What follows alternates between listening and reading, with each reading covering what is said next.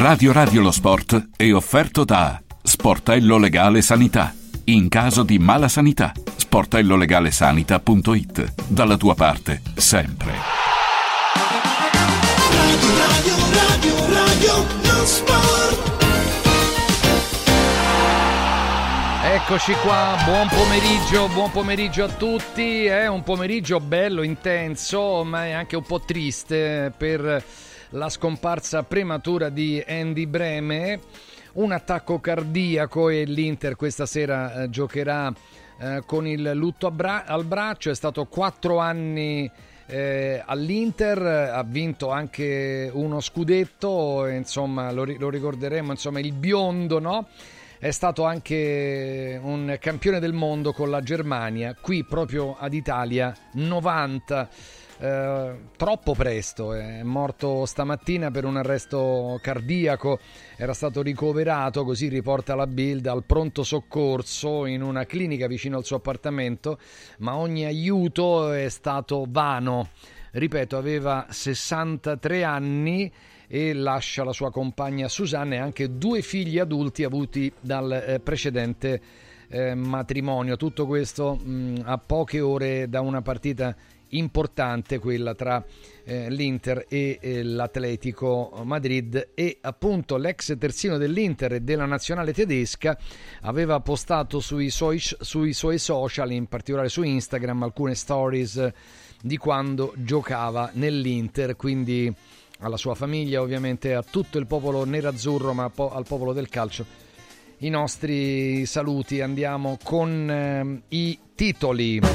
Sta succedendo di tutto a Napoli, anche se secondo me c'è, c'è qualcosa di diverso. Insomma, io, io, per esempio nel Napoli non trovo la cattiveria, trovo la rassegnazione che, che, è molto peggio in questo momento. Comunque, quarto allenatore in nove mesi, arriva Calzona, ha fatto molto bene con la Slovacchia, è stato il braccio destro anche di Sarri e, qualcuno che lo conosce bene mi dice appunto che all'epoca di Sarri era un po' di più di un allenatore in seconda, ma insomma un vero confidente tecnico, tattico di, di Sarri, spesso si dividevano eh, i compiti e quindi diciamo che eh, dal punto di vista della preparazione questo, questo signore eh, c'è, il, il, quello che non c'è è il Napoli.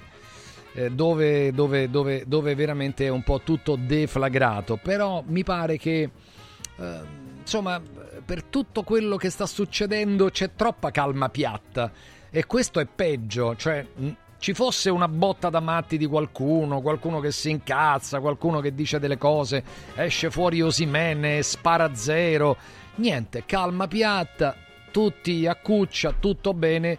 Ed è, eh, credo, nella storia del calcio italiano la peggior difesa dello scudetto che sia mai stata eh, fatta, diciamo, cioè uno vince lo scudetto e l'anno dopo praticamente non solo lo consegna, ma proprio se, se ne sbatte e, e adesso guardate la classifica com'è. Vabbè, ne approfondiremo tra poco.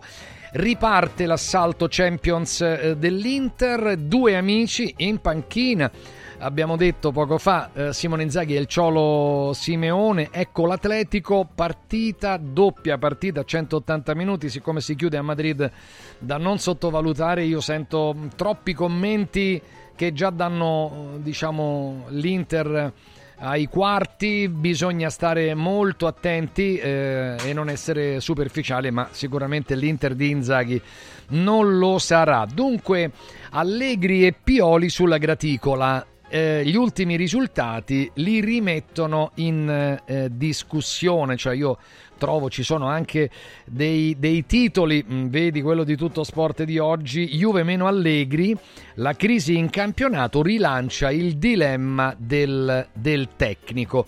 E c'è chi è pronto, vedi Ubaldo Righetti, molto amico eh, di eh, Massimiliano Allegri. E c'è pronto, appunto chi dice come Baldo Righetti che Allegri lascerà la Juventus alla fine dell'anno. C'è anche chi dice che Antonio Conte rompe nuovamente gli indugi e potrebbe accettare il Bayern Monaco. Vedremo anche se questa informazione sarà giusta o meno. La Roma con De Rossi ha avuto sicuramente una svolta, eh, svolta sia dal punto di vista tattico, perché gioca in maniera completamente diversa a prima, ma anche dal punto di vista dei risultati, quattro vittorie in cinque partite per quanto riguarda il campionato. Ora vedremo il passaggio del turno o meno in Europa League eh, dove c'è appunto da giocarsi questo spareggio la Lazio tra le polemiche e i mea culpa questo diciamo è stato soprattutto il succo dell'intervento di ieri eh, del direttore Fabiani eh, quindi un po', un po' fa capire che l'arbitro c'entra, ma dall'altra parte però dice è stata anche eh, colpa nostra. In casa Lazio si festeggia King Ciro, i suoi 34 anni, buon compleanno al capitano della, eh, della Lazio. E quindi è, è, questo, insomma, e soprattutto, ripeto, eh, a poche ore di distanza dalla notizia della morte di Andy Breme, siamo un po' tutti così, anche perché ehm, Andy Breme fa parte proprio, diciamo, del, della mia gioventù, no? E quindi eccolo qui, lo stiamo facendo vedere su Radio Radio TV, accendete anche l'app terzino, terzino sicuramente indimenticato da tutti i tifosi dell'Inter. E oggi ragazzi devo dire che si ricompone una, una coppia bella qui a Radio Radio e questo è un evento perché lui è soprattutto al mattino ma è con me il mitico Jalko Pantelic ciao Ila anche durante i weekend eh. hai capito? sabato e domenica quindi capito, caro, non caro solo Gel- la mattina caro Gelco eh sì eh, purtroppo Breme se n'è andato aveva solamente 63 anni e quindi Eh. veramente è andato via troppo, troppo presto andiamo a presentare i nostri amici eh, che sono già collegati con noi partendo da Furio Focolari buon pomeriggio Furio Buon pomeriggio, buon pomeriggio a voi, Gerco, Ilario, buon pomeriggio a tutti. Eh, Breme era un fenomeno, tirava le punizioni di sinistra e i rigori di destra, una cosa veramente impressionante. eh sì. Eh sì. Alessandro Vocalelli buon pomeriggio Ciao ciao, buongiorno a voi ascoltatori, un abbraccio a ciao tutti. Sandro Ciao. vuoi un Ciao, pensiero ciao. su Bremer un tuo Eh, ricordo? beh, io me lo ricordo, io seguivo l'Argentina, Breme, i sì. mondiali del 90, per cui fu la finale contro eh, Germania e Argentina e, mi ricordo che lui segnò quel rigore decisivo tra tante polemiche, insomma è stato sicuramente un grande grande calciatore, come dice eh, Furio, calciava in tutti e due i modi, che è cosa che gli aveva insegnato il papà che era ugualmente calciatore, fin da piccolo gli aveva detto se, devo se vuoi diventare un calciatore destro e sinistro devono essere la stessa cosa. Tony Damascelli buon pomeriggio il tuo ricordo di Breme E beh, ho mille ricordi di Andrea, perché il mondiale l'ho vissuto non da giornalista, ma proprio seguendo la Germania a Eh. Milano come responsabile, quindi vivevo con loro le partite. E ho conosciuto Suzanne, sua moglie bellissima, Andrea, eh, Andy era quasi coperto dalla importanza di Lothar Matthäus e di Jürgen Klinsmann Sì. però era importantissimo per quella, per quella nazionale, come è stato importantissimo per l'Inter. Ed era così importante che in Brasile fu un signore che decise di chiamare il figlio Bremer e gioca nella Juventus.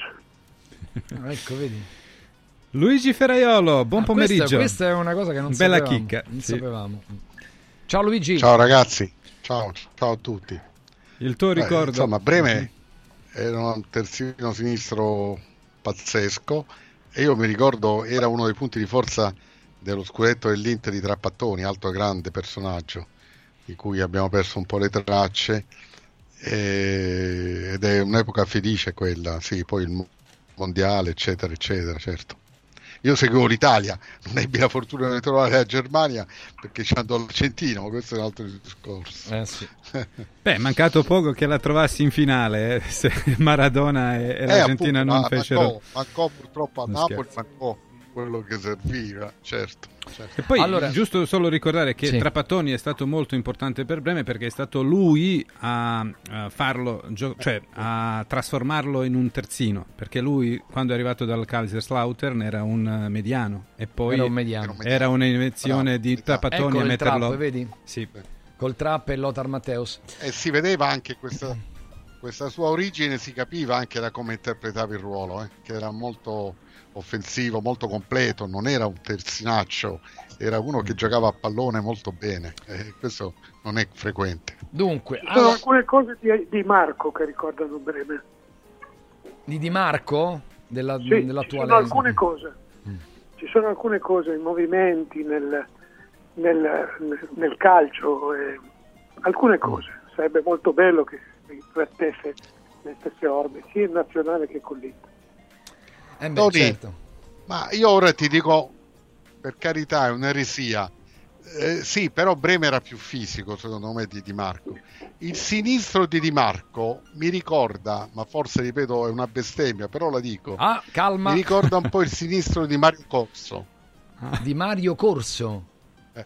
Sì. Sì, sì, sì, anche perché c'è il calzettone giù, quello di Mario era più raffinato, Eh, questo è più sì, potente. eh, Eh, certo, qui c'è certo, più- qui c'è più ricorda, potenza. eh, carità. Mario- Però questo Mario- sinistro molto morbido, molto educato, molto preciso. Certo, Mario Corsa era un'altra cosa, eh, per carità, non mi fraintendete. Però quando lo vedo calciare ogni tanto Bene. mi fa ricordare è un giocatore di grandi dimensioni. certo. Ragazzi, adesso vi, vi chiediamo di rispondere un po' ai nostri comandi, che, eh, che sono questi. Allora, che è successo a Napoli alla vigilia della partita con il, con il Barça? Eh, probabilmente De Laurentiis si è reso conto che eh, insomma, la trasmissione lì dei comandi non andava più e quindi ha, ha- tirato fuori un amico. Lo ha tirato fuori in questo modo e poi ne discutiamo anche dell'arrivo di Mister Calzona e vediamo se alcuni di voi lo conoscono, insomma approfondiamo un po' questa, questa presenza di Calzona che eh, farà la doppia veste di allenatore del Napoli e CT della Slovacchia perché lui ha fatto grandi cose con Beh, questa ha portato nazionale. l'europeo alla Slovacchia, non Eh, è una cosa da poco per la Eh beh, Slovacchia. eh. Assolutamente. Sentiamo De Laurentiis. Walter Mazzarri è un amico della famiglia De Laurentiis ed è soprattutto un amico del Napoli. Quindi è sempre doloroso dare, così, esonerare un amico, però bisogna anche considerare che al Napoli e ai tifosi del Napoli bisogna riuscire a dare sempre qualcosa di più e adesso cerchiamo di darlo attraverso Calzona che ha lavorato prima con Sarri e poi con Spalletti e che conosce l'80% dei nostri giocatori. Diamo a Calzona il benvenuto e soprattutto cerchiamo di aiutarlo senza contrasti perché sarà sempre complicatissimo preparare in 24 ore una partita. Amsic era molto intrigato dal fatto di ritornare a lavorare per la squadra che lui ama, perché lui è veramente eh, un campione del Napoli e quello che mi ha dato moltissime soddisfazioni rimanendo, rimanendo fino all'ultimo, rinunciando al Milan, rinunciando alla Juventus, è stato veramente una bandiera azzurra. C'è questo pezzo di Antonio Giordano sul Corriere dello Sport. Antonio non poteva, ma insomma, mi piace sottolinearlo dal titolo Il, il Re Sole brucia. Il Re Sole è, è De Laurentiis che in effetti insomma in questa stagione sembra averne combinate di tutti i colori, però io non tolgo dalle responsabilità anche la squadra e via via tutto, tutto quello che è successo, compresi gli allenatori che hanno abbandonato, eh. sinceramente, quelli che avevano dei contratti hanno abbandonato il Napoli, quindi comunque ognuno, ognuno si assuma un pochettino di responsabilità, ma io parlo anche di Spalletti, parlo anche di Giuntoli, De Laurentiis è il capo proprio il capo supremo dei- degli errori, ma anche poi tutti gli altri e i giocatori. Quello che a me sembra è che nel Napoli non c'è proprio, non c'è proprio l'animo spugnandi, non c'è la reazione, non c'è niente, calma piatta e c'è rassegnazione anziché rabbia. Questo è una cosa incredibile. Che è successo a Napoli, Tony? È successo quello che tutti prevedevamo con l'arrivo di Mazzarri. Pensavamo fosse di passaggio, ma è stato un lampo, è stato un gioco. un- un- quando, quando un presidente importante come Aurelio De, De Laurentiis parla di amico e di amicizia, è difficile esonerare, fa dispiacere. Ecco, il problema è proprio questo. Non esistono amici a questo livello, esistono professionisti, vanno trattati come professionisti al di là del cuore, dell'affetto, dei mandolini e di tutto il resto. La scelta di Mazzari è stata sbagliata, mh, è stata sbagliata la scelta di Garcia, vediamo se Calzona alla vigilia di una partita comunque delicata riesce a prendere in mano questo spogliatoio, ma eh, questo è il momento in cui i giocatori devono dimostrare il loro valore, valore tecnico e umano. Alessandro, eh, a me hanno detto che Calzona è veramente un grande professionista, no? Magari non ha questo nome, è stato un po' all'ombra di Sarri, di Spalletti, ha una carriera comunque molto lunga, una carriera fatta proprio di, di, di, di- calcio da, da tanti anni. Certo, buttato in questo modo così, non lo so, tu che dici? Io che dico, eh, Ma- Mazzarri appunto è andata male, ma questa cosa mi fa rivalutare anche Garzia, insomma, E nel senso che Calzona sarà sicuramente un ottimo professionista, ma Garzia un è un ottimo professionista, cioè uno che pure lui ha avuto eh, una carriera importante, insomma, per cui eh, se no pensiamo che a Napoli sono arrivati tutti de- degli sprovveduti, evidentemente no, evidentemente c'è c'è un problema di fondo maggiore, ma che è poi quello che ha confessato De Laurentiis pensando di fare un torto a Garziale, essenzialmente l'ha fatto a se stesso quando ha raccontato che lui è sceso negli spogliatoi, ha detto ah, oh ma devi giocare in un'altra maniera, metti questo, metti quell'altro, lui gli ha detto di no e allora io ho pensato muovo calcio. Eh, cioè questo però eh, vuol dire che, che il problema non è Garzia, secondo me con tutto il fatto che abbiamo sapevamo che c'erano delle difficoltà anche di Mazzarri, ma forse se, se Spalletti arriva dopo uno scudetto vinto ad andarsene e c'è qualcosa di più profondo che non riguarda gli allenatori. E allora non potrà più essere allenato sto Napoli. Cioè, eh, Perché? Però non, non a caso, infatti, De Laurentiis richiama il suo vice, non dell'anno dello scudetto, ma quello Sì, precedente, però comunque uno che conosce bene la squadra. Il, sì. problema- il- il- il vantaggio del Napoli eh, non è stato il fatto che, che- che ci fosse un grande- solo un grande allenatore come Spalletti, ma anche il fatto che per un anno De Laurentiis non si è più avvicinato al Napoli, non ha fatto un'intervista, non è entrato in nessun modo nella vita del Napoli e ha dato modo a, a- un grande allenatore di lavorare. Io temo che, che qualsiasi grande allenatore dovesse arrivare con il De Laurentiis degli ultimi sei mesi farebbe la stessa fine. Per cui si devono combinare due cose: un, un ottimo allenatore, magari Calzona lo è, Calzona lo è io non, non lo conosco, non ho elementi per dirlo, e il fatto che De Laurentiis si distacchi dalla squadra e gli lasci fare il suo lavoro. Furio, questa mossa all'improvviso di De Laurentiis è anche una testimonianza che lui ci crede ancora di poter vedere il Napoli ai mondiali di club l'anno prossimo, perché il Napoli ancora ha delle chance di andarci se dovesse passare il Barcellona, poi fare anche almeno una vittoria nei quarti, potrebbe diciamo scavalcare la Juve. Certo, però sì, è, è vero Gerco, però è anche una la consapevolezza di aver commesso degli errori imperdonabili. Eh, io capisco proprio il pezzo di Giordano su Corriere dello Sport che parla del Ressole, sta bruciando, ha veramente fatto il, il- massimo del minimo De Laurentiis, ha fatto dei danni irreparabili, cioè lui è stato capace di prendere prima un allenatore esonerato, perché ricordiamoci che Garzia veniva da un esonero in Arabia. Poi ha preso un allenatore, secondo me un ex allenatore, un ex allenatore che è Mazzarri, e ora prende un mezzo allenatore, perché non discuto sulle sue capacità, ma lui è l'allenatore di una nazionale europea e, e non la lascia, quindi è a mezzo servizio. Eh, ragazzi, questa cosa In non effetti, nemmeno- no, hai ragione, questa è una cosa. ma è una cosa, ma è una cosa che non, non ha, non ha senso. Non ha senso. Cioè, non è Ora da grande Mazzarri- squadra, ecco, non è da. non è da grande squadra, ma quando lui prende Mazzarri e poi ci confessa, ma non, non ieri, già dieci giorni fa, eh, parlando di Mazzarri, non potendo dire, ma Mazzarri è un amico di famiglia, ma come un amico di famiglia? Ma ragazzi, ma qui stiamo parlando di una squadra di Serie A che ha vinto il campionato. Cioè io, eh, beh, su, su Mazzarri ci eravamo de- de- divisi, io dissi, io dissi che gli davo un mese a Mazzarri, ho sbagliato, ne ho avuti due.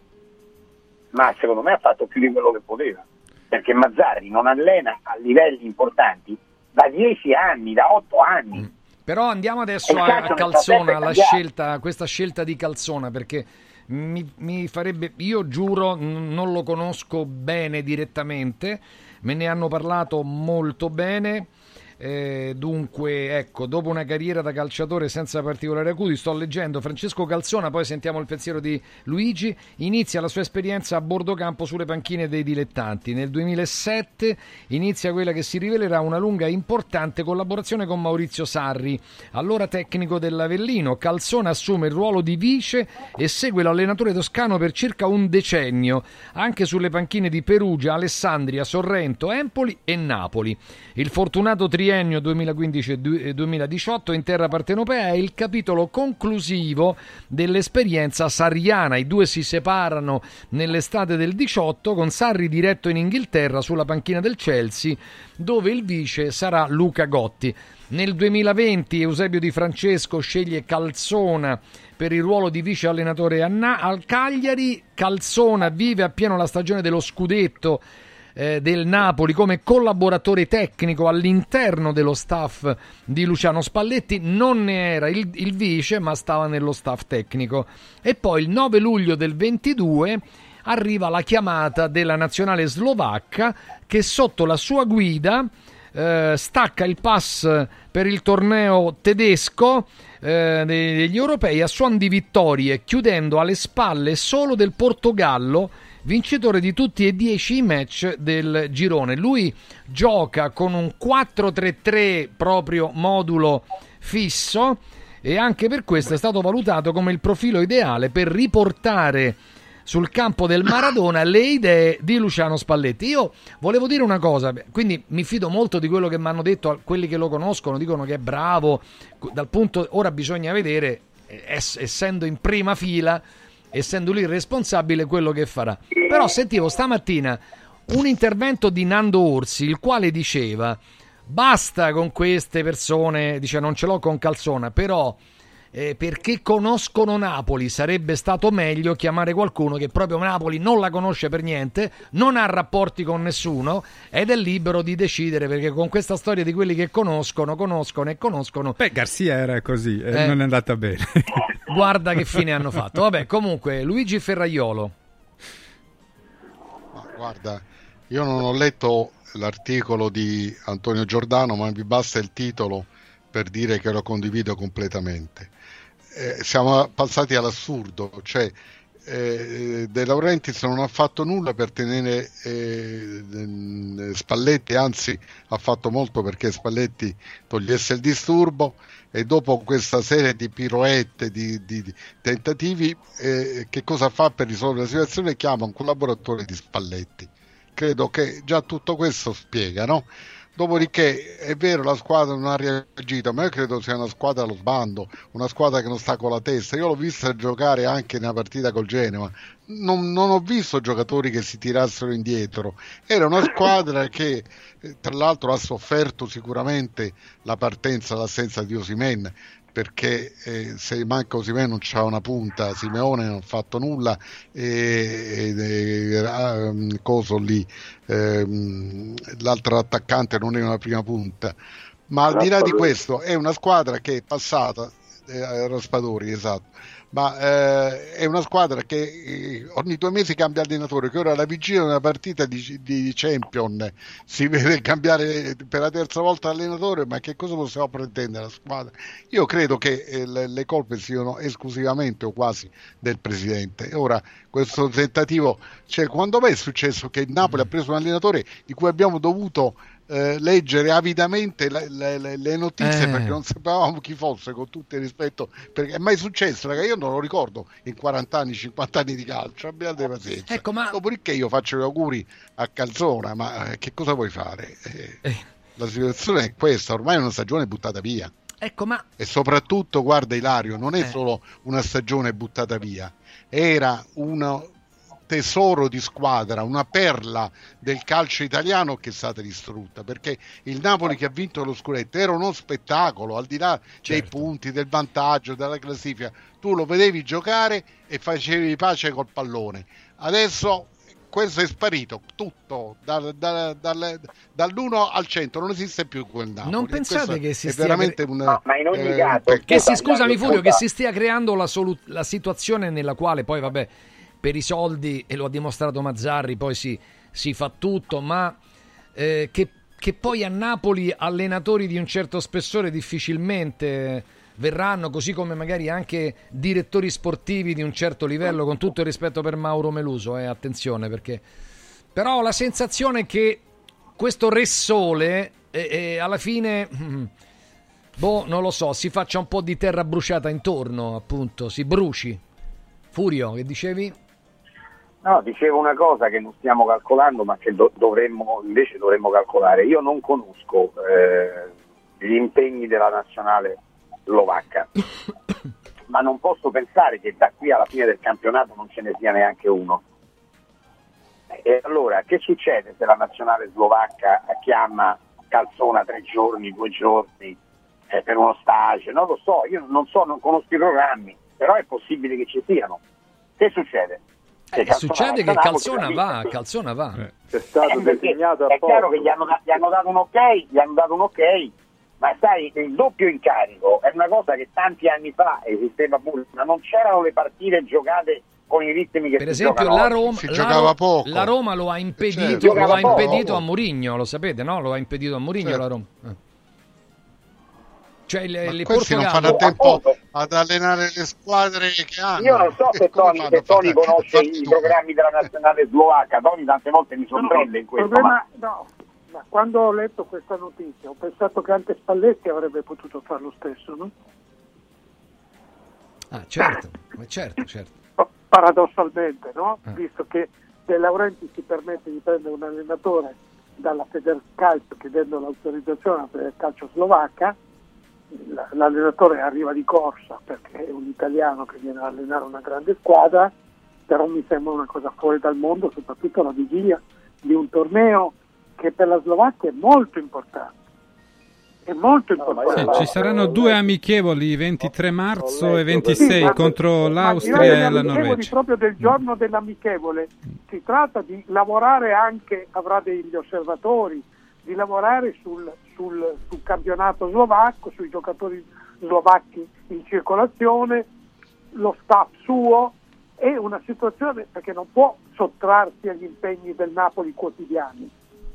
Voglio dire, voglio dire, ho, letto, ho letto per rispondere alla domanda di Furio, ma non è che, che- che lo giustifico, che, che, che do una spiegazione, è quella che tecnicamente è stata adottata, che il suo vice appunto non fa parte dello staff della Slovacchia, per cui sarà quello che rimane a Napoli a fare gli allenamenti va via.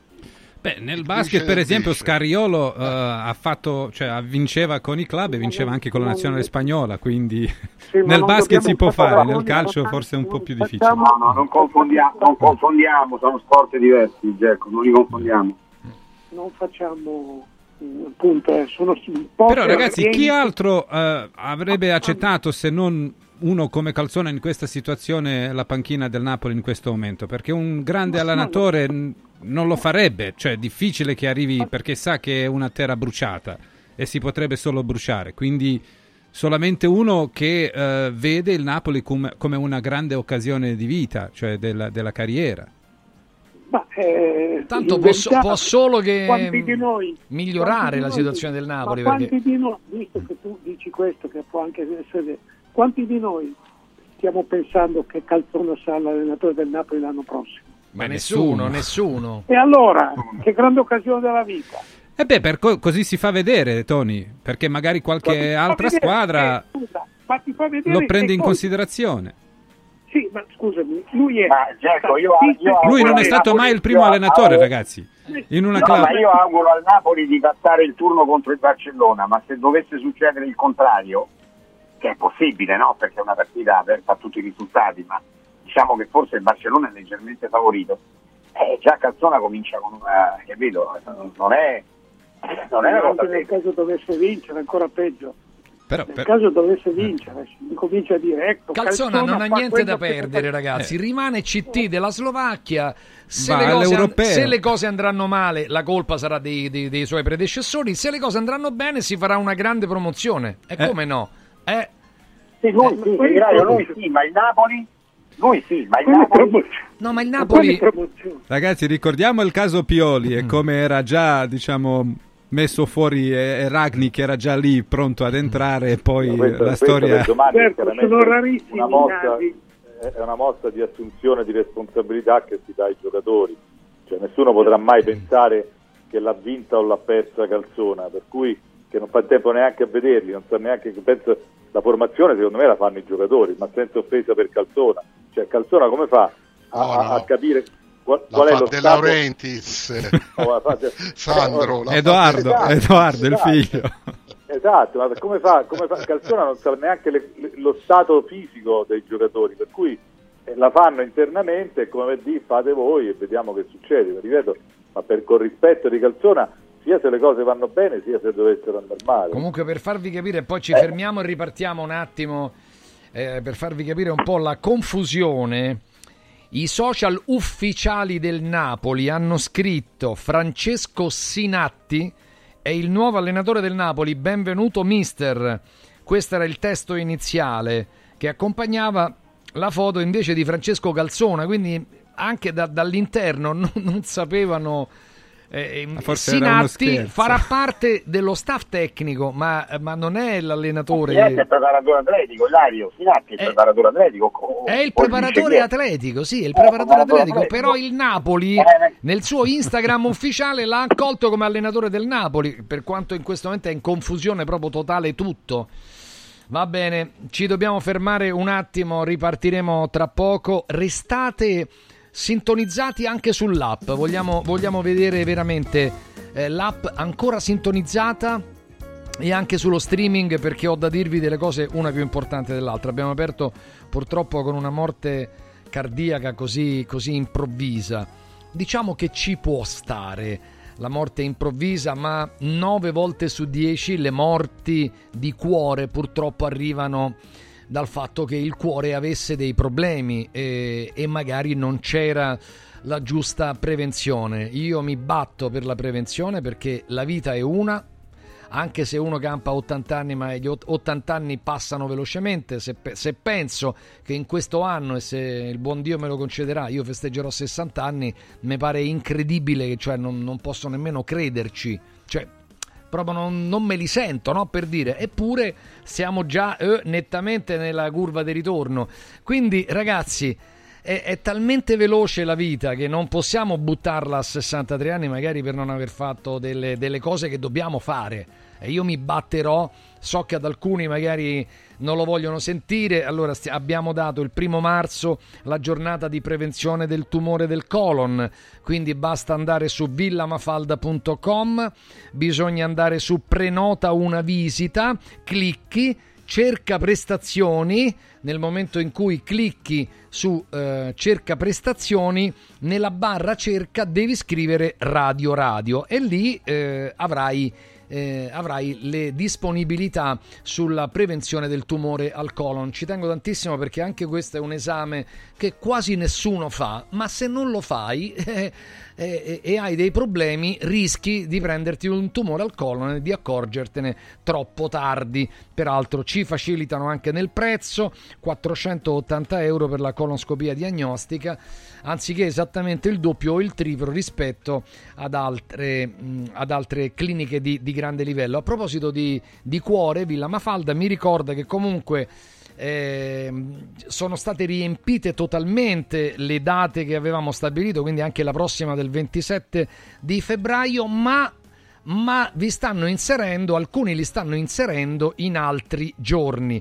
E per questo, per fare la TAC cuore fondamentale dopo i 45 anni, per capire come sta lo stato di salute delle nostre coronarie e del nostro cuore, basta chiamare lo 06 86 09 41 di Villa Mafalda che si trova a Roma Nord e che è aperta 24 ore su 24, compreso i festivi e che ha tante, tante prerogative che a me piacciono particolarmente. 06 86 09 41 da Universo Oro. Eh, anche questa settimana ritirano l'oro vecchio pagandolo 42 euro netti al grammo senza commissioni. E, e si sta sviluppando anche tantissimo il mercato dei Rolex e degli orologi di lusso.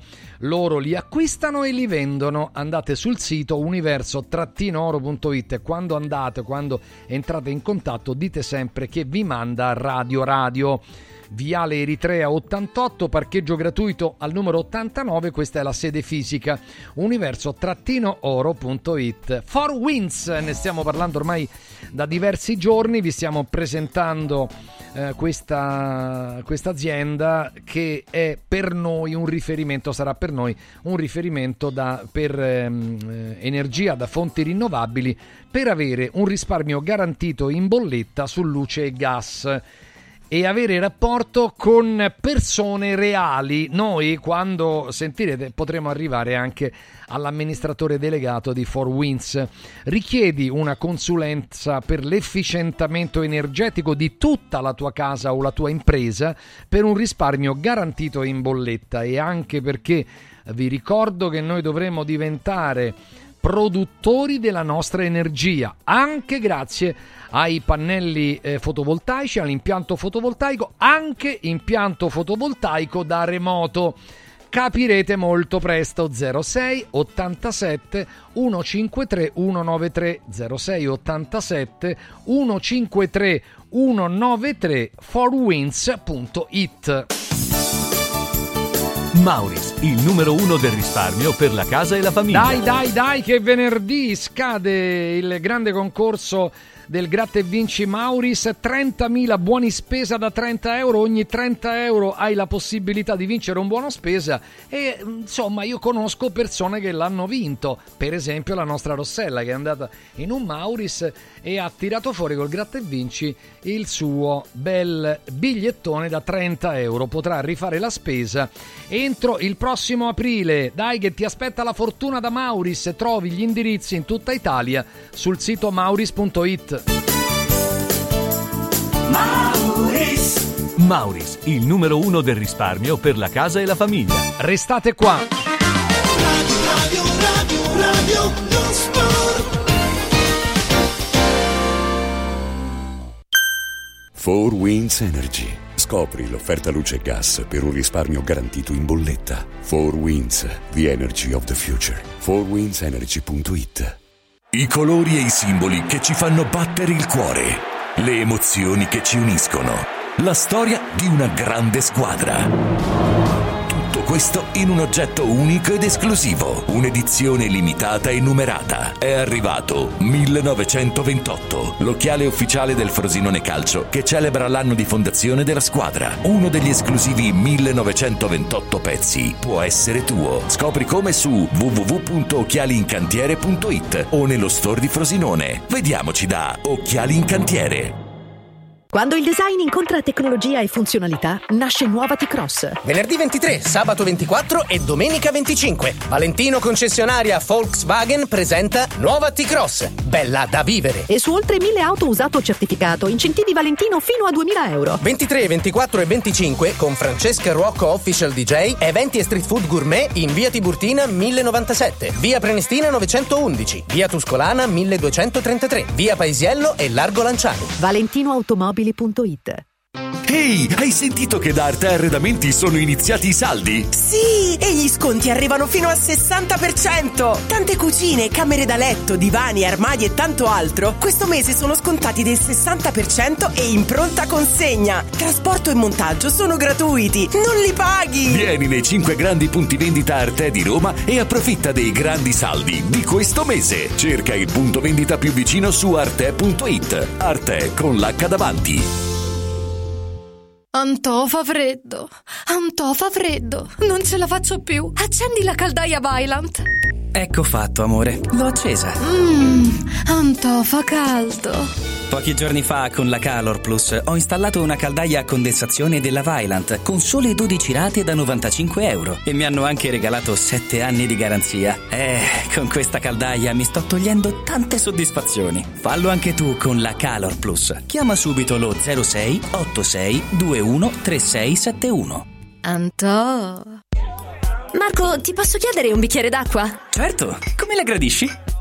Posso fartela liscia a temperatura ambiente, fresca, poco frizzante, molto frizzante, un po' briosa. Linda non sa che Marco ha appena acquistato il depuratore d'acqua Acqua Bria. Funziona ad osmosi inversa, può regolare la frizzantezza nella gradazione preferita ed è garantito 10 anni. Bevi bene, spendi meno di quanto paghi le bottiglie di plastica e aiuti l'ambiente. Acqua Bria, un gusto tutto italiano. 800 933 659 acquabria.com Amore, vieni qui. Guarda che meraviglia. Linee sinuose, colori naturali e che paesaggio. Ma cara, che hai fatto? Hai cambiato tutti i serramenti di casa? Certo, e sono tutti firmati Modual, il marchio che da 40 anni emoziona per design, performance termiche, attenzione all'ambiente. Spalanca le finestre a un futuro più verde. Scegli Modoal, che dal 1984 produce infissi di qualità. Digita modoal.it o corri nei nostri showroom di Roma e Passo Corese. Modoal. Guardare oltre. Vedere green.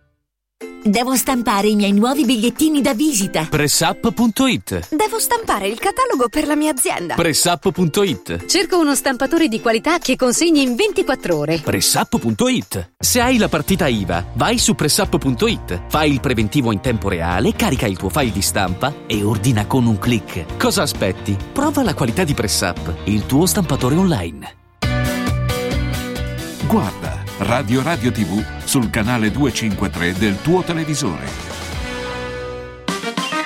Radio, radio, radio, radio, non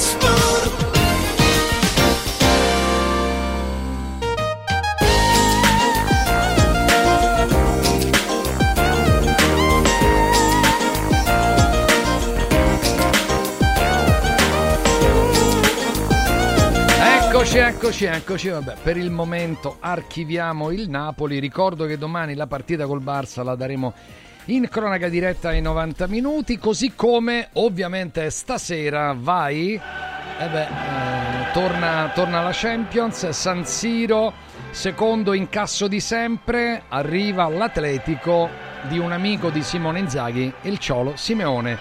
Entrambi hanno un po' di ceppo laziale pure, eh?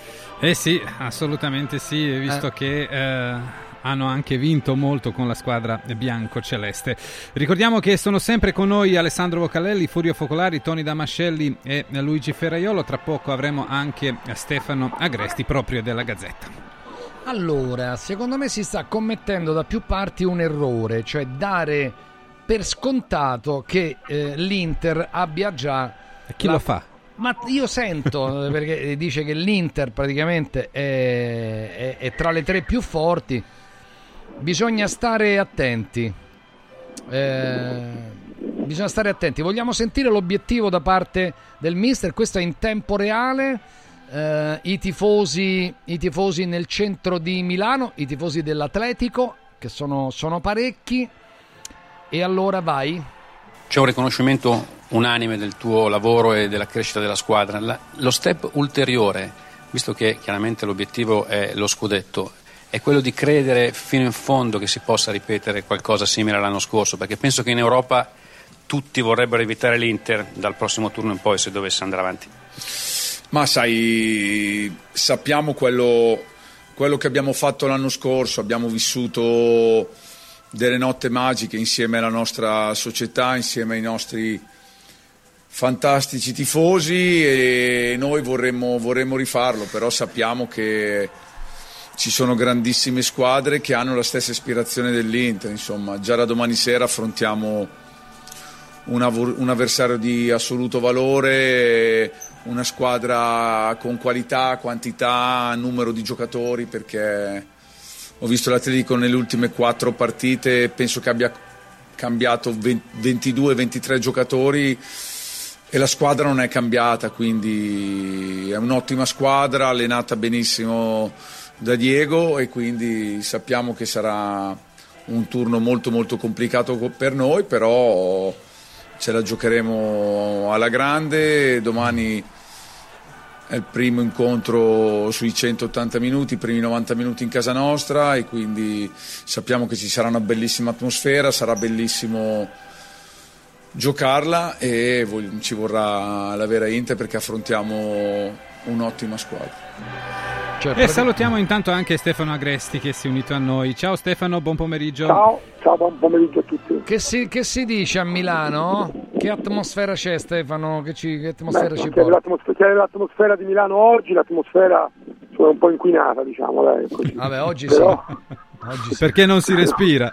Oggi sì. Eh, no, no, l'atmosfera è quella di grande attesa, di grande attesa, anche di grande curiosità per capire se l'Inter che sta dominando il campionato poi riesce a, a continuare il suo percorso eh, come tutti si aspettano anche in Champions. Eh, quindi eh, chiaramente si ha la sensazione che l'Inter possa vivere una stagione straordinaria anche in Europa, eh, però ora occorre la conferma del campo e c'è ovviamente grandissima attesa per la partita di stasera sapendo che la partita di stasera conta molto, eh, ma che poi bisogna andare a Madrid, eh, quindi insomma, l'ideale sarebbe andarci con un vantaggio, un vantaggio almeno di un gol che ti permetta comunque di costringere l'Atletico a fare la partita. Tony, eh, è così più forte l'Inter eh, di questo Atletico? Sì, decisamente. Decisamente? Eh, sì, eh, lo dicono i numeri e la classifica. Lo dice il fatto che l'Inter è comunque il Battista in Italia ed è reduce dalla finale di Coppa dei Campioni l'anno scorso. Quindi ci sono il medagliere sul tetto in questo momento è tutto dell'Inter. Però come giustamente dice Simone, che è uomo di football e non un uomo di lavagna, cioè di campo, lui, eh, occhio perché in due partite molte cose possono ribaltare rispetto a quello che dice, dicono i numeri. Tutto sta alla condizione eh, del, del- della- del gruppo, questa- questo lutto di un grande del passato eh, e l'Inter giocherà con, con la fascia nera al braccio. Può essere un, non dico uno stimolo, perché sarebbe abbastanza infantile, può essere un, un giusto, una giusta eh, memoria nei confronti di chi ha fatto la storia dell'Inter e quindi mi aspetto una grande partita, una grande prestazione. L'Inter è superiore all'Atletico Madrid. Ecco, eh, il fatto che l'Inter l'abbiamo imparata a memoria ormai, perché la formazione è praticamente quella, manca Acerbi, altrimenti sarebbe lui il titolare, invece gioca De Vrij, e sappiamo che alla sua destra eh, appunto eh, di De Vrij c'è Pavar, alla sua sinistra c'è Bastoni e poi passiamo a Darmian che ha assolutamente sorpassato il suo diretto concorrente. I tre, i, tre, i tre di centrocampo sono quelli, eh, al, al centro c'è Cialanoglu e poi c'è Barella, c'è Mkhitaryan e di là c'è Di Marco e poi Lautaro e, e, e. Turam. Ecco, la formazione eh, Sommer importa, io l'ho- ve l'ho detta senza guardare niente. Eh, questo è un bene o un male? Non ho capito, un bene Alessandro questa cosa qua. Cioè, significa che è proprio un meccanismo perfetto. Beh, sì, l'Inter ormai si muove a memoria, insomma, si muove a memoria nel- nel- nel- nell'organizzazione generale, si muove a memoria nelle- ne- negli avvicendamenti, non voglio dire neanche nelle sostituzioni tra un giocatore e l'altro, per cui ognuno eh, ha un, un suo- una sua alternativa, per cui si muove, si muove perfettamente. Io a differenza di Toni, però è bello parlare di calcio, non credo che l'Inter sia nettamente più forte dell'Atletico. Per me forse l'Inter leggermente più forte, però per me è quasi una partita che ho dato 60% proprio per il momento, però in assoluto l'Atletico mi sembra una squadra molto forte, ha giocatori, ha giocatori importanti, il portiere Oblak, ha portieri a giocatori come Hermoso, eh, come Molina, il terzino, Llorente, De Paul, lasciamo stare Griezmann e gli altri. No, Insomma, no, una Griezmann squadra- metticelo perché Eh, ti, ti fa innamorare Griezmann. Eh, mi sembra una squadra, una squadra molto pericolosa che, che ha cambiato pelle rispetto al passato, non è più l'Atletico Madrid col 4-4-2 che martellava, eh, martellava in tutti i sensi, è una squadra che ha cambiato il modulo, adesso gioca con i tre difensori, più propositiva, un po' più allegra, prende qualche gol in più, però ne fa di più, però insomma, eh, io penso che sia una partita complicata per l'Inter stasera, anche perché eh, l'Inter arrivando seconda nel girone da una parte ha avuto la fortuna, tra virgolette, di trovare l'Atletico magari non eh, il Manchester City o il Real Madrid eh, come primi degli altri gironi, però ha lo svantaggio di, come diceva Stefano, di giocare la seconda fuori casa e per cui si deve guadagnare un vantaggio già stasera. E, e questo ti può mettere anche in una con- condizione un po' più di, di ansia, cioè cercare di capitalizzare subito la partita di andata. Insomma, per me l'Inter è leggermente favorita, però, però farei molta, molta, molta attenzione. Oh, intanto i bookmakers internazionali, il nostro non è assolutamente un invito, cioè, però eh, eh, lo, lo dico perché siamo, siamo andati a vederlo e il mio amico Pietro mi, mi ragguaglia sempre. Dunque, il City è dato alla vittoria finale al 2,50, la- il Real Madrid a 5,50, quindi super favorito il City per la vittoria finale. L'Arsenal a 6,5, il Bayern. Il Bayern ancora a 8,50, quindi cioè, eh, sembra rabberciato, ma è a 8,50. Il Paris Saint Germain a 11, l'Inter a 15, quindi l'Inter è la sesta favorita, caro Furio. Cioè, non è che. Sì, ma io non so, io... Per non- chi manovra non i so. soldi, eh? Eh, non, eh, esatto, non so con quali parametri, eccetera, però Ah, indicare so. oggi il Bayern terza favorita mi pare una, eh, una cosa proprio da fenomeni veri, cioè il Bayern è una squadra allo strascio. No, il Bayern è quarta, quarta, dopo l'Arsenal. Sì, eh, ho capito, ma comunque molto avanti all'Inter. Bisogna vedere poi chi sarà l'allenatore del Bayern, perché il 90 su 100 non sarà Tuchel, quindi eh, cioè, Paris Saint Germain forse è l'ultima, è l'ultima cosa di... però il Paris Saint Germain la prima partita l'ha pareggiata, eh. non è detto che si qualifichi, eh, anzi è abbastanza complicata la cosa. Cioè, io credo, ribadisco, i bookmaker possono fare quello che vogliono, io credo che dopo il City e il Real Madrid messe bene nell'ordine perché il City è più forte di tutti, secondo me viene l'Inter e poi ragazzi magari sbagliamo noi, hanno ragione loro, che vuoi che ti dica? Eh, eh, senti, Tony, sono le parti- cioè, è l'anno di Turam questo. Io, sinceramente, che fosse così forte non lo sapevo, non so quanti di noi lo, lo sapevano. Beh, perché qualcuno dice solo ausilio. solo Ausilio, tu avevi la certezza di questo Lautaro che comunque... Luigi, tu che dici? Presidente, partiamo da Io- te e poi andiamo da, da Tony. Ma io la penso un po' come Sandro, nel senso che la partita la vedo molto equilibrata. E la cosa paradossale è che non riesco a immaginare come si possa migliorare questa Inter, perché per certi aspetti io la trovo perfetta. Cioè, sia come individualità, sia come modo di giocare, co- come eh, co- collettivo. Però in Europa ci sono squadre più forti dell'Inter. Ora non è il caso dell'Atletico, che credo sia inferiore all'Inter, però è un turno molto molto difficile, molto equilibrato e l'Inter sicuramente deve fare una grande partita stasera, tenendo conto appunto come è stato detto che il ritorno lo farà a Madrid. Poi per quanto riguarda invece il- le preferenze dei bookmakers ci sono sicuramente delle incongruenze. Loro sono bravissimi, ne capiscono più di noi come pronostici, non c'è dubbio. Però insomma mettere il Bayern tra le prime, mettere l'Inter tu hai detto credo la quindicesimo, La mi sesta, sembra una sesta, no, a 15, a Eh, 15 ma sesta. Ah, quindi, ma Cioè, se tu, se tu, ancora, se tu ipoteticamente eh, metti un euro, ne prendi 15, ecco. Eh. Mentre... Sì, sì, questo l'ho capito. No, io vedo, vedo staccate soltanto eh, quelle due, il City e il- l'altra. Ma, Real eh, Madrid. sinceramente eh, Madrid, è Real Madrid. Le altre mi sembrano tutte, toglierei il Bayern che non solo ha problemi tecnici, ma l'ho Calmi. visto giocare in una maniera Aspettiamo, scadente, aspettiamo il sbagliata. 5 Sì, di certo. marzo perché... No, ma Ilario, Però- ma il eh. Bayern probabilmente, eh, probabilmente batterà la Lazio, probabilmente, ma, ma non, è, non è la terza o la quarta favorita, non, lo è, non lo è. eh. Giulio, non è detto. Comunque non è squadra che può vincere questo Bayern, attenzione, non è squadra che può vincere la Champions. L'Inter eh, deve fare molte proteste per arrivare in finale anche quest'anno. Però ripeto, ribadisco, come l'Inter è una che No, si sente male il presidente, lo, lo- lo richiamiamo. Allora, Tony, Tony, te l'aspettavi questo Turam? No, non se l'aspettava nemmeno lui. E, mh, benissimo, questa è la dimostrazione che si può fare un grande acquisto, un, un grande investimento, dare freschezza a questo ragazzo che gioca un calcio semplice, però bellissimo, fa gol, fa far gol ai compagni, è potente, è prepotente, anche furbo, c'è tutto. Questo è l'anno suo ed è l'anno di Lautaro, è inutile dirlo.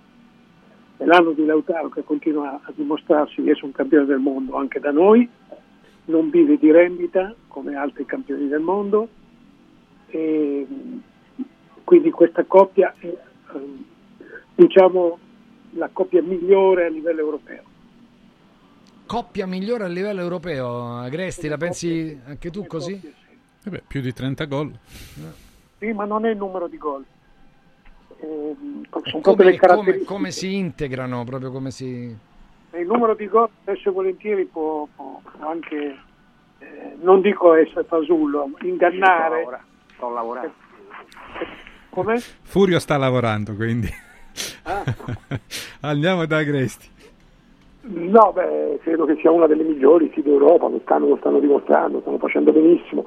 Io credo che, che neanche Turam, eh, Ilario chiede ma, ma tu immaginavi che Turam fosse così forte? Io credo che neanche Turam immaginasse di essere così forte, perché, perché insomma che questo sia un giocatore... Ma lo è di suo Eh, o Però perché... aveva le idee chiare, voleva l'Inter. Sì, ma lo è di suo o perché lo aiuta molto Lautaro, la squadra o è proprio forte No, forte ma lo aiutano, lo aiutano la squadra e Lautaro, non c'è dubbio, lo aiuta un, un gruppo nel quale funziona tutto, eh, lo aiuta una formazione che Inzaghi ha costruito anche tenendo conto delle caratteristiche di Turam, così come di tutti gli altri calciatori che ha, che ha a disposizione, tutto lo aiuta. Eh, diciamo che lui era un giocatore abituato a occupare eh, la fascia, eh, oppure in alternativa a fare la punta centrale e all'Inter ha cominciato a giocare in modo un po' diverso, fa più soprattutto la seconda punta. Eh, io credo che il grande salto di qualità eh, Turam lo abbia, lo abbia compiuto segnando tanti gol, perché lui era un giocatore con fisico, con piedi, anche con velocità, soprattutto quando ha campo davanti, mh, però segnava poco per quello che faceva. Eh, e invece l'Inter ha cominciato a segnare e, e lì ha compiuto il salto di qualità decisivo.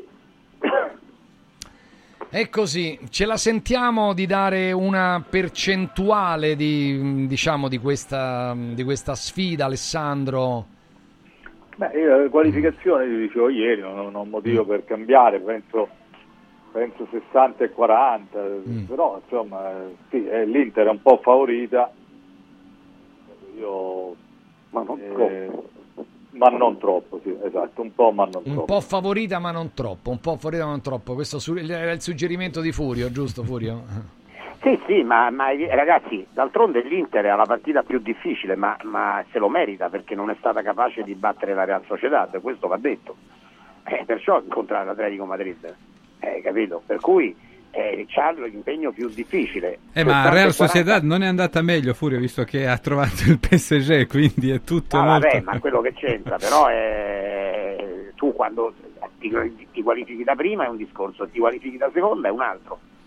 Adesso l'Inter ha il 60%, anch'io la penso come Sandro, eh, credo che sarebbe importante per l'Inter eh, andare a, a rigiocare, a giocare il ritorno, perché lì si decide la partita, anche con un gol di vantaggio, perché con un gol di vantaggio costringerebbe il- il- l'Atletico a fare un certo tipo di partita. Guai se tu vai lì e non hai fatto il gol qui, perché allora l'Atletico fa la sua partita, si chiude dietro eh, e poi ti colpisce in contropiede. Gente deve come vincere stasera, deve Deve vincere deve vincere. Comunque deve i famosi bookmakers che eh, prima davano l'Inter al sesto posto eh, danno a 1,50 la qualificazione Inter e a 2,50 l'Atletico, quindi diciamo è favorita come state dicendo voi, ma non troppo favorita però, ecco, favorita, ma non, non proprio in, in Eh modo... beh, non nemmeno poco, eh. No, sì, Beh, nemmeno poco, eh, In 1,50, effetti. 2,50 c'è una bella A differenza. 2,50. il doppio quasi. meno di così se vuoi Beh, però non la pagano, non la pagano tantissimo, scusami. Beh, non è outsider. Non Eh, è che non la è- pagano 10, 8. certo. Ragazzi, beh, ma l'Atletico non è mica l'Osasuna, Ilario. Vi devo fare è una domanda, una domanda cattivissima. C'è un equilibrio di base, ragazzi. Domanda cattivissima, ragazzi, però dovete... eh, queste sono le mie domande, quelle... Eh, tu hai- sei il presidente, devi scegliere l'allenatore, ti prendi Simeone o, o Inzaghi? Che domanda cattiva. Facilissimo. Vai, Tony. Io? Sì. Per una partita prendo Diego Simeone, per il campionato prendo Dio Simone. Vabbè, quindi prendi Simone, cioè, che, che prendi una partita? Io mica detto che- per una partita. No, per una partita. vuol Io voglio dire che, ci, che devi costruire un campionato, un- una Ma Lo stagione. diciamo adesso che il primo anno Simone va a vincere lo scudetto. No, non ho capito, scusa che si sente malissimo. Lo- Oggi, no, eh, sono Sì. qua. Oggi diciamo queste cose perché finalmente Simone va a vincere il titolo. Ecco Ah, ecco. perché diciamo tra lui e Simeone, no? Sì. Simeone l'ha vinto, è arrivato anche alla Coppa, la- in Coppa Eh. e quindi questo è il momento di Simeone. Di Simone, scusa. Di Simone. Quindi eh, Damascelli sceglie Inzaghi, Vocalelli, No, prendo Simeone. Simeone. Sì, c'ha una storia, c'ha un'esperienza, Mm. c'ha un curriculum, un albo d'oro che, che in questo momento ha- che, che auguro a, a- a Simone di eguagliare. Eh, Ferraiolo, Io prendo Inzaghi perché fa giocare la squadra molto bene, mi piace molto Inzaghi. quindi 2 a 1 per Inzaghi. Sentiamo Focolari. Io prendo Inzaghi perché secondo me Tre. Inzaghi è un, po', è un po' come Sinner, migliora di partita in partita e il bello secondo me di Inzaghi deve ancora venire. Agresti? È possibile, hai ragione. Agresti? Io, io se ho una squadra migliore prendo Inzaghi, se ho una squadra che non è la migliore prendo Simeone perché quello che ha tirato fuori lui dall'Atletico Madrid credo che sia stato incredibile vincendo anche eh, dei- delle lotte a tre con Barcellona e Real Madrid per cui non è spesso Però è stato 0 a 0, hai fatto 0 a 0, devi dare un nome.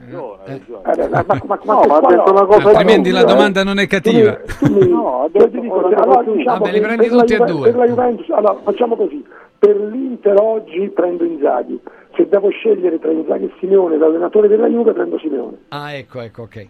Va benissimo. Allora, fermiamoci e dunque salutiamo Luigi Ferraiolo. Ciao Luigi. Ciao ragazzi. Gli altri ciao. però devono restare un po' tutti perché adesso a proposito di allenatori noi andremo mh, ad affrontare un tema che riguarda Allegri. Guarda caso è un po' una sorta di ping pong questa storia di Allegri. Tanto Gattuso è stato licenziato dal Marsiglia. Gattuso, sì. Licenziato dal Marsiglia, mannaggia. oh.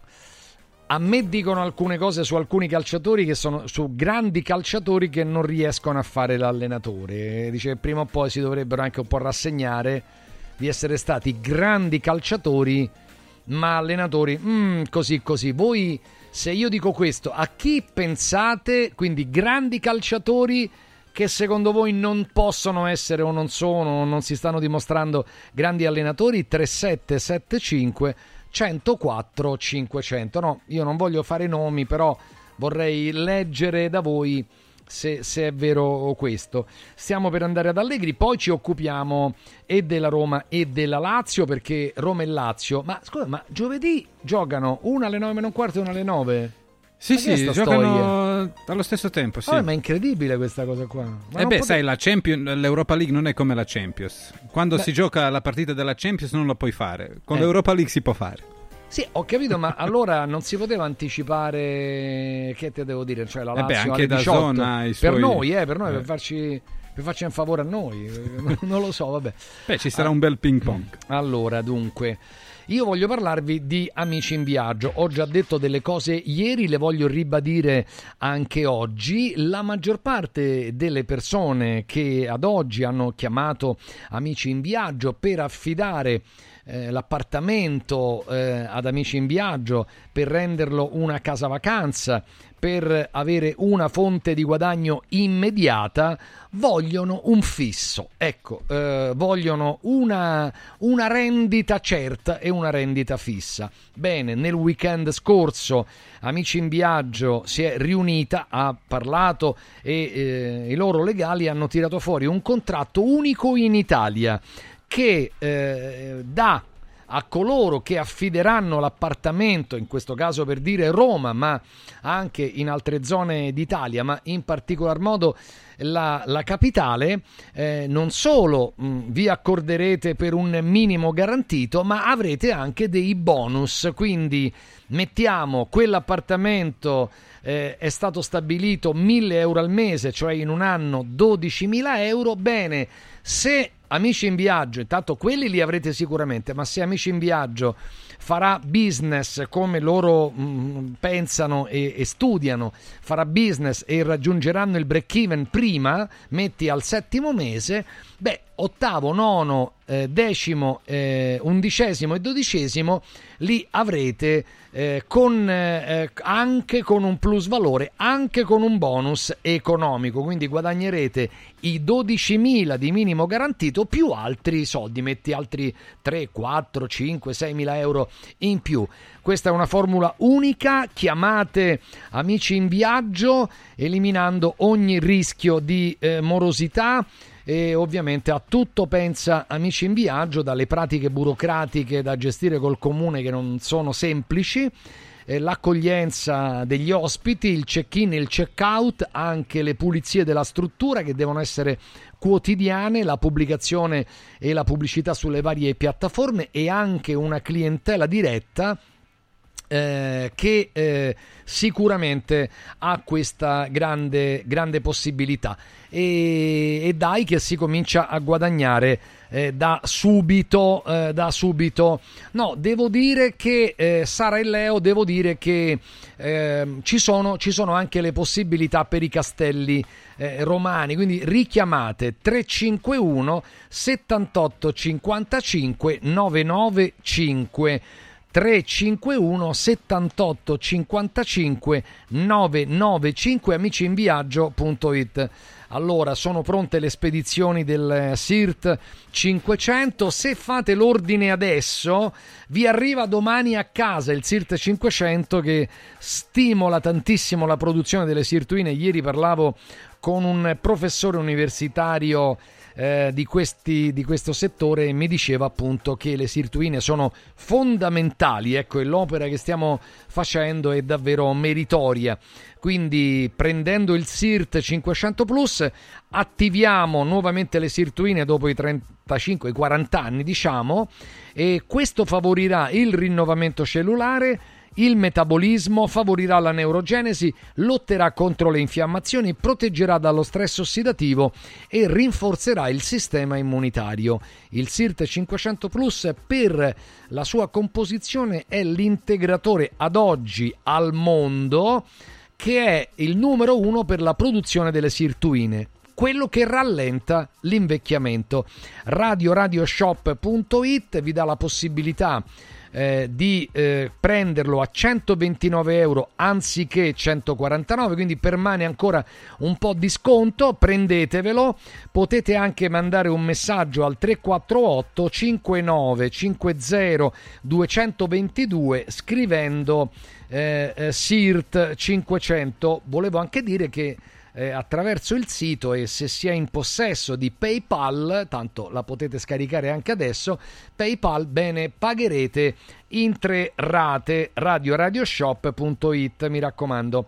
Adesso vi voglio parlare dei climatizzatori Vylant attraverso Calor Plus, stanno avendo delle richieste enormi, mi dicevano gli amici della, della Calor Plus, eh, i climatizzatori ci sarà un grande incentivo fiscale in questo anno 2024. La Vylant produce climatizzatori pazzeschi, ovviamente loro hanno tutta la gamma, i 9000, i 12000, i 18000, i 24000 BTU a seconda dell'ambiente da eh, rinfrescare o da riscaldare, è un classe energetica A++, un 9000 BTU in pompa di calore caldo-freddo, serve una stanza di circa 30 metri quadrati, il costo è di 7 799 euro che comprende l'installazione e anche il tasso zero se desiderate un finanziamento, ma in realtà proprio a livello di costo effettivo sarà di 399 euro, incredibile, perché il 50% te lo detrai dalle tasse dal prossimo uh, eh, 7,40, dalla prossima dichiarazione dei redditi. Quindi Calor Plus è a tua disposizione al prezzo più basso di Roma e 7 anni di garanzia unica azienda che dà, offre 7 anni di garanzia, una cosa veramente clamorosa. Loro poi, come sapete, hanno anche il pronto intervento tutti i giorni, compresi i festivi. Vi do il numero diretto di Calor Plus con la K davanti, che è presente anche su Facebook ed Instagram. E quando entrate in contatto, dite Radio Radio 06 86 21 36 71 86 21 36 71 di Roma 06 86 21 36 71 ancora di casa parliamo con Modoal Lascia fuori il mondo dalla tua casa. allora la Modoal sta preparando l'anno veramente straordinario ci saranno opportunità clamorose ancora per qualche giorno fino alla fine del mese di febbraio se vuoi i tuoi nuovi infissi eh, fino a 50.000 euro puoi averli senza interessi 40 anni di storia eh, proprio adesso, nel- nata nel 1984. Oggi Modal è premium partner della Sciuco, 40 anni di esperienza e serietà, tanta serietà nel settore della produzione, vendita e posa in opera certificata e questo è una un fatto che pochi capiscono quanto è fondamentale la posa in opera, equivale allo stesso valore del- del- degli infissi. Se li installi male hai rovinato tutto. Quindi Modole certifica e garantisce li- la propria installazione. Modol è Premium Partner Sciuco e sia Sciuco Alluminio che Sciuco PVC puoi approfittare dei bonus e chiedere il preventivo su modual.it per tutto il centro Italia. Allora, qui ragazzi risiamo col eh, Allegri o non Allegri, questo è il Ma anche. Pioli o non Pioli, eh, non solo Sì, Allegri. è vero, però sai, la Juve, eh, eh, la Juve qua è, è- è al bivio. A parte che leggo delle cose sulla, insomma, sulla Kerel, Elkan eh, e la mamma. Eh beh, eh, e qui la mamma punta ad annullare alcune, co- ecco, alcune cose che sono avvenute negli anni scorsi e punta al cuore della dicembre, mi pare si chiama, che è quella che ha la cassaforte della, della, delle- della cassaforte di famiglia e secondo la, la signora mamma appunto degli Elkan eh, dovrebbe lei avere il 54%, quindi sconvolgere tutto praticamente sconvolgere tutto. Chissà, che qui bisogna chiamare degli esperti, vabbè, comunque. Allora, Saverio dice la Juve deve ripartire da Tiago Motta. Molti vogliono Tiago Motta alla Juventus. Eh, Ubaldo Righetti ha dichiarato, mi pare a TV Play, che ehm, secondo quello che lui è molto amico di Allegri, che Allegri andrà via alla fine della stagione. Quindi questo significa che forse sarà proprio l'allenatore a decidere di andarsene. Qualcuno dice anche l'Arabia Saudita. Allora, Tony, io voglio ripartire da te perché sulle questioni. L'Arabia. Arabia Saudita. La rabbia, sì. Non la Arabia Saudita, la Arabia Saudita. Allora, che ci dici? Eh, ci dico Allegri. Sono in, molti, Eh, sono in molti, lo dicono giornalisti, l'ha detto il direttore del Corriere dello Sport, l'ha detto Massimo Mauro, lo dice Righetti, lo dice... E allora va via. Campati, lo Allora va via. Ah, non interessa che dici tu, Tony, ci Ecco, interessa di più appunto. cosa dici No, tu. Ma lo dice, lo dice lui, il fatto è che lo dice lui. lo dice, lo dice lui in giro, ma al tempo stesso mette qualche, cioè, soffia su qualche nebbia, anzi se qualche, sulla nebbia che esiste all'interno della- dello staff ehm, tecnico, compreso Giuntoli ovviamente, ehm, c'è un- una sorta di dissidio eh, tra lui e, e il nuovo responsabile dell'area sportiva tecnica. E su questo, su questo bisogna anche pensare, perché la Juventus queste cose non sono mai accadute, però la Juventus era un'altra.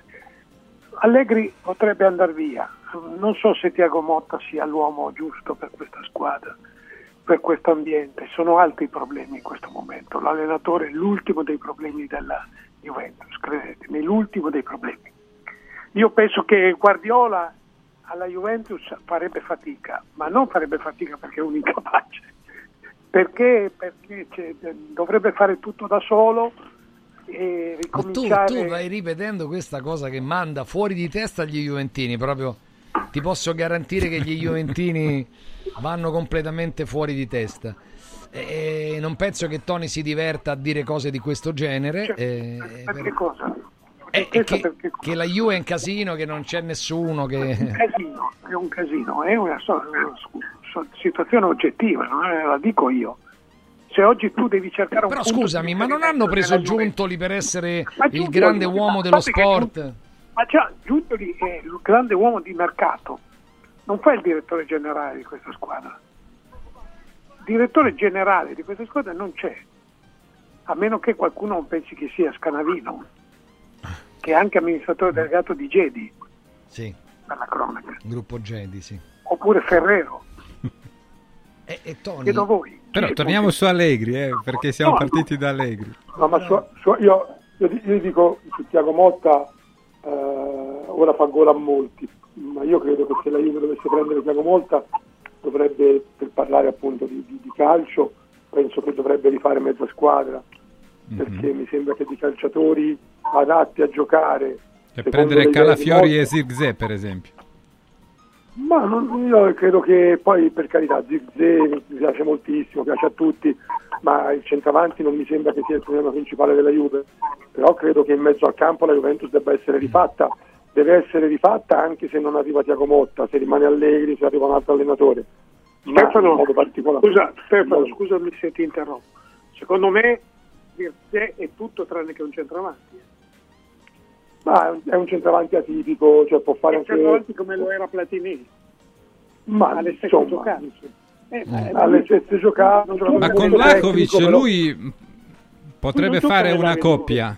Ma io credo, io credo- io credo che la Juve dico, poi io credo che la Juve debba rifare il centrocampo, eh, questo credo Sì, che sì. sia il passaggio fondamentale della Juve. Poi per carità, Zirze può giocare con Vlaovic, può giocare al posto di Vlaovic, può non No, andare no. alla Juve. non Però a proposito del centrocampo, Stefano, oggi avete scritto che Cop Miners eh, ha, dat- ha detto di sì alla Juventus. Certo, adesso devono mettersi d'accordo con l'Atalanta, che non è No, scontato. loro Cup Miners piace, a loro Cup Miners piace molto perché loro vogliono un centrocam- centrocampisti che facciano anche gol. Quest'anno Rabiot ha segnato poco e, e di gol da centrocampo ne hanno avuti po- pochissimi. E poi devono mettere qualcuno che ragiona perché Locatelli, per quanto si sforzi, ma insomma è Locatelli, non è quel tipo di calciatore. Loro devono in, in mezzo al campo, se riescono a tenere Rabiot, eh, c'è Rabiot, Locatelli che se lo vogliono utilizzare, a mio avviso non lo possono utilizzare lì, non può stare in quella posizione in una squadra che ha grandi ambizioni anche a livello internazionale, sempre a mio avviso, ma sono ragionamenti che fanno anche loro, cioè loro in mezzo al campo devono mettere due o tre giocatori di spessore, altrimenti tu puoi prendere, poi, eh, puoi prendere chi vuoi in panchina, ma, ma- ma se, non, se non rifai il centrocampo, e, e questa è una cosa che, che vediamo noi e che ovviamente vedono anche loro che fanno questo mestiere, qui lo vedono prima di noi e meglio di noi, e loro ritengono che la grande differenza tra Inter e Juve eh, può essere nella difesa, può essere in quello che vi pare, in Lautaro Martinez, eccetera, ma la, la vera grande differenza eh, lì dove c'è un abisso dall'Inter e la Juve, quello è il centrocampo. Lo, lo- vediamo noi, ma lo vedono anche loro, ovviamente. Ecco, ma il tema dell'allenatore, Alessandro, c'è o non c'è? C'è. Sì, sì, c'è, c'è il tema dell'allenatore. C'è il tema dell'allenatore. Io penso che non sia escluso che possa andare via lui se trova qualcosa di meglio, poi comunque il curriculum per essere considerato tra quelli che possono ambire, comunque poi non è detto che ci vada, però ad altre panchine ce l'ha e, e- e qualche dubbio probabilmente ce l'ha anche la Juve, però immagino che la Juve Ho sentito dire che vorrebbe anche allenare la Roma, per esempio. Eh? credo. Io non credo. Dai là. Come là? In che senso? Ma nel senso che che Allegri, attenzione perché ci sono grandi piazze europee che cambieranno l'allenatore e Allegri è un allenatore di quel livello lì, poi ci può piacere o non piacere. Non credo che Ah, pensa, io, io credevo che tu facessi lo schizzinoso per la Roma, invece è il contrario. No, ma no, ma Allegri è un allenatore di primissima fascia oggi. E credo Sei che- sicuro? eh, credo che Sì, io, sì, io come sì, no, sì, sono sicuro. Con la Juve sicurissimo.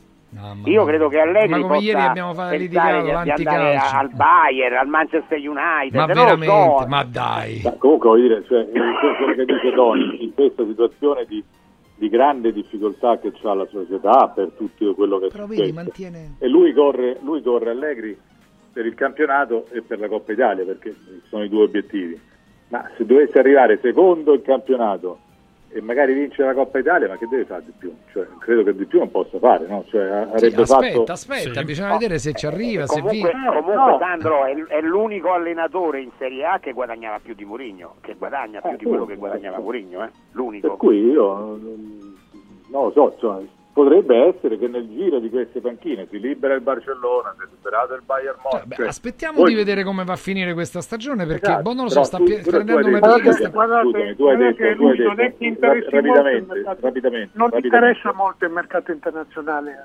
No, non gli Ah, interessa. Guarda che lui, guarda che lui ha puntato la Roma, eh. Per una questione di lingua, non per una questione di, ehm, come dire, di, di, di superiore. Nella bravura. flex. Eh, per una questione di lingua preferi- preferirebbe Restare in Italia. fermo o cercare Eh beh, ragazzi, c'è la Roma, c'è il Napoli. Allora Alla facciamo Roma- alla Roma concludere firma De Rossi. Eh. Ma Vai, io, ma io fra De Rossi e Allegri mi, pre- mi prendo sempre De Rossi al momento. Boh. Vai, Ale. Alessandro. No, non ho capito, per tu tra? Io tra Allegri e De Rossi oggi mi prendo comunque, eh, investo sul Allegri. giovane, sul Ah, giovane. Rossi. Eh, che ci faccio con Allegri alla Roma, dai? No, ma lei è un grande allenatore, Ilario, ma perché, cioè, tu scusa, tu hai detto il Bayern, il Bayern è entrato, il Conte è entrato nel mirino del Bayern. Eh, ma con tutto rispetto di Conte che è un altro ottimo allenatore, ma non è che Allegri è peggio di Conte come, come Ragazzi, visibilità se- se- se- Sandro, se ci sente il marziano ci fa chiudere la radio, ti giuro. Eh, appunto. Eh. Cioè, Vabbè, quindi io insomma, non lo so come finirà con Allegri, però, però c'è una possibilità e quello che dice eh, Stefano eh, è verissimo del centrocampo e lui dice forse anche la difesa. No, anche la difesa. Io penso che chiunque sarà l'allenatore della Juve, Mm. e la Juve deve rifare parecchie squadre perché a parte il centrocampo in cui ci sono delle lacune evidenti, ma la difesa, a parte Bremer, ma Danilo ha 33 anni, Rugani, Alessandro, Gatti. Beh, Alessandro è vuoi tornare- scadenza del contratto, eh, quindi ma va se vuoi tor- tornare a fare una Juve, se vuoi tornare a fare una Juve da Champions League, ambiziosa anche per la Champions League, e non è che si può presentare con Danilo di 33 anni, Gatti e Rugani, insomma, quindi credo che anche lì No, dovresti no, fare qualcosa. Ma lì loro pensano di avere mh, Sandro Diallo e Usen. Eh, Huysen, sì. Diallo e Usen e, se, e si parla di Bremer che va via. Anche pure il Bremer, e allora Eh beh, per finanziare il Quando hai mercato. bisogno di fare i soldi, Eh. o chiedi prestiti ai cinesi oppure al Eh, padrone. sì, Tony, oppure però, però se tu vuoi fare la squadra e prendi due ragazzini e Levi Bremer, cioè, mi pare un po' una cosa Ma non è sì, che devi sì, fare la squadra- inevita- eh, forse inevitabile, però al- Furio, voglio Furio, dire Furio, facciamo i giornalisti, non facciamo tu lo sei, Sandro lo è. Stefano lo è, e non facciamo i tifosi con le figurine. Se tu sei con quei debiti, con quelle perdite, con l'azionista di riferimento che è sotto indagine e potrebbe anche lasciare gli incarichi, per questioni etiche ovviamente, eh, cosa fai? Cosa fai? Beh, trovi una come Marotta Sì, ma a io- fare la io gestione ordinaria. io, io metto la squadra fuori da metto la squadra fuori da queste cose anche perché la Juve è comunque un asset importante eh, Tony lo sai non è un, un asset secondario per cui non è che lo devi mandare allo sbaraglio e quindi la squadra allo sbaraglio è no, stata- allo sbaraglio Tony, no. chi è in Ma se una tu situazione peggiore? e- sbaraglio, e ma cioè- sei già allo sbaraglio. Ma Ragazzi, ma eh, guardiamo le cifre o no? O pensiamo che vadano in campo Ma le cifre dell'Inter sono peggio o Ma meglio di quelle della Juve? possono fare quello che vogliono, Gerco. Eh. Sì, però anche l'Inter è in una situazione L'Inter- forse peggiore della Juve. possa. L'Inter Sì. continua a fare la sua vita nonostante eh, ci siano delle situazioni opache, per non dire altro, ma quello non vuol dire. Quello non vuol dire. Qui c'è una, una società che ha dei problemi. Prima ehm, Ilario ha accennato alla situazione di famiglia, che non è marginale, No. non è affatto marginale, perché può, por- por- può portare a una rivoluzione epocale. Eh, c'è scherzi, certo. E noi stiamo ancora a parlare di, di Bremer che va, di Usen e di Diallo. Eh, quelli sono dettagli, sono asterischi. Lì c'è da no- non andare a letto la sera e non poter Mm. perché non riesci a dormire. Ami- amici tifosi di Napoli e Roma, voi lo vorreste allegri sulle vostre panchine? Forse a Napoli lo vedo. No, no, ma veramente ti giuro, no, qui a Roma no, dai, veramente, cioè, c'è De Rossi, c'è, c'è ormai... Cioè, a Napoli lo vedo. A Napoli lo vedo, sinceramente. Con De Laurentiis? Con De Laurentiis, gli dà la squadra in mano. Beh, De Laurentiis l'aveva chiamato Allegri. oh. Eh, appunto. Prima di prendere, eh, non so se Spalletti, non mi ricordo, l'aveva chiamato, e lui gli disse di prendere Spalletti. Comunque i famosi bookmakers tengono ancora alte le quotazioni di Tiago Motta a Barcellona, quindi non De Zerbi, vediamo un attimo Mhm. perché su De Zerbi ci potrebbero essere dei giochi molto, molto forti e, e quindi questo insomma... De Zerbi se continua a prendere 5 gol in certe partite, non so chi lo prende. Però le fa anche. eh. No, Eh, no, ha vinto il 5-0. eh. Ha vinto 5-0.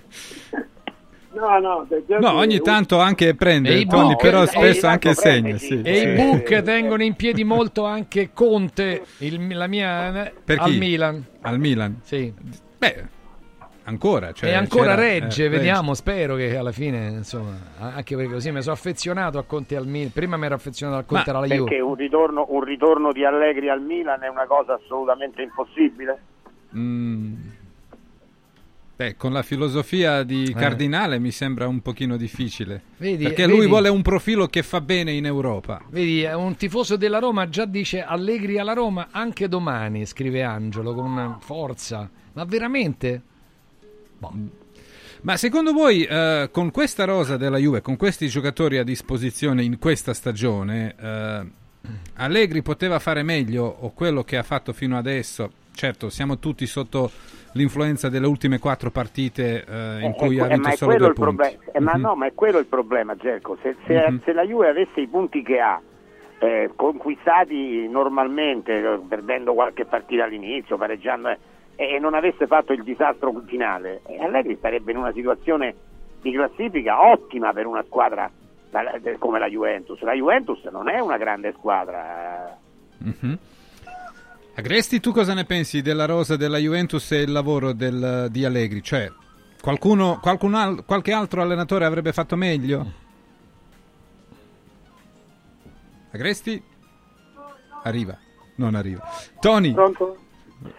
No, il problema è questo, non guardiamo quest'anno, Mhm. non guardiamo soltanto quest'anno, guardiamo da quando lui è arrivato, eh, la Juventus purtroppo per lui, perché prima lui aveva vinto tutto, aveva vinto tutto, è arrivato due volte in finale di Coppa dei Campioni, aveva vinto Coppa Italia Supercoppa, aveva vinto gli scudetti, quindi parliamo dell'ultimo Allegri, della, della facciata B, un po' come è capitato a Lippi, come è capitato a Sacchi, come è capitato a Mourinho i risultati ultimi di questi tre anni non sono stati all'altezza sua, non della Juventus, sua.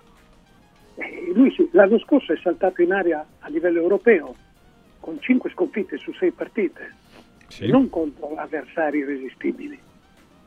È stato penalizzato in una stagione decisa dai giudici e non da- soltanto dagli arbitri e, e la squadra comunque ha resistito però eh, ha mancato tutti gli obiettivi più importanti, non parlo dello scudetto. Mhm. E, e due anni fa lo stesso però. Alessandro, la Due tua? anni- Eh, Lui in Europa ha fatto malissimo l'anno scorso, ha ragione Tony, cioè è stato un disastro la Champions League della Juve dell'anno scorso.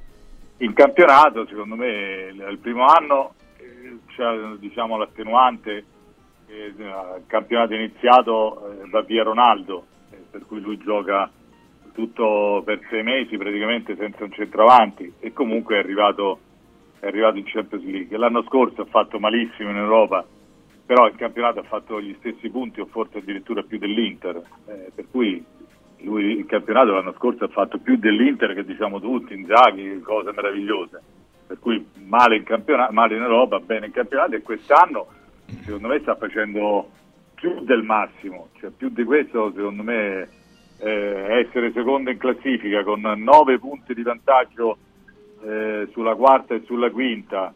Li avere regge? la- Li tiene? non lo so, a oggi, io ti chiedo, ti dico oggi, poi che ne so, se crolla e non mi fa fare il... Io penso di sì, penso che regge, per cui avere comunque questo vantaggio a 12 giornate dalla fine per arrivare in Champions League, secondo me il campionato sta facendo il massimo. E ripeto, in sei finali di Coppa Italia, poi vediamo come succede, per cui dal punto di vista dei risultati sta facendo secondo me il massimo che poteva fare. Bene.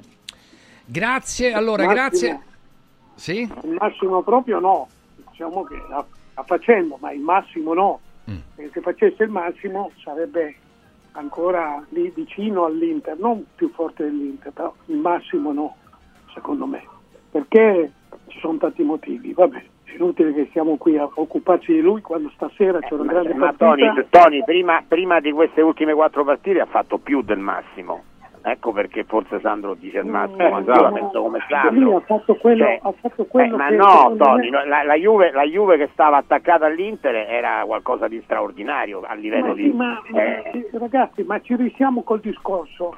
Se noi guardiamo come faceva qualche dirigente importante del nostro calcio, fino al quarantesimo noi avevamo il dominio della partita. Cioè, I campionati per Juventus, Milan e Inter non si vincono a gennaio, non si vincono a dicembre, ma si vincono a maggio. Devi essere competitivo fino alla l'ult- competitivo, sto dicendo, eh? non devi vincere lo scudetto. E invece questa squadra improvvisamente non è più competitiva. Basta, finito lì, non è più competitiva. Sarà colpa sua, secondo me è colpa sua, de- della- della- dei calciatori, ci mancherebbe altro, e soprattutto della società. Per alcuni investimenti folli, l'ultimo quello di Alcaraz, e, ecco, alcune scelte sbagliate, secondo me. Comunque questa è la situazione. Bene Tony, grazie, un No, abbraccio. ma io adesso vado a occuparmi del Barletta che eh, lo Tito sta per comprare. Il nuovo Barletta, ottimo. Gliel'hanno Vabbè. chiesto e il presidente aiuta. Va Eh, ho bene, visto le fotografie già qui. Aiutati che Dio ti aiuta. Grazie, un Ciao. abbraccio.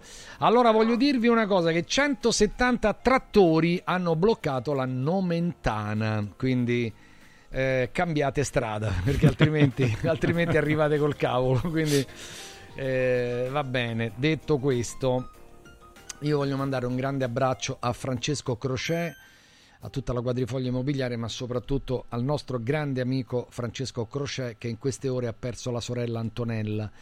E, e quindi un grandissimo abbraccio e ne approfitto anche per ricordare che mh, la quadrifoglia immobiliare, anche perché questa la vita va avanti, sabato eh, apre una nuova sede di Viterbo e quindi vi aspetto in diretta anche con un aperitivo e ricco buffet per tutti in via Carlo Cattaneo 34B a Viterbo, a Viterbo con la diretta di Radio Radio Lo Sport sabato 24 sabato, mm, sabato prossimo. Quindi vi aspetto in tanti con eh, gli amici della Quadrifoglio Immobiliare che ha tante sedi tra Roma, Ostia e Viterbo. E ricordo che in collaborazione sia con la Roma che con la Lazio eh, offrono posti in area hospitality nel pre e post gara delle partite di campionato e coppa di eh, Roma e Lazio a tutti coloro che eh, danno l'incarico di vendita che poi Roma e Lazio significa anche per dire Lazio Juve eh, Roma Milan cioè anche i tifosi delle altre squadre. Comunque vi aspetto sabato a Viterbo via Carlo Cattaneo 34 per l'inaugurazione di una nuova sede quadrifoglio immobiliare della quale vi do il numero diretto 06 27 33 20 quadrifoglioimmobiliare.com una soluzione per tutti la soluzione fortunata e un abbraccio veramente fraterno al mio amico Francesco Crochet per questo lutto in famiglia Dunque, eh, in parecchi di voi, e questo mi fa davvero molto piacere, stanno ordinando i depuratori di acqua, acqua Bria. Intanto perché premiamo una bella azienda romana che da 15 anni fa esclusivamente questo di lavoro, eh, di questo settore, curando interamente tutta la filiera dei depuratori. Quindi li produce di alto livello, li vende direttamente, li installa con il proprio personale e vi manda in manutenzione eh, il personale diretto. Questo Acquabria offre una linea completa sia per le famiglie che per le aziende come bar, ristoranti e, e, e soprattutto ci fa l'osmosi inversa, il miglior sistema di filtraggio, di pulizia dell'acqua che elimina le impurità, compresi i materiali pesanti, le micro e nanoplastiche, mantenendo il giusto contenuto di sali minerali. Con i depuratori Acquabria si cambia davvero stile di vita, no? quindi non si vanno più a prendere le bottiglie eh, di plastica al supermercato, al negozio, eh, da portare a casa, da acquistare e poi smaltire, ma avremo sempre a disposizione la migliore acqua che esiste al mondo, cioè quella del nostro acquedotto che viene controllata tante volte al giorno. E quindi potremo bere e cucinare in grande quantità e potremo decidere che tipo di acqua avere, cioè possiamo decidere addirittura eh, diciamo la, la, frizzantezza più o meno se deve essere più fresca o a temperatura ambiente, ma anche il residuo fisso possiamo scegliere eh, di, di realizzare. E questo lo avremo per tutta la vita, quindi eh, veramente sono dei macchinari all'avanguardia, non è tutto, Acquabria per Radio Radio e solo per noi, questo è un grande regalo, ci dà 10 anni di garanzia totale sui suoi depuratori. Io vi do il numero solo per ricevere una visita senza impegno. Vengono delle persone che abbiamo conosciuto e sono veramente di grande livello. Offrirete un caffè 800 933 659, fatelo perché ci sarà sempre più bisogno di bere acqua e sempre più bisogno di acqua diretta che vive, quella del nostro rubinetto se la eh, depuriamo abbiamo la migliore acqua del mondo. 800 933 659 acquabria.com ci dobbiamo fermare non prima di avervi ricordato questo grande appuntamento martedì 27 alle 21 100 ascoltatori ma ormai credo che siamo a meno 20 possono partecipare gratuitamente al webinar in diretta Zoom dal nostro del nostro mental coach Sandro Corapi. Il tema sarà comunicazione e autostima per essere vincente nella vita, nel lavoro, nello sport. 100 ascoltatori, io ci sarò, ci saluteremo sicuramente. Potrete inviare ora al 3775 104 500 un messaggio con su scritto corso Mental Power che sta per esaurirsi perché oltre i 100 la piattaforma non li regge quindi potremo partecipare a questo webinar gratuito 3775 104 500 scrivi Mental Power webinar gratuito su comunicazione e autostima 27 febbraio ore 21 con il mental coach Sandro Corapi. A tra poco partiamo con le romane. Radio, radio, radio, radio,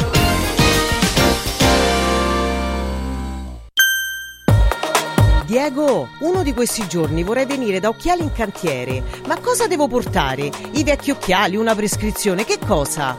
C'è solo una cosa che devi fare. Porta un amico. Da Occhiali in Cantiere per tutto il mese di febbraio vieni accompagnato da un amico, scegliete due occhiali, sia da vista che da sole, e il meno caro lo avrete in omaggio.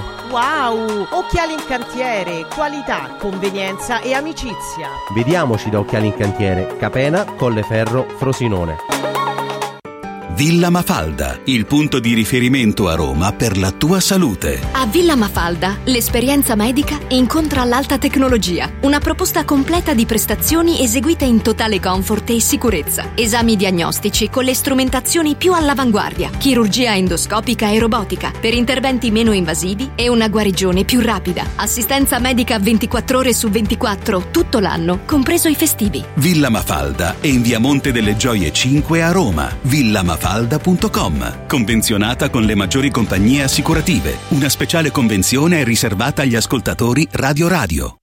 Stanca della tua vecchia cucina? È ora di cambiarla. Scopri i tanti vantaggi che Stosa Store Capena ha riservato per te. E con l'acquisto di una cucina Stosa completa di elettrodomestici, ricevi in regalo un buono acquisto fino a 500 euro da utilizzare da Luzzi Home Arredamenti a Borgo Quinzio, dove trovi il meglio per arredare tutti gli ambienti della casa. Stosa Store Capena ti aspetta in via Tiberina 34 anche la domenica. Stosa, molto più di una cucina.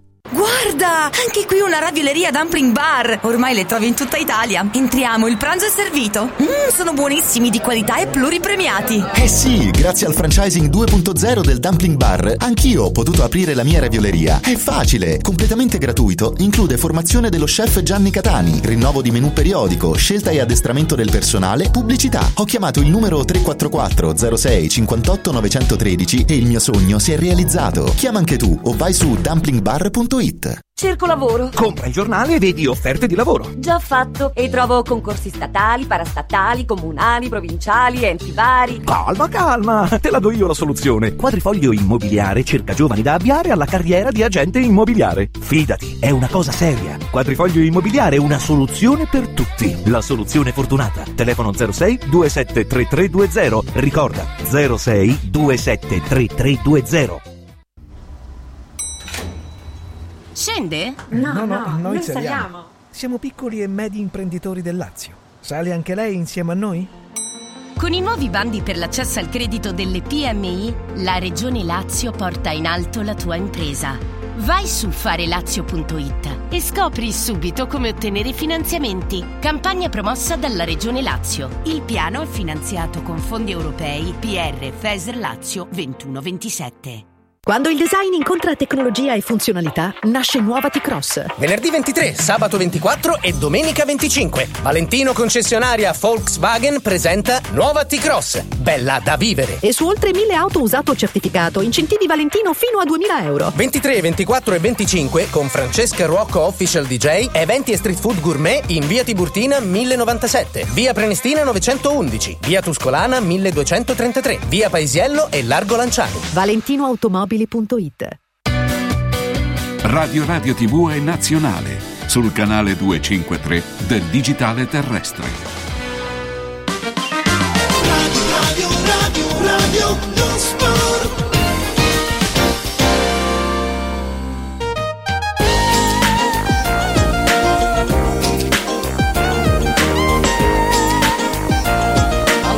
Dove allenerà Tiago Motta? Dove allenerà Palladino? Palladino l'anno prossimo, molto, molto gettonato. Il ritorno di Antonio Conte. Insomma, sugli allenatori eh, insomma, si, si discute, si discute molto.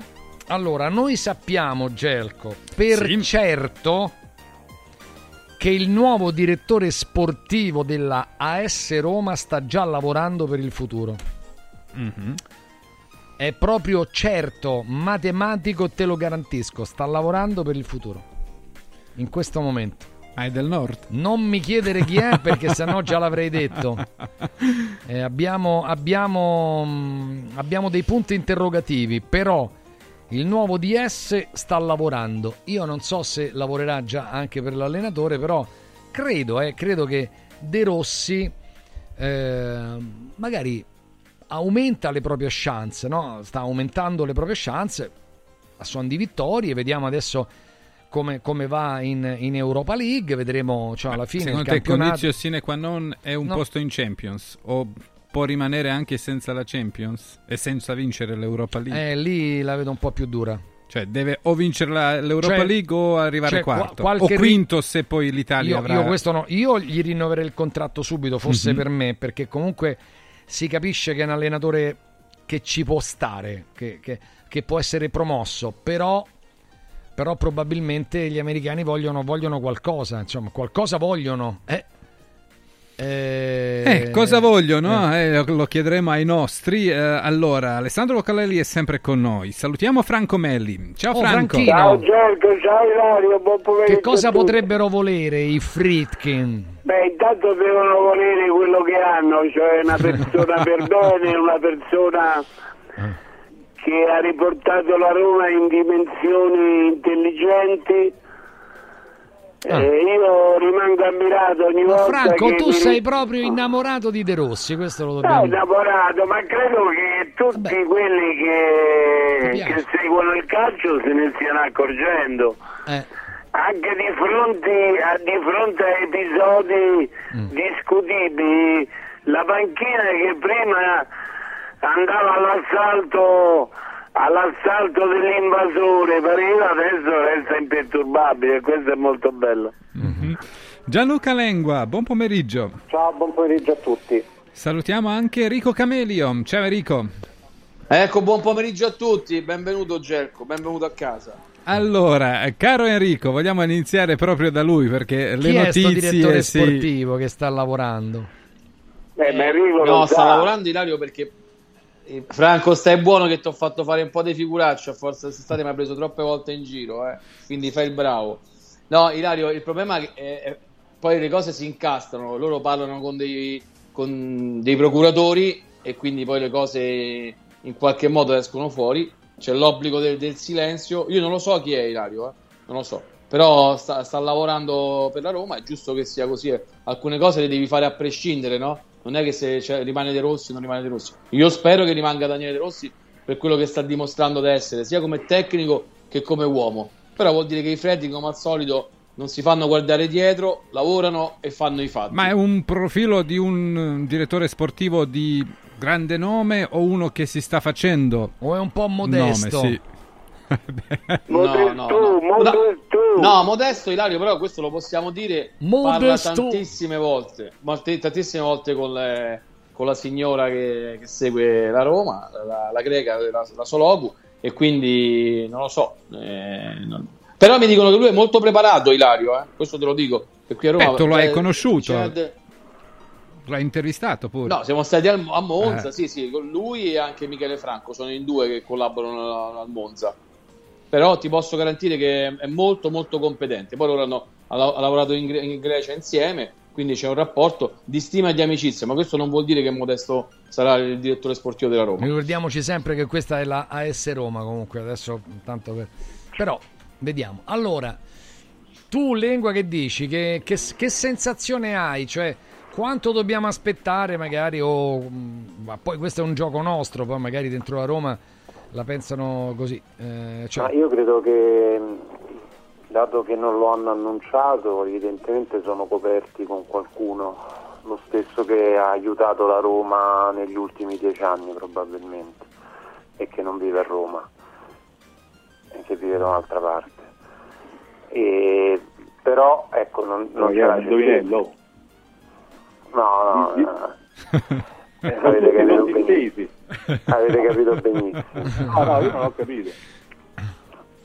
Beh, c'è, c'è stato per un periodo, nel periodo Pallotta c'è stato un direttore sportivo che ombra, no? Ecco, Eh. magari lo stesso ha aiutato la Roma in qualche, Ma in no, qualche occasione. ma di nuovo lui, ancora? No, eh, non, ho- non- non a tempo pieno, però per qualche uscita magari è qualche consiglio, qualche consiglio. Ecco, mettiamola così, dai. E, no, soprattutto per qualche uscita è intervenuto. Quindi magari loro sono la proprietà, mi intendo, e, e si affida ancora a questa soluzione per poi ufficializzarne un'altra. E, però evidentemente non, non serve, eh, non serve questa figura se non hanno la fretta di, di annunciarla perché evidentemente c'è la- l'amministratore delegato che sta facendo eh, tutto il lavoro che serve, magari anche come direttore sportivo e come lo stesso De Rossi ha detto che si relaziona spesso con lei, si relaziona con la proprietà, con eh, il vicepresidente Ryan Fritkin, quindi la figura del direttore sportivo al momento non sentono l'esigenza di annunciarla. Io sono certo che loro abbiano il nome e sappiano benissimo chi sarà, però per una questione di opportunità, per, un- per questioni che non conosco, al momento ancora non... Ma magari non sta lavorando. Magari sta ma lavorando. magari sta lavorando, sì, a braccetto con quell'altra figura di cui ti parlavo prima, chi lo sa. Però ecco, eh, mi sembra che nella Roma ci sia tutto un po' confuso, ecco, stia succedendo qualcosa che, che magari capiremo nei prossimi, nei prossimi Nei prossimi anni. Mm. No, anni no. mesi, anni no. mesi. Mesi, mesi. Mesi. mesi, Ma. Alessandro, stanno salendo o no le quotazioni di De Rossi? Eh, no, secondo me no, nel senso Ah, che no? io mi ha... eh, no, io penso di no perché... eh, perché- Sandro spenge.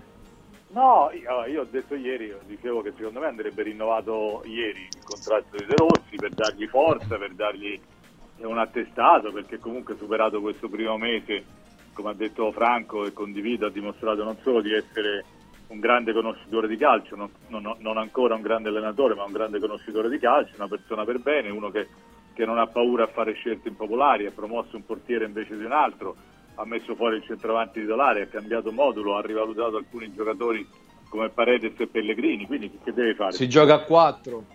Però, eh, esatto, però, però il fatto che che gli abbiano fatto firmare questo contratto per sei mesi, per cinque mesi e che non se ne parli. E mi viene il dubbio che, ma questo è un dubbio mio, senza nessuna fonte di informazione, io lo dico quando è una cosa un'informazione o quando è una sensazione, questa è solo una sensazione, e che loro abbiano quasi un impegno con qualcun altro, perché se no che- che motivo c'è di non dare forza a De Rossi o averlo fatto firmare senza nessun tipo di clausola per quattro mesi, per cinque mesi, come se avessero una- già una soluzione coperta e, e. Eh, però Alessandro pure se avessero un mezzo impegno sarebbe veramente secondo me se, De Rossi continua più o meno con questo rendimento sarebbe sbagliato mandarlo via.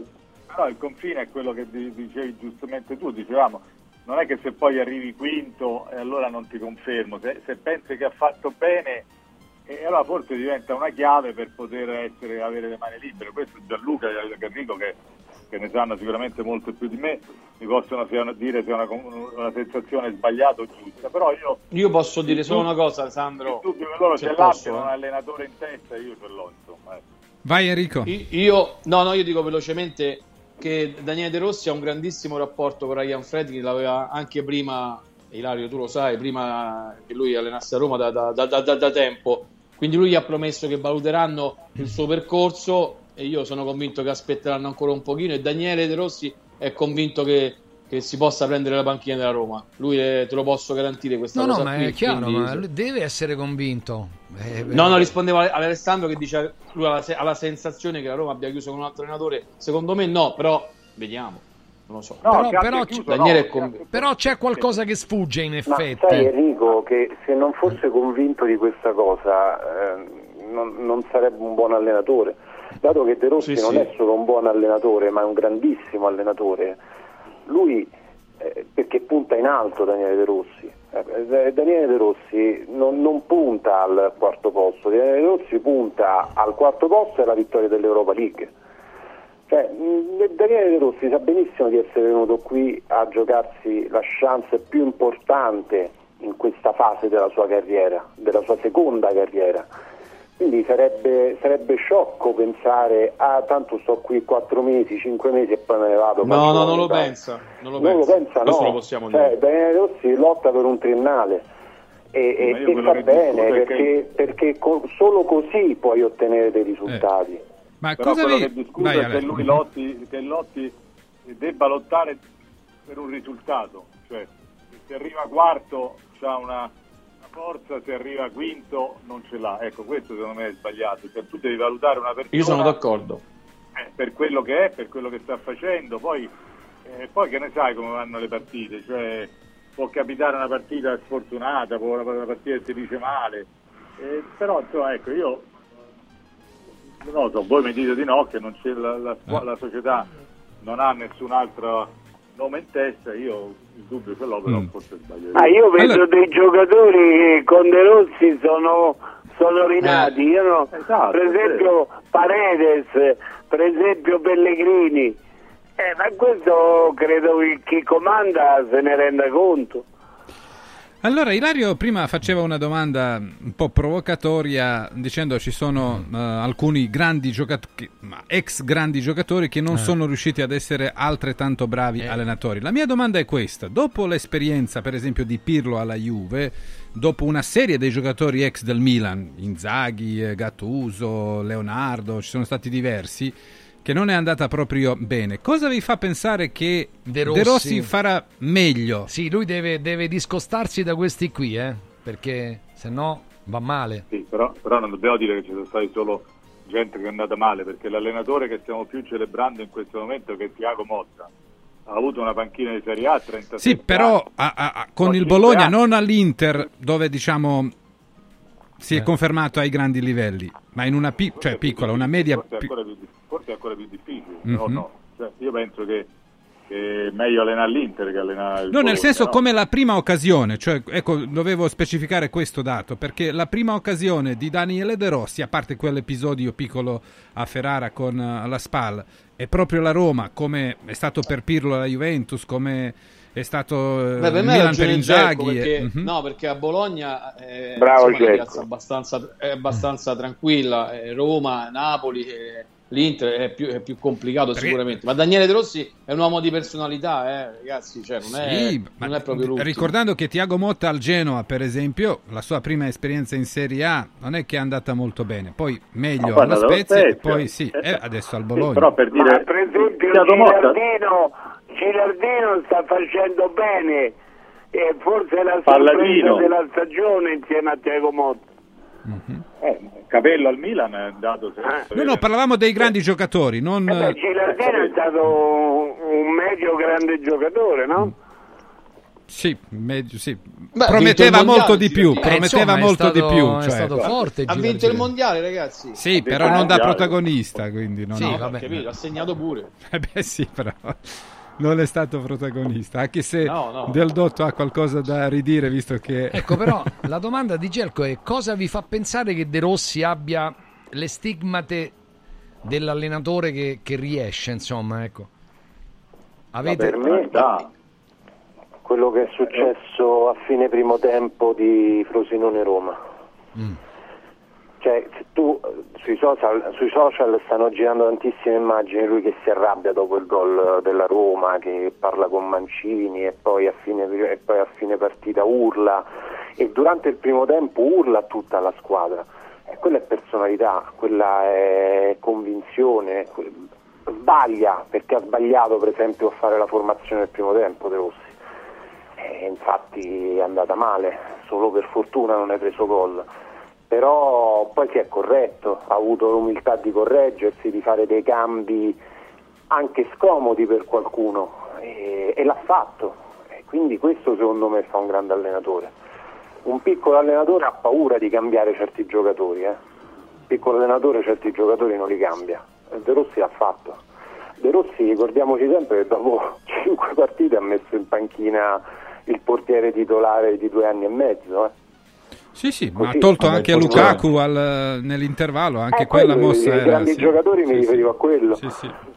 È solo uno che ha personalità può fare una cosa del genere, non, eh, sicuramente non lo può fare l'ultimo arrivato. Ilario, scusami, eh, ma la cosa principale che ha fatto lui, non lo, non lo diciamo mai, qui abbiamo, avevamo paura a dire che la Roma poteva giocare a 4. Mi ricordo una volta Alessandro ha preso la statistica di tutti i calciatori, non, era impossibile, la difesa a 3. No, già da lì lui ti fa vedere che ha la personalità. In tre giorni, che lui è ha iniziato ad allenare mercoledì, sabato ha giocato, lui ha messo la difesa a 4. Se dicevamo questa cosa sembravamo dei pazzi, non capiamo di pallone. Ti pare che Mourinho lo fa? Ti fa capire che lui le cose le, le fa, non ha paura, ha spostato i calciatori, ha messo in panchina dei, dei- dei campioni. Di Bala lo metterà in discussione altre volte, lo, lo vedrete, perché lui vuole che partecipi anche di più nella fase difensiva.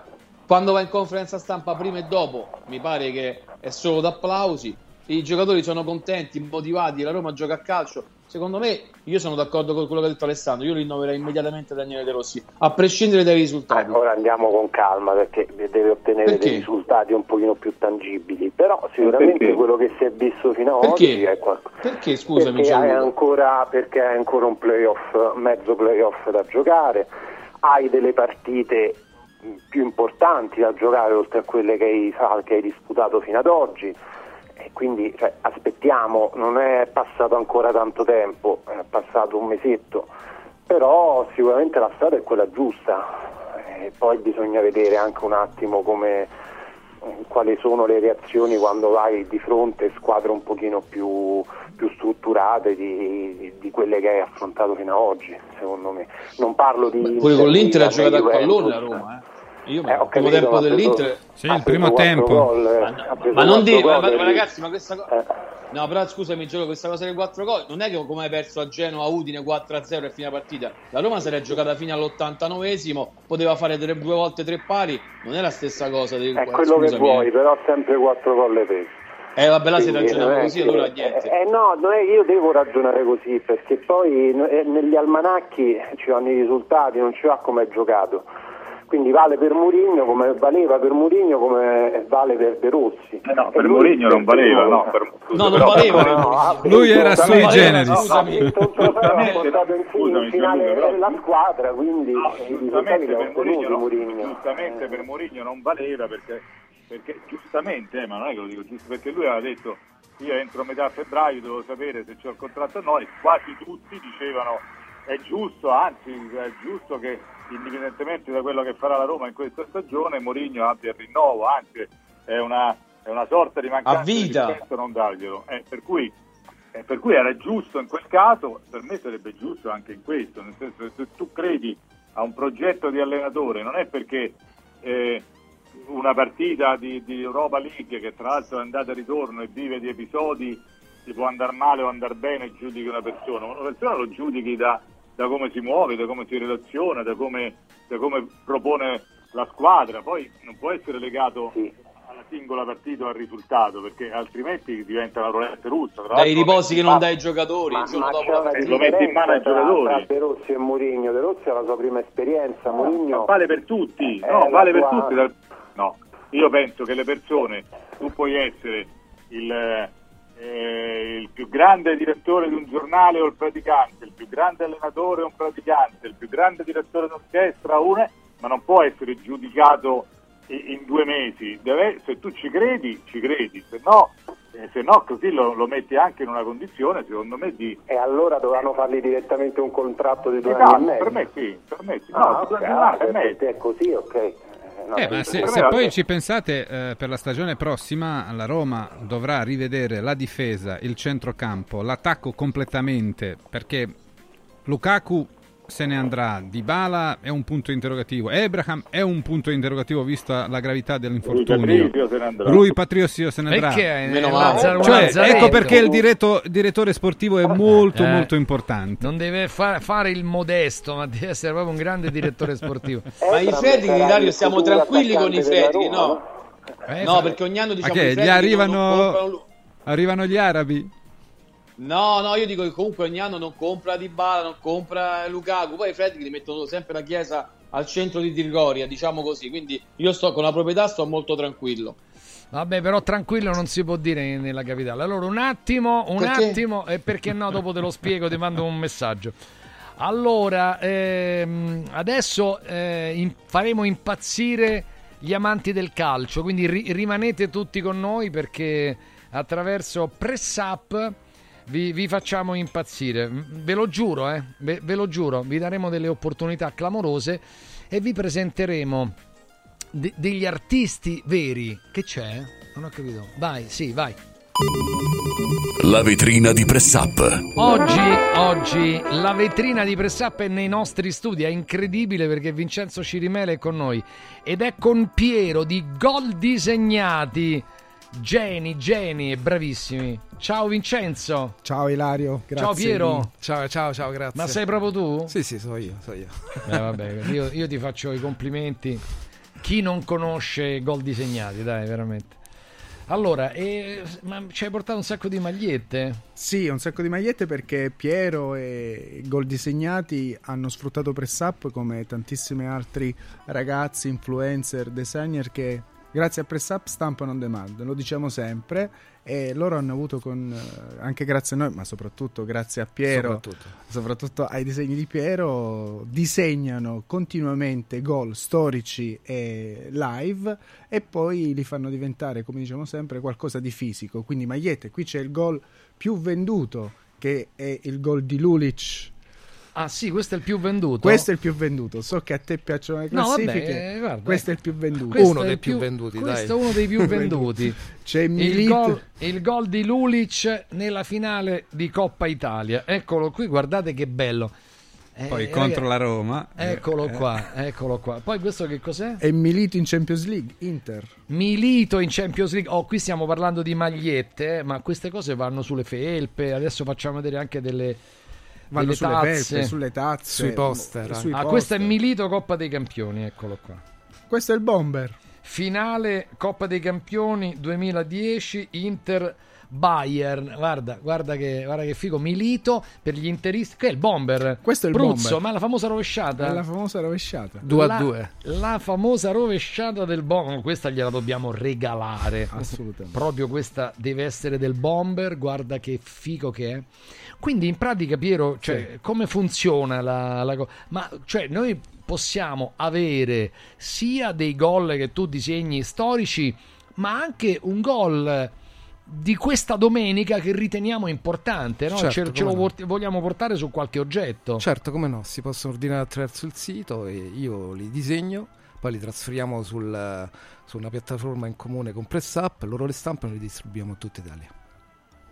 E aggiungo che mh, ci sono moltissimi papà, mamme, nonni che registrano col telefonino il gol, Bravissimo, i sì. gol dei propri ragazzi. Ah, certo, delle serie inferiori, Delle ne- serie inferiori. nei- ne- tra i giovani. Sì, e, sì, ci, bello. e ci sono anche le fidanzate di calciatori di Serie A o di Champions i League che fanno i regali e che mandano a gol disegnati un piccolo video e Piero anche da lì riesce a fare Sì, li chiamiamo U-Goal.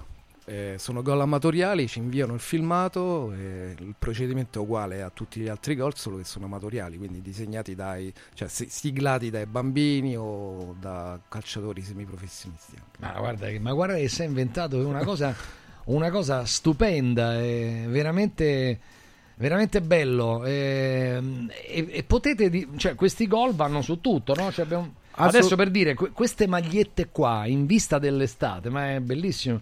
tu sai che io ce, ce ne ho un po'. E me le metto sempre al mare eh, e tutti mi chiedono, veramente sono fighissime. Sì, basta andare sul sito di Gol Disegnati, scegliere il prodotto, quindi la maglietta piuttosto che un poster, una felpa, una tazza, un telo da mare, scegliere il gol ovviamente e noi lo- quel file lo, lo trasferiamo direttamente su quel prodotto. Quindi qui come se vuoi fare c'è il mitico gol di Zagnolo durante la finale. Ah, la finale di, Di Tirana. Di Esatto, Tirana, La sì. finale di Tirana, eccola qua. Conference League. Eh, certo. Eh, eccolo qua, il gol di Zagnolo con la quale la Roma vince la conference. Questo- Belli- peraltro, peraltro magliette di, di livello, eh. Dobbiamo anche dirlo. di cotone organico. Questo è una maglietta autografata da Bruno Conti perché è il suo gol al mondiale dell'82. Ah, ecco. Contro il Perù, se non Contro sbaglio, il Perù. giusto? Sì, sì. Il grande Marazzico, eccolo qua, grande Bruno. Ciao Bruno. Questo- Ah, questa è una felpa. Questa è una felpa, è il gol del mitico Paolo Rossi contro il Brasile, l'1-0. Il primo Eh, della certo. tripletta. Eh certo. Questo è il primo della Il tripletta. gol di testa. Questa è un'altra felpa, invece con eh, il gol del Ma mi- sono bellissime, eh? felpe, magliette, veramente. Allora il sito è Gol Disegnati, direttamente com. da loro. Eh, Gol disegnati. Goldisegnati.com. Oh, dite quando eh, che vi manda Radio Radio, eh, questo è importante. Questo che cos'è? Questo è il gol di Del Piero contro la Fiorentina, il mitico gol. Nel 94-95 Juve, Juve Fiorentina 3 a 2. Il gol di Del Piero. Fammi aggiungere, Ilario, che mh, PressUp aiuta le aziende, le persone come, come Piero, come Gol Disegnati, ma tantissimi altri che hanno un'idea, non vogliono spendere nulla perché non costa nulla creare il proprio sito, lo shop sulla nostra piattaforma e insieme si inizia a guadagnare, a condividere e dividere eventualmente i ricavi. Se non si vende nulla, non c'è nulla di magazzino, non c'è nulla di invenduto, noi come diciamo sempre produciamo on demand. Eh, questo, cioè, l'idea geniale. Oh, intanto queste tazze, fammi vedere. Questa è Maradona, ragazzi. Maradona 85-86, Napoli Juve 1-0. Quindi uno fa colazione co- ricordandosi Diego Armando Maradona. Eccolo qua. Poi vediamo, eh? sempre questa tazza, gol disegnati, finale Coppa dei Campioni, Juve Milan 2-3, qui Shevchenko. Shevchenko, mm, mi dispiace dare un così un colpo al cuore agli Juventini, ma i milanisti staranno eh, capito, esultando. E poi qua è, è praticamente l'ultima giornata Roma-Parma 3 a 1, i gol de- del 3 a 1 dello scudetto di Batistuta di Capello di Sensi. Ecco, del- eccolo qua. eh, e qual è la telecamera? È quella, eccolo qua. Sono bellissimi, bellissimi. Goldisegnati.com, goldisegnati.com. Avete sentito, oltre a questi storici, c'è una possibilità di avere il gol disegnato eh, dei vostri bambini, del vostro compagno. Certo. E, e oltre ai gol, eh, possiamo andare su altri sport? Sì, sì, ultimamente Eh. infatti oltre al sito abbiamo anche le pagine Facebook e Instagram. Noi pubblichiamo spessissimo tanti disegni, anche altri sport eh, come la Formula 1, il basket. Adesso Ecco. che Sinner ha vinto abbiamo fatto il punte- il punto finale che è stato proprio piaciuto tanto. Fichissimo. Oh, ovviamente eh, goldisegnati.com e poi vabbè la nostra piattaforma radioradio.pressup.it da dove andate andate comunque sempre lì Ci arriviamo. convergiamo perché c'è questo nostro grande amico in comune Posso che- spezzare una lancia a favore di Vincenzo? Che noi Beh, certo. abbiamo iniziato con Press Up e stiamo ancora lì dopo quattro anni, quindi... eh. Grazie Piero. Perfetto. Eh beh, ma è veramente grande e l'idea di gol disegnati, un po' come quella di Radio Radio, è- noi la estendiamo a tutti quelli che hanno un'idea e che la vogliono sviluppare e grazie all'aiuto di Vincenzo Cirimele si guadagna solo perché non si fa magazzino e quindi se ci sono appunto influencer, se ci sono persone che pensano che si può avere, ecco per esempio ecco, ecco Sinner, vedi? Sì. la vittoria di Sinner, eh, stupendo, veramente bravi complimenti. Quindi chi ha delle idee e le vuole sviluppare e vuole creare un business sulla stampa, beh, eh, contatti Pressup. Eh, c'è Pressup su Pressup anche il numero entrate in contatto e viva e Radio Radio promuove tutto quello che c'è da promuovere grazie Vincenzo Grazie. e grazie Piero e Grazie, complimenti grazie e viva dis- eh, gol disegnati goldisegnati.com La vetrina di Press Up. Radio, radio, radio, non sport. Four Winds, la soluzione unica per le tue esigenze di energia da fonti rinnovabili.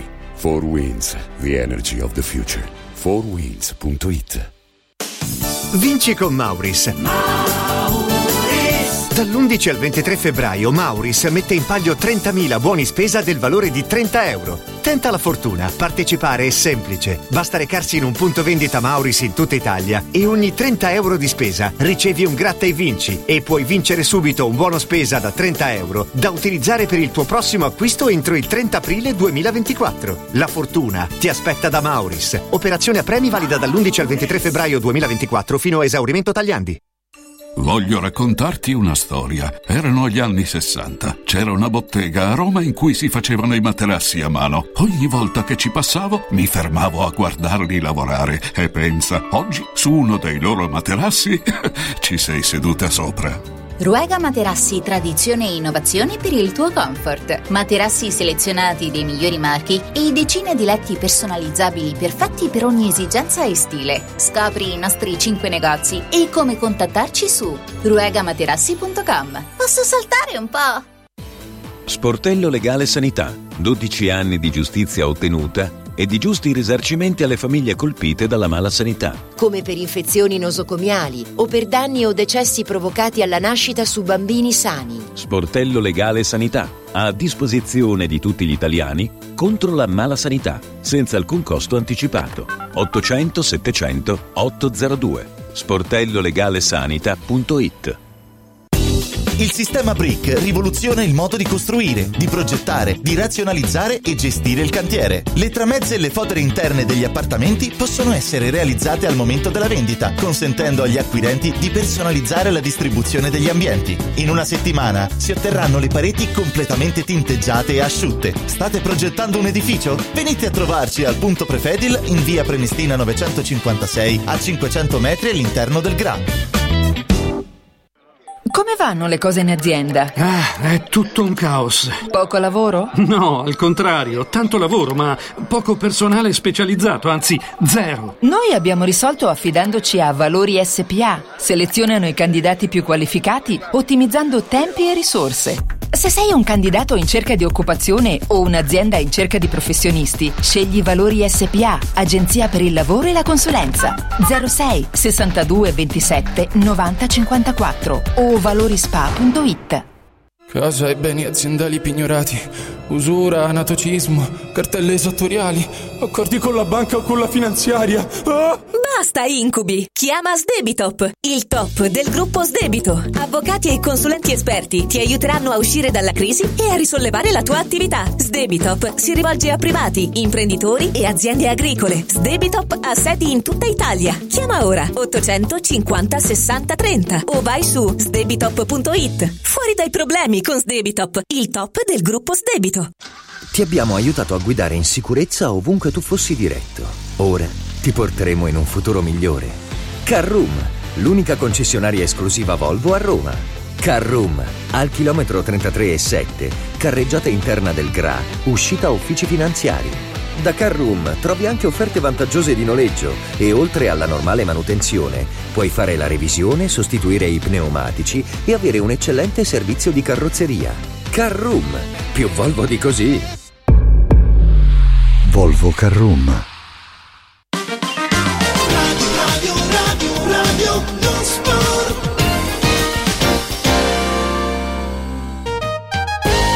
Allora, preparatevi, preparatevi perché faremo dei contest e vi faremo vincere le, le maglie di gol disegnati. Ma dovrete individuare i gol, eh, ragazzi, quindi ve, ve- ve le spediamo a casa in tutta Italia e anche all'estero. Sarà una cosa molto bella. Torniamo alla Roma, torniamo alla Roma perché è anche eh, giusto preparare questa partita di, di ritorno, è molto importante. Eh, chiaro, c'è, c'è grande attesa per capire se, se la Roma eh, realmente cambia, cambia passo e, e se viene, se, se- insomma, se si qualifica, se, se arriva agli ottavi dell'Europa League, perché purtroppo nel girone non si è comportata bene e quindi sinceramente deve, deve fare questa, questa doppia partita. C'è stata un'andata e adesso c'è la gara di ritorno. Gelco, andiamo anche su questo. Eh sì, ricordiamo che sono sempre con noi eh, Franco Melli, Gianluca Lengua, Enrico Cameglio Ecco. e salutiamo Giancarlo Ecco. Padovan. Buon pomeriggio. Ciao Giancarlo. Ciao, ciao, buon pomeriggio a voi. Ciao Giancarlo. Un abbraccione. Ciao. Allora, Ciao, vogliamo un attimo capire chi è disponibile e chi no per la partita di giovedì? Lengua? Guarda, sono indisponibili chiaramente quelli che non sono in lista, quindi eh, Christensen, eh, eh, scusami, Wisen e... mm, eh, no, Christensen, sì sì, perché ci sono Selic e Karsdorp, So- è, dis- è indisponibile Bove perché è squalificato e poi gli altri ci sono tutti, compreso un Dica che oggi si è allenato e sarà convocato ma non credo possa, possa giocare titolare perlomeno. Quindi io mi sono fatto un'idea della formazione che lui, eh, che De Rossi schiererà eh, a centrocampo, ad esempio mi aspetto eh, i tre titolari, quindi Cristante Paredes e Pellegrini. In attacco io ho qualche dubbio su Sharawi, mentre ovviamente sono confermati Di Bala e Lukaku. In difesa i centrali saranno Mancini e Llorente. Sulle fasce eh, potrebbe riproporre ancora una volta Garzorp, altrimenti alternativa è Selic, mentre a sinistra forse è in vantaggio Spinazzola. In porta eh, Zilar, come ormai abbiamo Il Sharawi lo mette sempre lui però, eh? Gianluca. Come Franco, scusami? Dico Sharawi lo, lo mette quasi sempre. Sì, sì, no, infatti è che la Roma con Baldanzi e Dybala è una Roma comunque interessante da vedere. Il problema è che Baldanzi è l'omologo di Dybala, cioè deve giocare a destra, quindi devi, devi cambiare un po' struttura, però lui stesso ha detto, De Rossi stesso ha detto che il futuro è con Baldanzi e Dybala in campo insieme. Giancarlo. Io non lo so, io ho visto... Ma scusami Lario. No, volevo chiedere a Giancarlo, siccome stiamo andando verso giovedì, quanto, quanto è importante per, per la storia di questo campionato della Roma, di questa stagione della Roma, passare il turno, ma anche per la storia personale di De Rossi? Beh, la storia, la storia personale di De Rossi si deve arricchire di, di risultati e passare il turno è un risultato, sicuramente. Eh, quindi passare il turno sarebbe importante. Io però, con tutta sincerità, e voi sapete che io non sono quello che eh, saluta De Rossi come salvatore della Roma, però non è giusto adesso mettere sulle spalle di De Rossi se passi bene, se passi bene, se non passi eh, hai fallito. Non, non- è così, eh, nel senso che lui intanto si è trovato una situazione complicata eh, perché la, que- la Roma di Mourinho doveva essere già qualificata per il girone che aveva e questo non è successo. Si è trovato un avversario che storicamente la Roma batte ultimamente, ma questo non vuol dire niente perché prima o poi magari ti batte lui. E terzo, se l'è trovato eh, in una fase contingente nella quale lui è impegnato a, a rialzare la Roma in campionato. Ora la domanda è, ce la fa, non lui, ce la fa la squadra a reggere il doppio confronto? Perché è, è un problema che ha avuto anche la Lazio. Arrivo buon ultimo, penso che l'abbiate già detto ieri, ma insomma che ha avuto anche la Lazio no? con la partita col Bologna.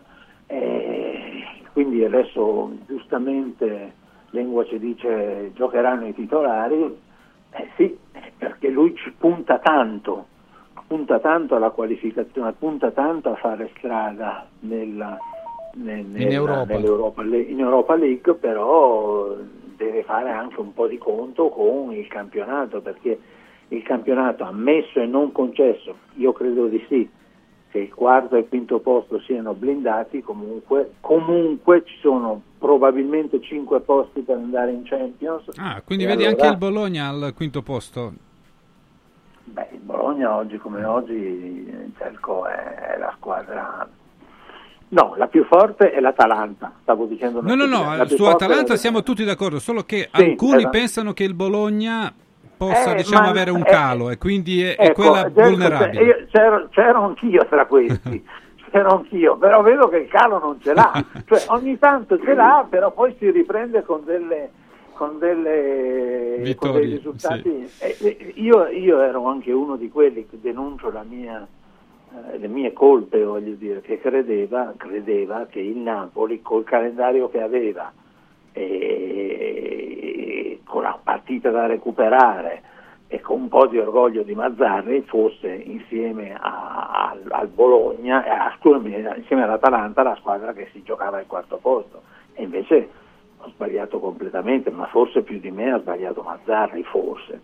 Comunque io dico, eh, eh, De Rossi vuol, vuol fare un buon lavoro e un buon lavoro sarebbe qualificarsi. Se non, non accadesse, ma secondo me accade, eh, io penso che nei suoi confronti non vada elevata nessuna critica, almeno al momento, perché, ripeto, la situazione lui l'ha ereditata non buona e la deve gestire per quello che è, cioè una situazione mm, di- non facile, anche se il pareggio lì è un, è un buon risultato, eh. non è stata una partita straordinaria, ma è un buon risultato. Ricordiamoci che per De Rossi queste sono anche le prime partite continentali che lui fa da allenatore naturalmente, eh, da allenatore. Lui sa benissimo che cos'è una competizione europea e quante energie si spendano.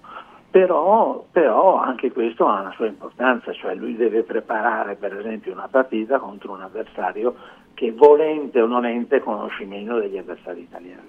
Enrico, cosa volevi dire prima?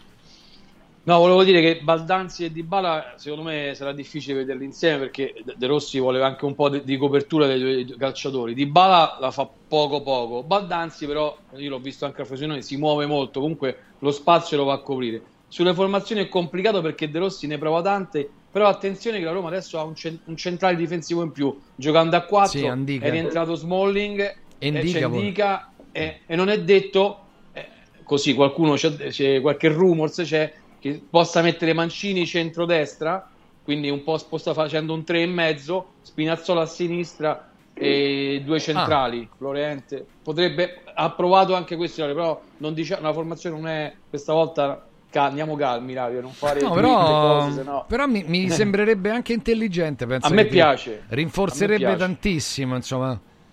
Cioè fare, fare Mancini, per dire Mancini, Smalling, eh, Iorente, eh, no, Smalling no. o Smalling e Indica non lo so Però- Indica gioca a sinistra lui vuole Ilario eh, eh, Daniele Indica lo utilizzerà molto Daniele Rossi perché gioca col piede sinistro fa girare la palla eh, e poi è stato il miglior centrale della Coppa d'Africa, anche come passaggi riusciti indica. Eh. Lì c'era anche Koulibaly, insomma, così scarso non era. No, noi stiamo parlando ovviamente della partita di giovedì, però cioè, più in generale... Sì, sì. Più in generale, insomma, in effetti adesso la Roma ha, ha quasi tutti a disposizione, Franco.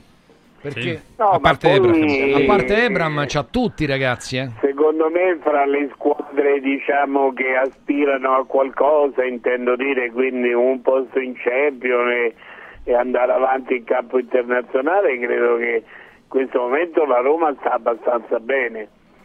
Adesso si tratta di fissare una formazione orientativa, credo che da questo punto di vista De Rossi eh, stia ancora un pochino tentennando da una parte e dall'altra, come ha dimostrato il primo tempo a Frosinone, ma è anche un allenatore pieno di buonsenso, pieno di umiltà.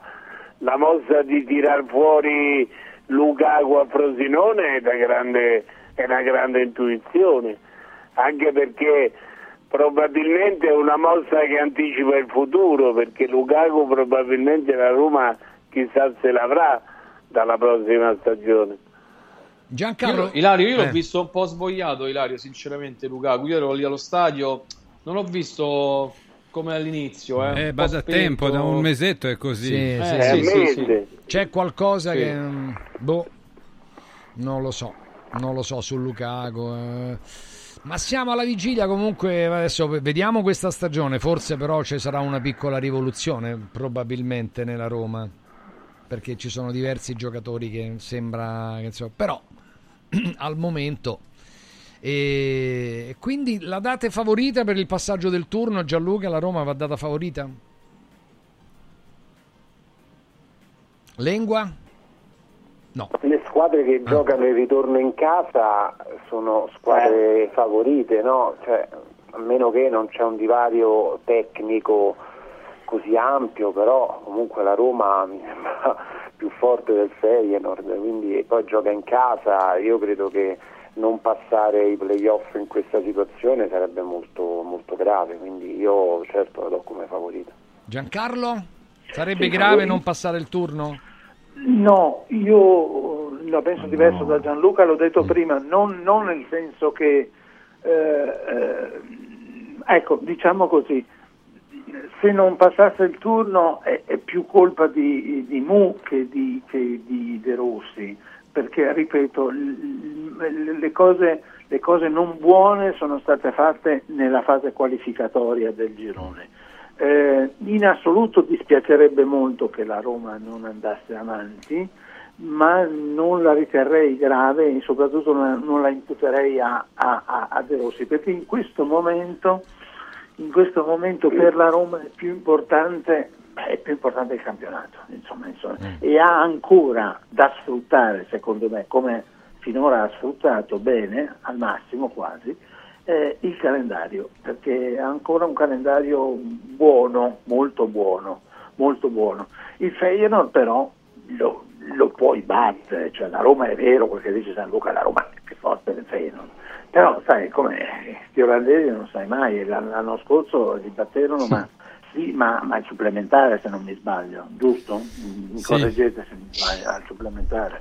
E quindi eh, io pre- anch'io credo che la grande spinta venga da- da- dall'Olimpico, la Roma in casa per conto mio è se- sempre stata, ma adesso ancora, ancora di più è un'altra squadra, eh, ha sicurezza, in fiducia, ehm, si sente più protetta da questo, da questo grande stadio, dal calore dei suoi tifosi. E a proposito dell'anno scorso, Dybala è stato eh, il giocatore decisivo in quella Decisivo, partita. decisivo, decisivo, sì. E quindi... Gerco, scusami, Eh, eh. sì, come vai. fa a essere grave si esce eh, domani? Come quando, eh, l'anno scorso è sceso il, il Salisburgo dalla Champions avevamo detto che era complicato e il Feyenoord scende dalla Champions la Roma è grave se esce non è che sta incontrando il Bodo Clinton ha ragione Giancarlo non stiamo facendo un turno eh, incredibile perché la Roma era troppo più forte delle tre squadre. C'era lo Sheriff io non mi ricordo che squadre c'erano in, Europa League nelle qualificazioni. Quindi la Roma secondo me è giusto che passa il turno. Fortunatamente ha fatto un gol, cioè uno pari, ma il gol trasferta non vale più come una volta. Per me deve passare il turno, è leggermente più forte del Feyenoord, non dobbiamo fare i, piagno- i piangioni come, come si faceva prima, però non è No, grave però Enrico, la Roma ha Eh. tutti a disposizione per come stanno le cose sarebbe una È perché si delusione. allenano, Ilario. Sareb- Ok, Eh, si però sarebbe una delusione. giorno, Se eh. stiamo dicendo che sta migliorando, sarebbe una delusione se va fuori, no? Ma Cioè- no grave. Eh, Puoi, puoi perdere, Ilario, non è che scusami, però vince al no, 100%. io non ti seguo, questa indulgenza non, non la capisco, soprattutto da te che... eh, No, io da te che hai detto che è grave, prima dicevi che era, potevi uscire, hai No, cambiato. no, vabbè, io ho bene, sempre detto che era, eh, io ho detto anche che è grave essere stati, eh, eh, passare come seconda del girone e continuo a dire che è grave uscire ai playoff. Io non Poi c'era il capisco Re di questa Coppe indulgenza da parte tua perché prima eri molto critico se la Roma è uscita dalla Coppa Italia è uscita da Beh, è ti spiego pure del perché. Beh, Adesso facile. non puoi non passare col Feyenoord che è in difficoltà e che gioca in trasferta e davanti a un pubblico di Ti rispondo. 65.000 romanisti con, con tutta la squadra a disposizione. Eh, Sì. sarebbe grave non passare il turno. Sì, allora, ti rispondo. Intanto non possiamo fare il paragone, eh, parliamo di uno- Daniele che De Rossi sta lavorando da 22-3 giorni effettivi contro una, una situazione di due anni e mezzo. Se la squadra è tutta a disposizione avrà dei meriti anche l'allenatore che sta facendo adesso, tant'è vero che lunedì non ha dato il giorno di riposo, l'ha fatti andare a Trigoria, prima insomma c'era un po' più di, di, di, di Trigoria Resort e poi prima c'era, su questo bisogna dare atto, c'era il re di coppe, non lo dico, dico seriamente, nel senso Mourinho centrava tutto in quei 180 minuti, tant'è vero quando lui preparava quelle partite, Ilario, non ridere però perché è così, lui diciamo che ci metteva un po' di verve rispetto al campionato, quindi lui puntava tanto sulle coppe, quindi può, Roma per me deve passare, ma non è Ilario il Feyenoord o Gianluca è diventato il Crotone, eh. comunque cioè, è, una, è una partita che ti No, devi io giocare. ripeto, non è che io vado a giudicare a priori il perché o il per come la Roma qualora non dovesse passare. Eh, io ti dico che intanto vediamo la partita, poi ci possono essere responsabilità dell'allenatore come ci possono essere responsabilità Certo. della squadra. Ad esempio nel primo tempo di Frosinone alcune delle responsabilità c'era l'allenatore che ha sbagliato Tutte, formazione. per me tutte, per me tutte. Eh, Sì, sì, ma se io le lo dico, prese, ora se le Eh, ma lui se le prese. No, però però- Gianluca, lui se le prende. Prima era colpa di, di Berardi, degli arbitri, della Lega. È cambiato un po' la cosa, capito? Vabbè, Eh, questo Enrico c'è. forse l'abbiamo E torna capito. sempre su Mourinho, L'abbiamo Enrico. capito, Eh, l'abbiamo. No, no. l'abbiamo capito, l'abbiamo Eh, lo capito. so, che- però, Ilario, va bene, è va bene, va bene, precisare, va bene. sa mai. Comunque, oggi è martedì, vedremo insomma domani No, eh, comunque è vigilia. importante che passi, però è anche importante eh, qualora certi obiettivi non venissero centrati, è importante fare un approfondimento serio su questo Ma certo, certo. signor De Rossi se merita o no di andare avanti. Allora, Secondo me eh. potrebbe meritarlo ugualmente di andare avanti. Benissimo, vedremo. Allora, salutiamo Gianluca e anche Enrico. Ciao, ciao, ciao. Un abbraccio con eh, Giancarlo e Franco. Ci risentiamo tra poco perché giovedì, eh, credo, la Lazio giocherà alle 20.45, mentre la Roma gioca alle 21. Quindi cerchiamo di capire cosa bolle nella pentola laziale dopo, insomma, dopo, dopo, dopo, dopo la la sconfitta, mh, insomma, per certi versi anche immeritata, eh, subita eh, contro il Bologna. Ottimo Bologna, eh, al, al quale veramente dobbiamo fare soltanto i complimenti, ma mh, insomma, durante la partita certe procedure le abbiamo, le abbiamo discusse. E intanto, eh, eccolo qua, eh, Angelo Fabiani inibito fino al 20 marzo 2024 per avere al termine del primo tempo entrando sul terreno di gioco contestato l'operato arbitrale assumendo un atteggiamento minaccioso e intimidatorio. Al rientro negli spogliatoi reiterava tale comportamento spingendo inoltre leggermente il direttore di gara all'altezza della spalla. Vabbè, a me, queste cose mi fanno, mi fanno ridere. Spingeva leggermente, cioè gli ha toccata la spalla, insomma, a Gesù Nazareno. Vabbè, allora sono le 16.32. Gesù Maresca Amen. Eh, ci fermiamo, ci, ci mancherebbe pure che uno tocca la spalla a Maresca, ma, ma stiamo scherzando. Allora, dunque, alle 3 di oggi pomeriggio ho spiegato un po', cioè lo devo rispiegare mm, adesso anche eh, di Amici in Viaggio la grande novità, cioè nel weekend Amici in Viaggio con i suoi legali che sono bravissimi a fare dei contratti innovativi ha messo giù eh, quello che in realtà eh, i proprietari delle case hanno chiesto ad amici in viaggio. No?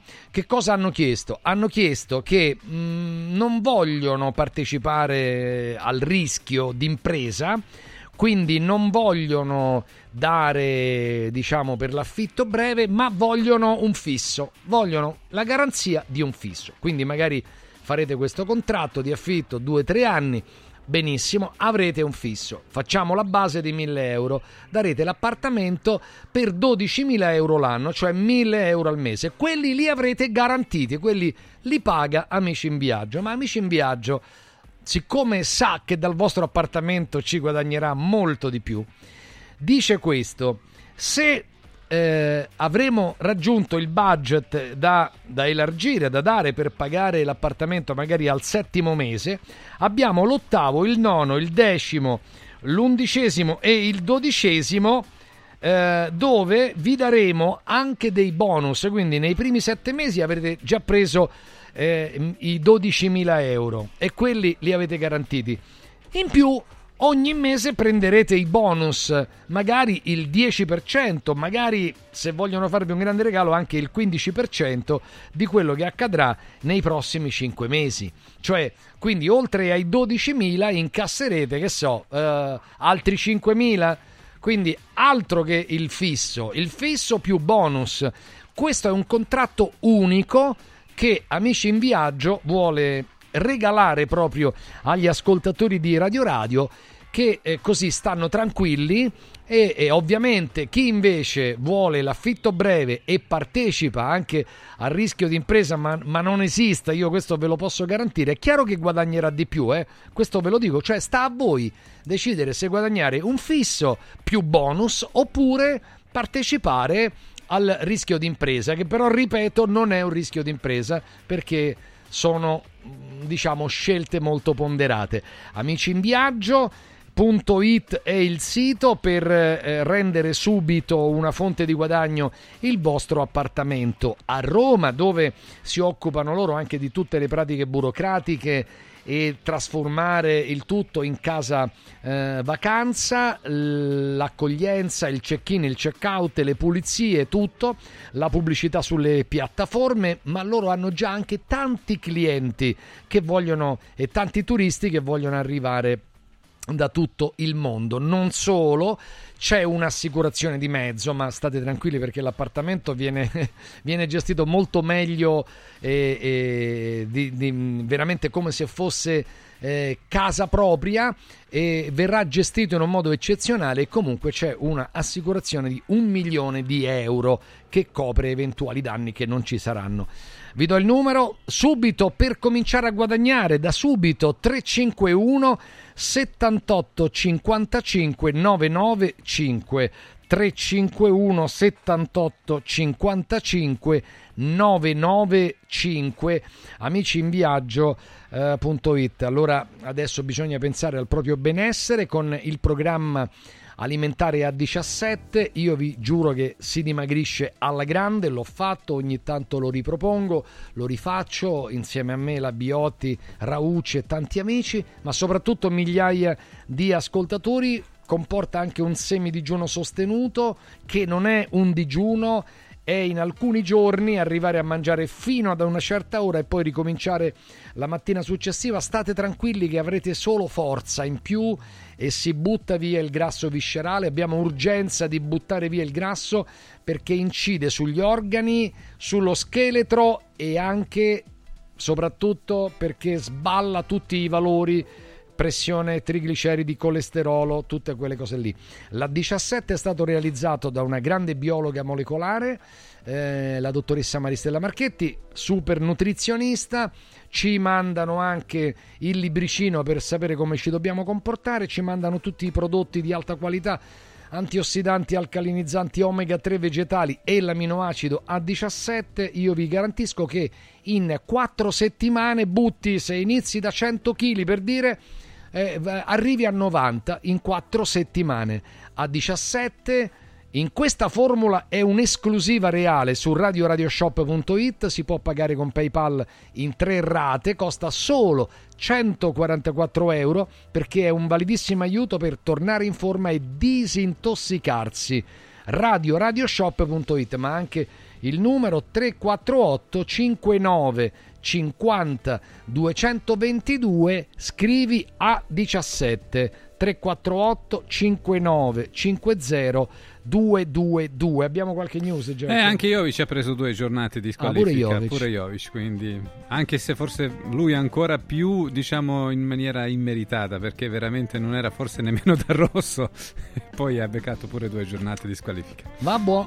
Eh, però ha visto, dopo però Fabiani è stato di una plomb Sì, nei- certo. nei, giorni successivi, non ha rinfocolato, ha detto fermi tutti, calmi tutti. Prima lo voleva strozzare, dopo però tutti calmi, bene, tranquilli, ma soprattutto mi fa ridere che al rientro dagli spogliatoi reiterava spingendo leggermente il direttore di gara all'altezza della spalla. Va bene.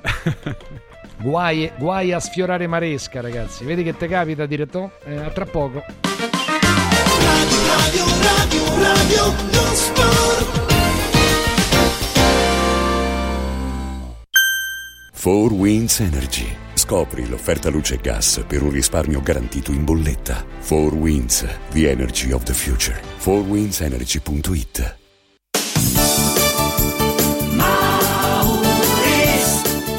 Mauris, il numero uno del risparmio per la casa e la famiglia. Avevi ragione, da Mauris ho risparmiato e ho trovato proprio tutto quello che cercavo. Grazie ai suoi 100 punti vendita in Italia, Mauris ci fa risparmiare nell'acquisto di detersivi, profumeria, casalinghi, giocattoli. Ferramenta, articoli per l'automobile e tutto per i nostri piccoli amici a quattro zampe. Mauris.it Mauris, i grandi magazzini italiani del risparmio. Antò fa freddo. Antò fa freddo. Non ce la faccio più. Accendi la caldaia Vylant. Ecco fatto, amore. L'ho accesa. Mmm, Antò fa caldo. Pochi giorni fa con la Calor Plus ho installato una caldaia a condensazione della Vylant con sole 12 rate da 95 euro e mi hanno anche regalato 7 anni di garanzia. Eh, con questa caldaia mi sto togliendo tante soddisfazioni. Fallo anche tu con la Calor Plus. Chiama subito lo 06 86 21 3671. Antò. Spalanca le finestre a un futuro più verde. Scegli gli infissi di qualità Modual. Quest'anno festeggiamo 40 anni di attività, ma il regalo te lo facciamo noi. Un finanziamento a tasso zero in 20 mesi e fino a 50.000 euro.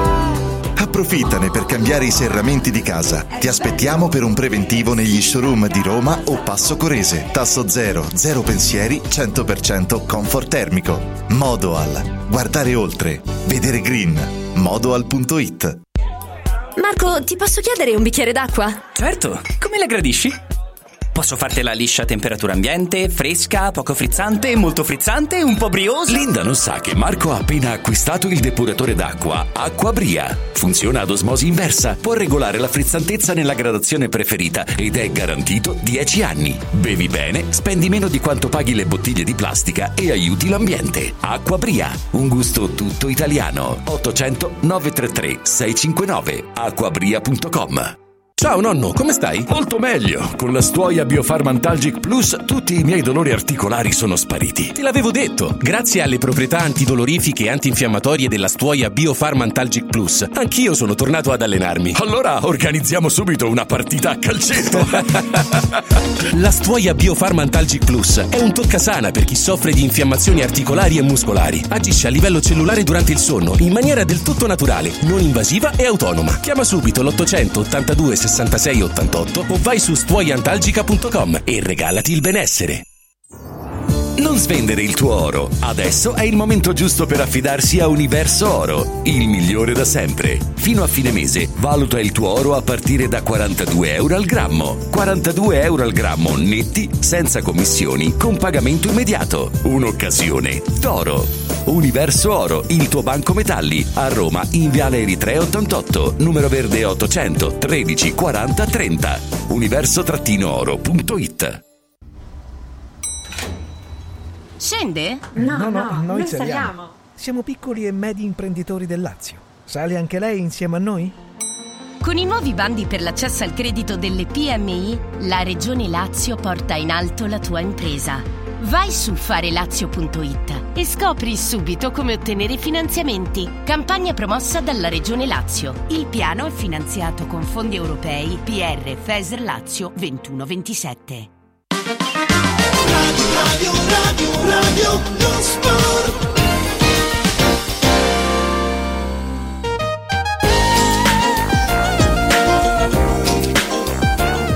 Allora, lo dicevo ieri e lo, lo ribadisco adesso per capire se la Lazio mh, è più o meno fuori, diciamo, dalla, dalla, da- dalla lotta Champions. Bisogna aspettare giovedì sera, Gelco.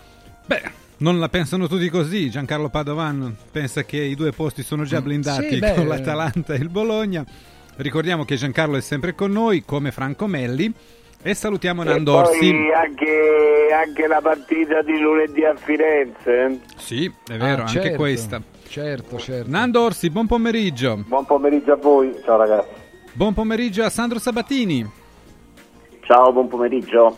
E buon pomeriggio a Luigi Salomone. Ciao Luigi. Buon, buon pomeriggio, buon pomeriggio a tutti. Ma prima di tutto questo, io voglio fare gli auguri a, a Ciro Immobile che oggi compie 34 anni, quindi l'età calcistica diciamo matura per, ehm, per Ciro Immobile che forse il meglio, senza forse magari il meglio lo ha, lo ha dato e vorrei che ognuno di voi si esprimesse eh, su, su Immobile. Eh, alla Lazio ha dato tantissimo, penso veramente eh, i suoi gol, eh, è stato il laziale più prolifico della storia, quindi ha superato da poco i 200 gol in Serie A. Eh? C'è Piola. Eh, Piola ha fatto più gol di Immobile? Beh, in Serie A sì, però non, non tutti con la Lazio, è vero? No, io questo, parlo- nemmeno, nemm- mhm. Solo alla Lazio, sì. Io, io parlo di, di gol alla Lazio, quanti, ha fa- quanti ne ha fatti? Allora, gli storici, forza. Luigi 200, eh, 200, mi sembra 208. 200. No, ma anche di più. Eh, Io parlo in, in campionato sono 200, poi dobbiamo aggiungerci tutti quelli nelle coppe, quindi sono più di 220 sicuramente. Però non tutti i 200 con la maglia della Lazio, perché c'erano i gol con il Torino, con il Genoa, Eh, certo, quindi... eh, certo, ovviamente, però erano pochi, eh, non erano tantissimi. Comunque, insomma, stiamo parlando di un, di un grandissimo attaccante che però io no- no- non lo so, c'è qualcosa che forse, forse la nazionale, forse... Cioè, c'è qualcosa che lo ha ha frenato. più gol di tutti. Sì, ma in nazionale ha fatto 56 presenze, 57 ha fatto 17 gol. È il, è il giocatore in attività che ha fatto più gol in nazionale. E quindi cioè, io non capisco come faccia Immobile a non giocare in nazionale. Con la- con la- come diceva Totò, con la peluria di attaccanti che c'è, che c'è in giro. Veramente, cioè, perché se vado a vedere gli altri attaccanti neanche me li ricordo. Se hanno giocato 100 partite in Serie A o 50 partite in Serie A, non, non mi sembra.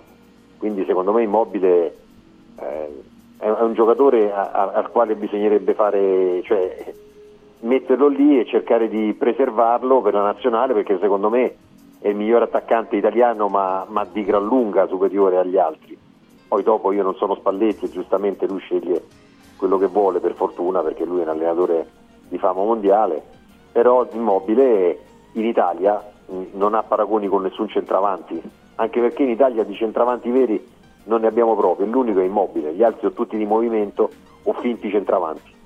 E secondo i dati 206 gol con la maglia della Lazio, 168 eh, in Serie A, poi 10 in Coppa Italia, 26 in eh, coppe varie europee e poi ci sono anche gli altri due gol in altre coppe. Giancarlo Padovan, la tua su Immobile al suo 34 compleanno. Beh, eh, Immobile è dall'europeo che no- no- no- no- non fa più l'immobile, però però bisogna anche dire che eh, nell'europeo c'è il suo zampino e come dice Nando eh, non c'è niente da fare, eh, meglio di lui non c'è nessuno, sia per quello che ha fatto in passato, sia per quello che può fare ancora, perché non c'è Raspadori che tenga, spesso Spalletti gli preferisce Raspadori, non c'è Lucca, ci mancherebbe, non c'è Scamacca, non c'è nessuno. E quindi io insisterei con Immobile cercando di adattare, non dico il mio gioco, ma insomma le possibilità di farlo andare in gol con quelle che sono, con quelle che sono le caratteristiche di Immobile. Immobile è un grandissimo attaccante, grandi, uno dei più grandi che la Lazio ha avuto, uno dei più grandi che l'Italia abbia avuto, dopo Riva quello che ha segnato di più, No, quello che ha segnato di più dopo Riva è Baggio, ma insomma eh, mm. non, comunque non, uno degli, di, di, quelli in attività, come diceva Nando, quello che ha segnato di più, quindi ci vuole un po' di rispetto per lui e molta fiducia, molta fiducia nei suoi confronti, dargli molta fiducia e cercare di sfruttare le sue caratteristiche, esaltandole e non mortificandole. Sandro Sabatini. Eh, mi riprendo le ultime parole Giancarlo Padovan, esaltare, sfruttare le sue caratteristiche esaltandole e non mortificandole. Eh, credo che sia fondamentale, eh, cerco di sintetizzare, eh, immobile è evidente, credo che nessuno si possa offendere né possa rimproverarmi per quello che dico, che è evidente che è in parabola discendente la sua carriera, però se riesce es- a tirare avanti eh, così così, anche così proprio. Da qui all'europeo secondo me fa un favore a tutti, a se stesso ma anche alla nazionale italiana. E le sue caratteristiche andranno esaltate e coccolate, magari pensando a un uh, impegno, una partita sì, una partita no, che lui in carriera ha sempre sopportato poco e male, eh, non ha mai digerito però credo che debba essere questa la sua nuova consapevolezza per continuare ad essere ad un certo livello. In generale mi sembra che non si debba esagerare con il vittimismo per dire immobile non è stato considerato, perché comunque si è tolto le sue soddisfazioni ed è stato applaudito tutte le volte che è stato per esempio Scarpadoro o capocannoniere. Però in parte è vero che forse per come dire, i nei dell'esperienza al Siviglia e al Dortmund all'inizio carriera, oppure per essere eh, stato come dire, accantonato quando era un giovane della Juventus, insomma ha avuto un inizio carriera che un pochino l'ha bollato come grande centravanti, ma puntini di sospensione e secondo me questo è stato ingiusto. Ecco. Franco Melli. Ma io credo che abbia il merito di gestire con, con grande dignità sia i momenti quelli meno esaltanti sia quelli più esaltanti ma soprattutto quelli meno eh, che in questa eh, fase anagrafica è chiaro che possono essere frequenti mi sembra che si stia riprendendo a livelli discreti e quindi se tenesse così nessuno gli toglierà il posto per gli europei. È chiaro che finora lui la gloria vera te la dà la nazionale e ha avuto la sfortuna di capitare in uno dei periodi peggiori della nazionale italiana, anzi in molti periodi brutti e la cosa certamente non l'ha agevolato. Mm-hmm. Luigi Salomone, mm, per te una domanda Ma... che uh, va anche nella direzione futuro di Immobile, perché le sue ultime dichiarazioni, anzi in tutta questa stagione, sono state, per usare eufemismo, molto abbottonate. Ma io dico che tra le noti di, di merito sicuramente di Immobile c'è anche quello di aver rifiutato di andare in Arabia, che mi sembra che molti giocatori europei importanti si sono fatti abbindolare da, da, da, dai, dai, soldi arabi, mentre Immobile comunque ha fatto una scelta diversa. Eh, io cioè, non Ma la confermerà in estate? Ma io questo non lo so, io questo mm. non lo so, in estate vedremo poi, cioè è difficile dirlo adesso, mi chiedi un pronostico adesso su... Io la sensazione che ho che lui voglia restare comunque a Roma, perché eh, venendo proprio al discorso che volevo fare, mi sembra che eh, giustamente sono state evidenziate le doti tecniche del calciatore, secondo me io non ho, ho, notato in questi anni che non è stato esaltato eh, a dovere immobile per il fatto di essere un ragazzo del Sud che si è fatto da solo, che con il lavoro magari ha sopperito perché ci sono altri giocatori che erano tecnicamente per dire che magari sono, erano dei fenomeni e sono nati così. Secondo me Immobile che è uno che si è allenato, che è migliorato, che ha curato il suo fisico, che è arrivato comunque a 34 anni e, e poi è, è un personaggio assolutamente positivo, un ragazzo, ripeto, del Sud che arriva a questi livelli, che ha una moglie, quattro figli, eh, una famiglia forse troppo tradizionale in questo periodo, non c'è mai stata una voce su di lui se non quell'infamata che gli era stata fatta sul discorso dei tamponi che poi per fortuna è, è, è stata completamente Calmi. rivista. Eh no, no, nel senso che voglio dire, lì è stato fatto eh, comunque una, una campagna contro immobile che poi in quel momento era anche il centravanti della nazionale che era diciamo ingiustificata, visto poi dopo quello che è successo con i, tamponi di tutto il mondo. Detto questo, eh, insomma, ecco, eh, secondo me è un, è un, personaggio assolutamente positivo, cioè è un personaggio positivo, è un ragazzo positivo, quindi mi, mi faceva piacere, oltre al discorso dei gol non è un gol, evidenziare anche questo fatto eh, che è un ragazzo che ci si parla bene, cioè simpatico, la mano, cioè, lo vedo veramente un personaggio che, che, che avrebbe dovuto essere eh, portato un po' di più da, da, da, dai mass media. È più simpatico lui o Orsi? Boh, non lo so, eh. guarda che sono tutti e due simpatici. No, Orsi è simpaticissimo, non scherziamo. Pure Nando, Orsi è Nando è... Sì, sì. Vabbè, Sì, vedremo, vedremo anche per il futuro. A me arrivano spifferi secondo i quali lui comunque alla fine di quest'anno magari la, la- la- la questione araba si riapre, non lo so. Certo. E poi, quello, eh, certo, ci può stare. lì la società deve essere veramente molto brava a, a vedere il futuro, no? Perché senza immobile è tanta roba, ragazzi, lì davanti, eh. Cioè, se ne va un totem eventualmente, eh. ma anche adesso già insomma, Eh, il va, fisico. Felipe Anderson che è in scadenza, Milinkovic è andato l'estate scorsa. Manca Luis Alberto dei Eh, famosi Beh, lui non si sa mai come parte, eh, perché dipende come Ah. si sveglia, non so cosa. E quindi... Oh, e Giancarlo, eh, giovedì che, che tappa è questa?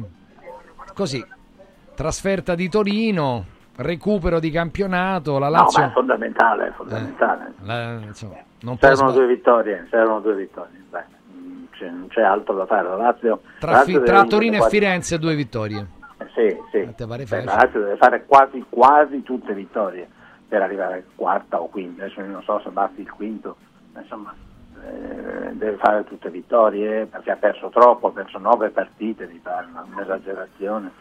Eh, quindi ha pagato e sta pagando quello che, che- che- che ha mm, speso, che aveva speso in, uh, in, Champions. eh, niente, eh, deve rimettere la testa sulla- su- sul campionato se vuole arrivare lì dove peraltro si sta togliendo delle soddisfazioni enormi perché abbiamo voglia di dire tutti quanti che Bayern è in condizioni pietose, infatti ha perso anche a Bochum, però, però col Bochum però, però la Lazio ha fatto una grande partita e anche lì Immobile aveva ragione, eh, purtroppo ha fatto un gol solo, ecco, purtroppo ha fatto un gol solo perché con due e questo Bayern avrebbe avuto, non dico la garanzia perché nel calcio non c'è la garanzia di niente, però la, la ragionevole certezza di passare il turno, però insomma adesso per il campionato servono quasi tutte, quasi tutte vittorie, adesso non esageriamo, però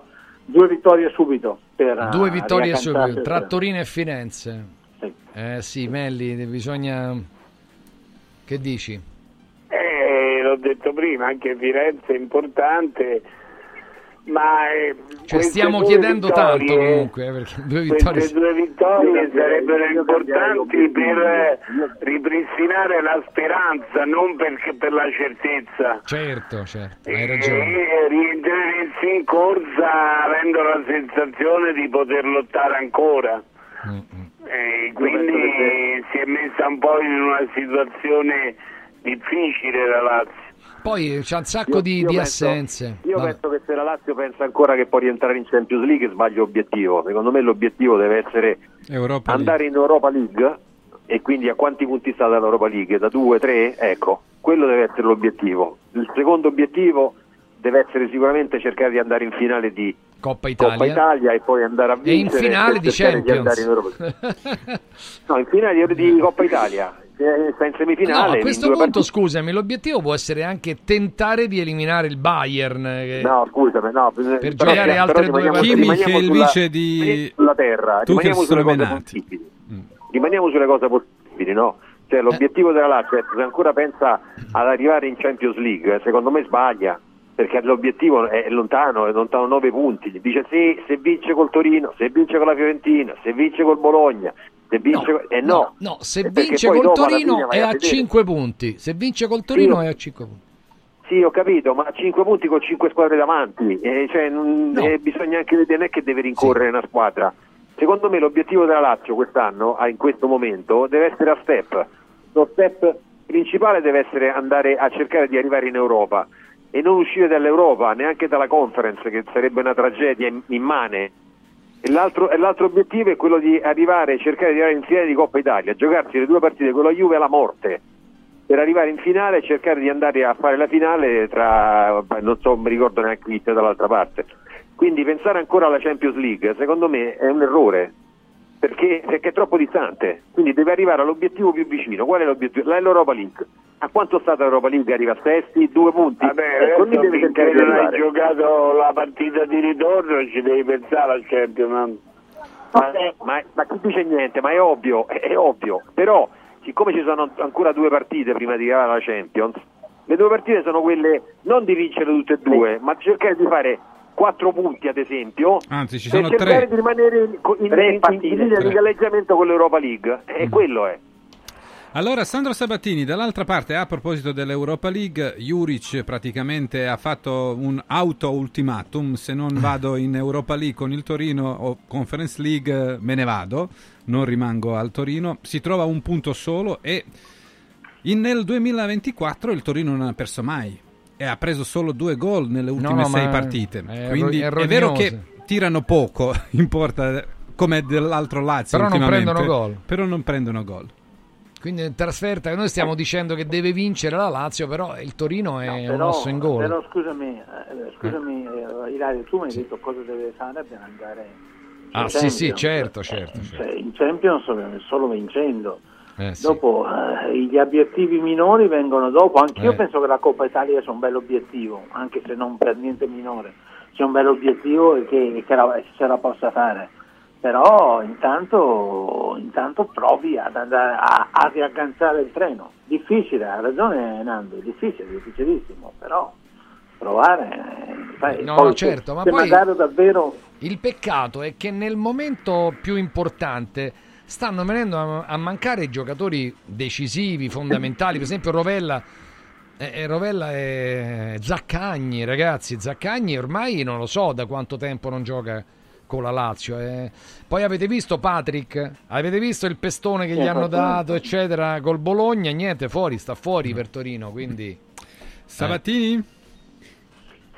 La domanda è sul Torino, immagino, perché qui c'è stata Sì, un po' sulla di partita, sì, sì, sulla partita e, guarda, la no. difficoltà perché è elevata.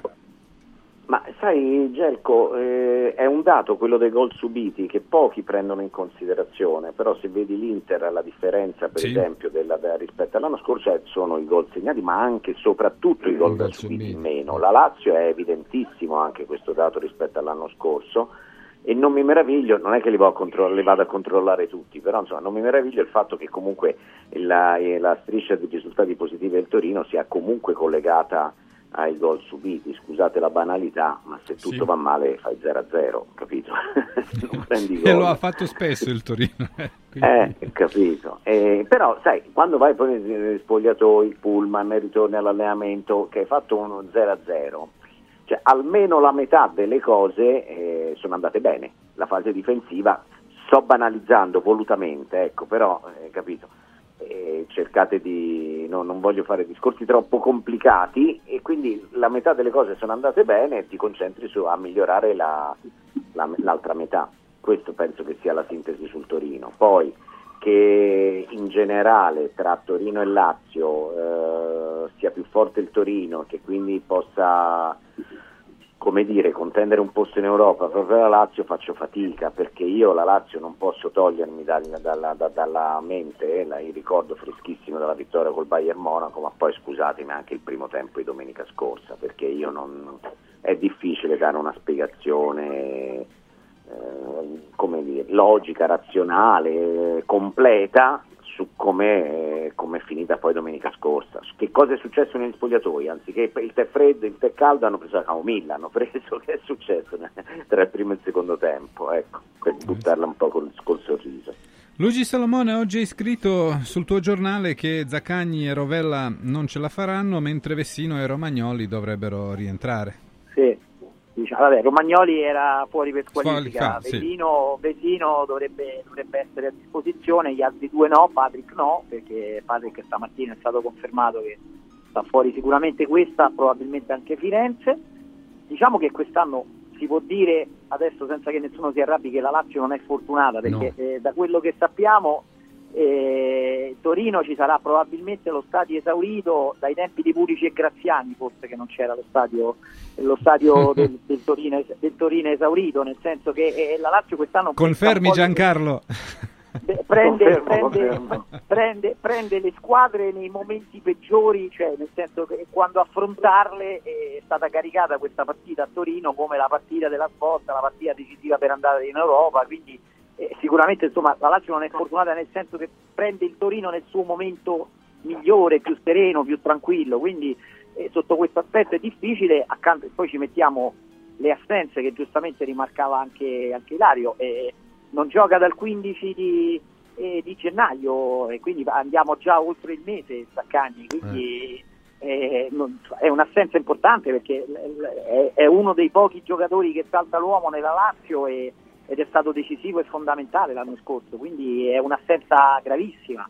Se poi ci uniamo quella di Rovella che costringe Cataldi a giocare da tre partite di seguito, insomma, ci sono un po' di, di problemi, però di contro c'è la Lazio che secondo me il Torino potrebbe commettere un errore imperdonabile se considera la Lazio in difficoltà, perché la Lazio secondo me dal punto di vista del gioco sta venendo fuori invece, è, è molto più pungente in attacco nelle ultime due partite, sia col Bayern Monaco che con il Bologna e con il Bologna eh, secondo me è stata una partita però veramente però non fortunata. Regge la partita, non regge la partita intera e questo è molto grave. Sì, sì, certo, vabbè, quello purtroppo è il calendario che, che adesso gioca ogni tre giorni, insomma, questa partita sappiamo, eh, sappiamo che insomma, è stata messa in, questo, in, questa settimana quando probabilmente sarebbe stata meglio per la Lazio magari avercela fra, a marzo piuttosto che aprile. Babbo, vedremo, vedremo un attimo, vedremo un attimo. Mm, salutiamo, salutiamo Franco, Giancarlo, Nando, Ciao, Nando e Sandro grazie, ci, ci, date qualche grazie. momento e salutiamo anche Luigi. Ciao Luigi. Ciao. Ciao, Ricordiamo ovviamente ancora una volta mm, il tema della squalifica del direttore sportivo inibito fino al 20 di marzo, mi pare, insomma, per, ehm, per aver eh, così, eh, usato metodi poco urbani. La mano alla fine del primo tempo. Del... Della, spalla, della, spalla. della spalla. Gli ha appoggiato la mano all'altezza della spalla, cosa che non si fa. Toc toc. Cattivo. Allora, 17 6 minuti, voglio parlarvi della stuoia eh, Biofarmantalgic Plus, eh, una stuoia che, che è veramente curativa. Io vi invito a provarla, non dovete acquistarla a, così a occhi chiusi, ma dovete, dovete fare in modo che, che, vengano i nostri amici a casa vostra e, e la, dovete, la, dovete, provare, la dovete provare eh, perché questa è, è, qualcosa di unico, è, è qualcosa di, pazze, di, pazzesco che agisce a livello cellulare durante il sonno e quindi fa eh, un'azione antinfiammatoria e antidolorifica Ecco perché usata tutte le notti ti rimette veramente a posto, è, è qualcosa di unico, tant'è vero che è considerata dal Ministero della Salute un dispositivo medico di, di, classe, di classe 1, quindi eh, io vi do il numero di telefono adesso, chiamate, prendete un appuntamento, un appuntamento assolutamente senza impegno e quindi avrete questa opportunità. 800 82 66 88 e se l'acquisterete, beh, scattano una serie di, di regali che poi vi faranno vedere. Tra questi, quello che piace più a me è un macchinario con il quale fare la eh, magnetoterapia ad alta frequenza e chi ha le infiammazioni sa di che cosa parlo. Eh, se tu fai la magnetoterapia tutti i giorni, 7-8 ore al giorno, veramente sfiammi tutto eh, ed è clamoroso. Eh? Quindi 800 82 6688 per un appuntamento senza impegno. Regaliamoci il benessere. Stuoiantalgica.com. A proposito del benessere, adesso passiamo prima ai denti, poi agli occhi, poi ci fermiamo. Dunque, eh, quello dei denti, solo sorrisi.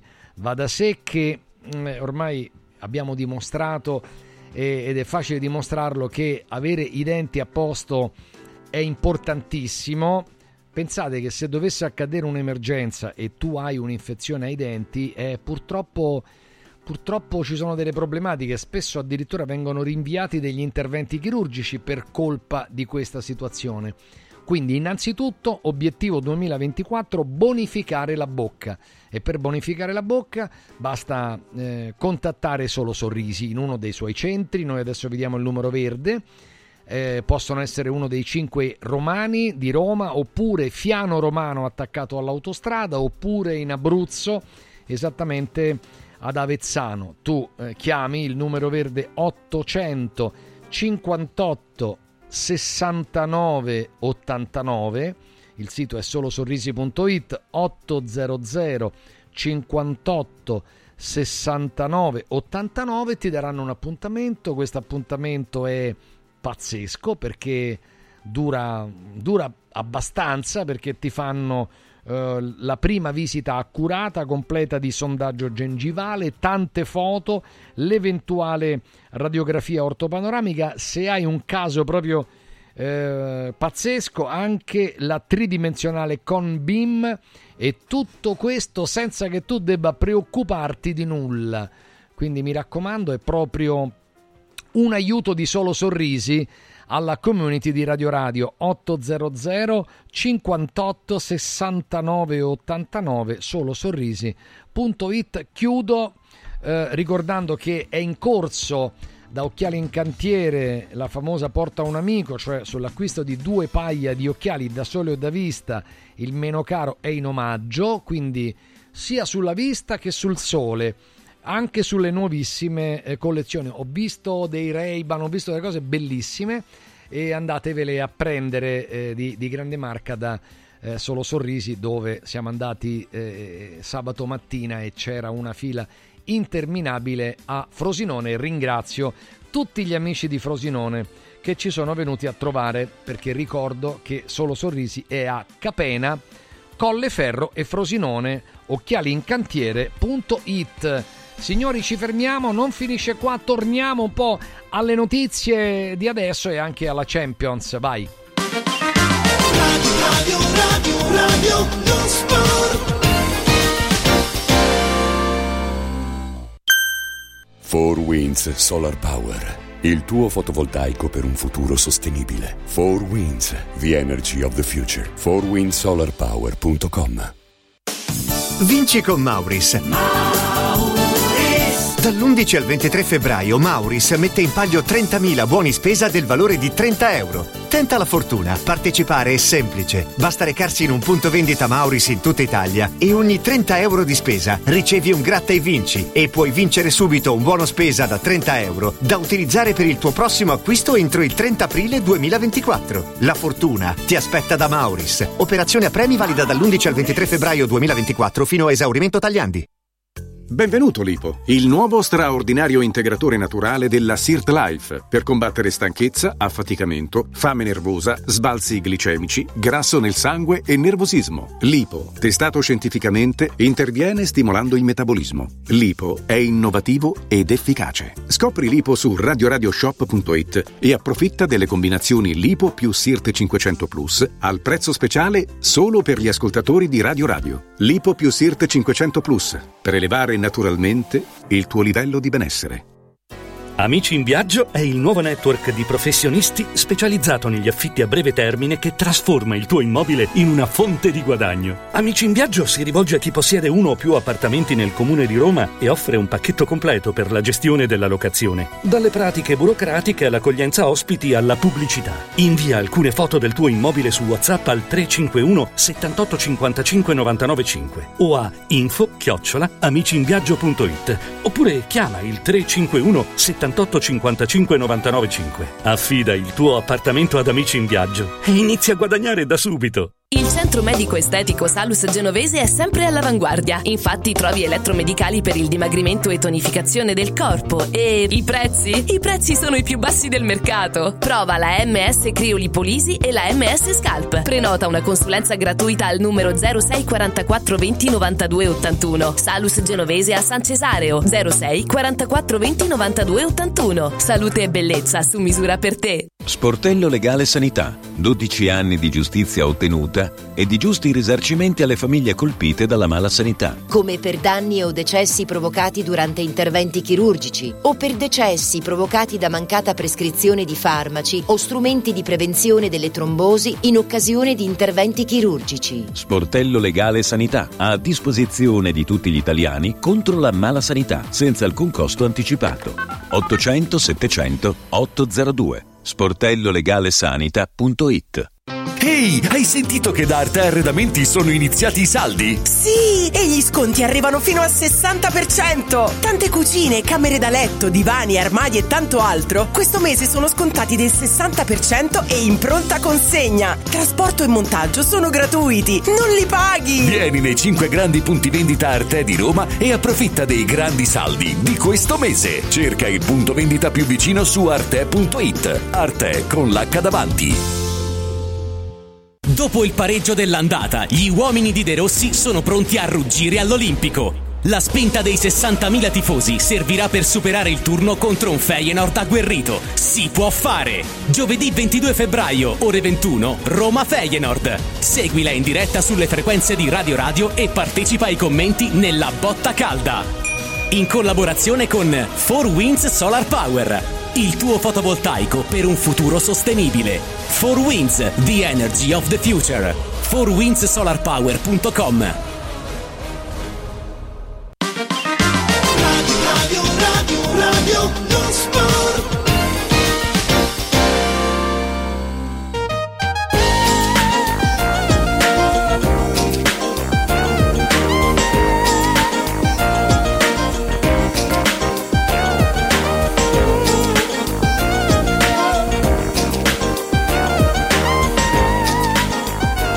Torniamo in diretta, sono le 17.15 minuti, siamo sempre in compagnia di Sandro Sabatini e Fernando Orsi e salutiamo Xavier Jacobelli. Ciao Xavier.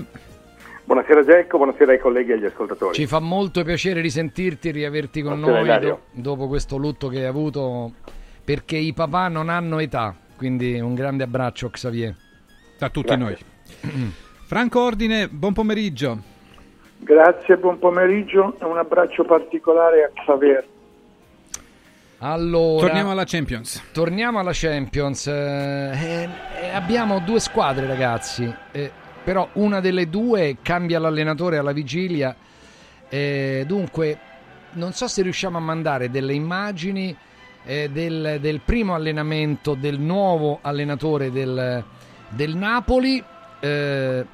Che eh, conosce molto bene Napoli per esserci eh, stato e, e quindi questo, questo allenatore che De Laurentiis ha voluto e, e quindi insomma eh, ad alcuni lascia perplessi insomma questa, questa scelta. Calzona ad altri per esempio a me hanno detto che dal punto di vista della preparazione questo è un signore molto preparato che ha dato una grossa mano sia a Sarri a, a- Spalletti insomma e, e- e quindi dite, dite un po' la vostra, ecco, partendo da, da questo, poi è vero che l'Inter gioca prima stasera, però il fatto del giorno è anche quell'altro, quindi sentiamo un po' quello che ne pensate voi.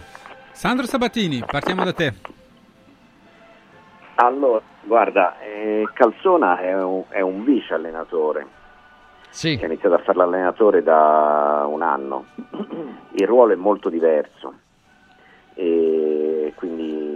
molto, dicono che sia molto bravo, io non lo conosco personalmente, però ho sentito, ho fatto un paio di telefonate e quindi tatticamente un fautore del 4-3-3 molto integralista, molto convinto, linea alta, squadra compatta, tutti i principi molto giusti, e, però c'è il dubbio è che um, sia una soluzione quasi una via di mezzo per dire allo spogliatoio cari Lorenzo, Lobo, di Lorenzo, Lobotka, Zilischi per il campionato, Mario Rui, eh, è uno dei vostri, cercate tutti assieme di, di tirarvi fuori. Eh, perché è un vice allenatore con Sarri, con anche un anno con Spalletti, che con alcuni giocatori aveva instaurato un ottimo rapporto e con, eh, con una, una, una, sottile, secondo me, interpretazione psicologica che bisogna dare a questa mossa di De Laurentiis, che secondo me si sente il vero allenatore di questa squadra e ha preso un vice allenatore, ha preso il preparatore atletico che aveva Spalletti, però questa è obiettivamente, lo ammetto, molto cattiva e maliziosa come interpretazione, quindi spero di sbagliare, spero che Calzona faccia meglio di quello che hanno fatto Garzia e Mazzarri, ecco. mi unisco alle condoglianze intanto per Xavier, un abbraccio. Nando Orsi, stamattina dicevi che magari al Napoli serviva un allenatore che non conosceva niente Bravo. del Napoli e di Napoli. No, no, no, io sono, eh, continuo, ad essere, eh, continuo ad essere di questa opinione, anche perché dico una cosa, ehm, pres- hanno preso Garzia che non conosceva praticamente niente di Napoli lui lo ha anche ammesso abbastanza pro- in maniera provocatoria, no? il fatto di non aver visto le partite di Spalletti, non conoscere il Napoli, tutte, tutte bugie perché lui lo sapeva benissimo, però l'ha detto quasi affrontando un passato che, che a Napoli non, possono, non potranno mai dimenticare. Quarto in classifica, poi dopo De Laurentiis ha preso Mazzari perché conosceva bene l'ambiente e ha fatto peggio di, ma molto peggio di Garzia poi dopo adesso prende Calzona che conosce, conosce bene l'ambiente e che quindi quando entra dentro lo spogliatoio gli diranno ciao come si chiama Francesco, non so come si chiama, invece digli buongiorno. Quindi il rispetto, la gerarchia un po', un po' va a cambiare.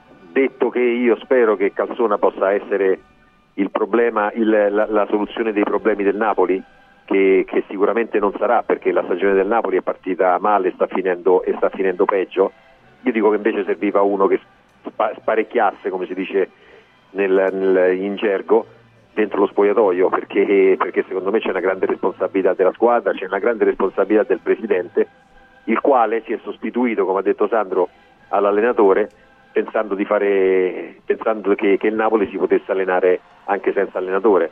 Invece non è così. E quindi dico che Calzona è il, è il terzo allenatore di questa squadra io dico che c'è, c'è, c'è parecchia confusione e la vigilia di una partita così importante, forse una delle partite più importanti della stagione del Napoli, quella col Barcellona, sarà allenata da un allenatore che praticamente non conosce la squadra e quindi ci sarà una specie di, come si dice, di anarchia, mm-hmm. cioè di auto, come si dice, di autogestione. Gestione. E secondo me nella, che secondo me quando si tratta di dare la, da, dare la, la responsabilità ai giocatori di giocare come sanno, secondo me i giocatori di pallone capiscono poco o di tattica, quindi gli serve sempre ai giocatori qualcuno che li comanda. Di questo sono, sono veramente convinto mm-hmm. e quindi speriamo che i giocatori possano, oltre che fare la formazione, entrare in campo e dare quello che, che autogestirsi bene. Xavier Jacobelli, fino, adesso non, fino eh. adesso non gli è riuscito per niente mm-hmm. e, quindi, quindi, vediamo un po' come andrà a finire. La tua, uh, Xavier Cobelli, sull'allenatore nuovo del Napoli, ma anche sulla tempistica. Era giusto farlo, secondo te, prima della partita contro il Barcellona, addirittura mh, a meno di 48 ore dell'inizio della gara, o sarebbe stato meglio aspettare la partita, almeno la gara di andata?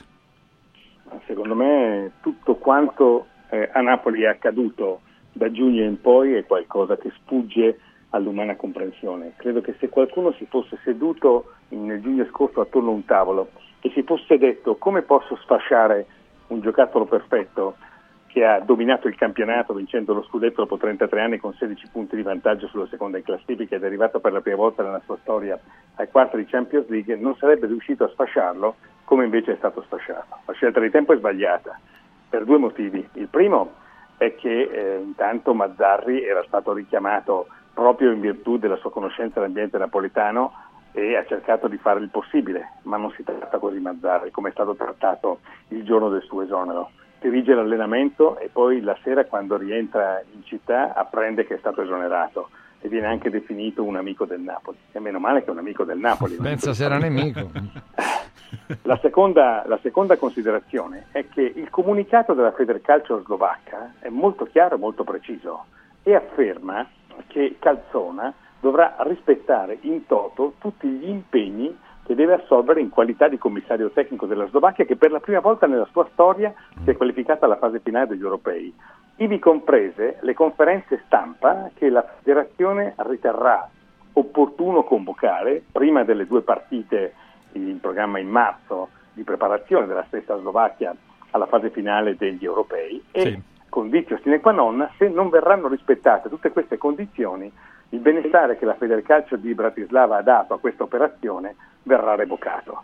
Ora la domanda è, con una squadra che in questo momento, se non vado errato, accusa 27 punti di distacco dalla capolista Inter, l'anno scorso a questo punto del campionato di punti ne aveva 65 ed era già lanciata verso la conquista del tricolore. Ma fra tutti i possibili casi di soluzione dell'enigma Napoli, si è, andati, si è andati a cercare un tecnico molto bravo, molto valoroso, perché certamente l'impresa di portare la Slovacchia per la prima volta nella sua storia alla finale europea è un'impresa che deve essere rimarcata, ma è altrettanto certo che i problemi che Calzona incontrerà da subito saranno notevoli, ma in particolare come può un allenatore chiamato a guidare una squadra così in crisi, qual è quella campione d'Italia, pensare anche alla nazionale che gli ha anche rinnovato il contratto in calce alla storica qualificazione alla fase finale degli europei.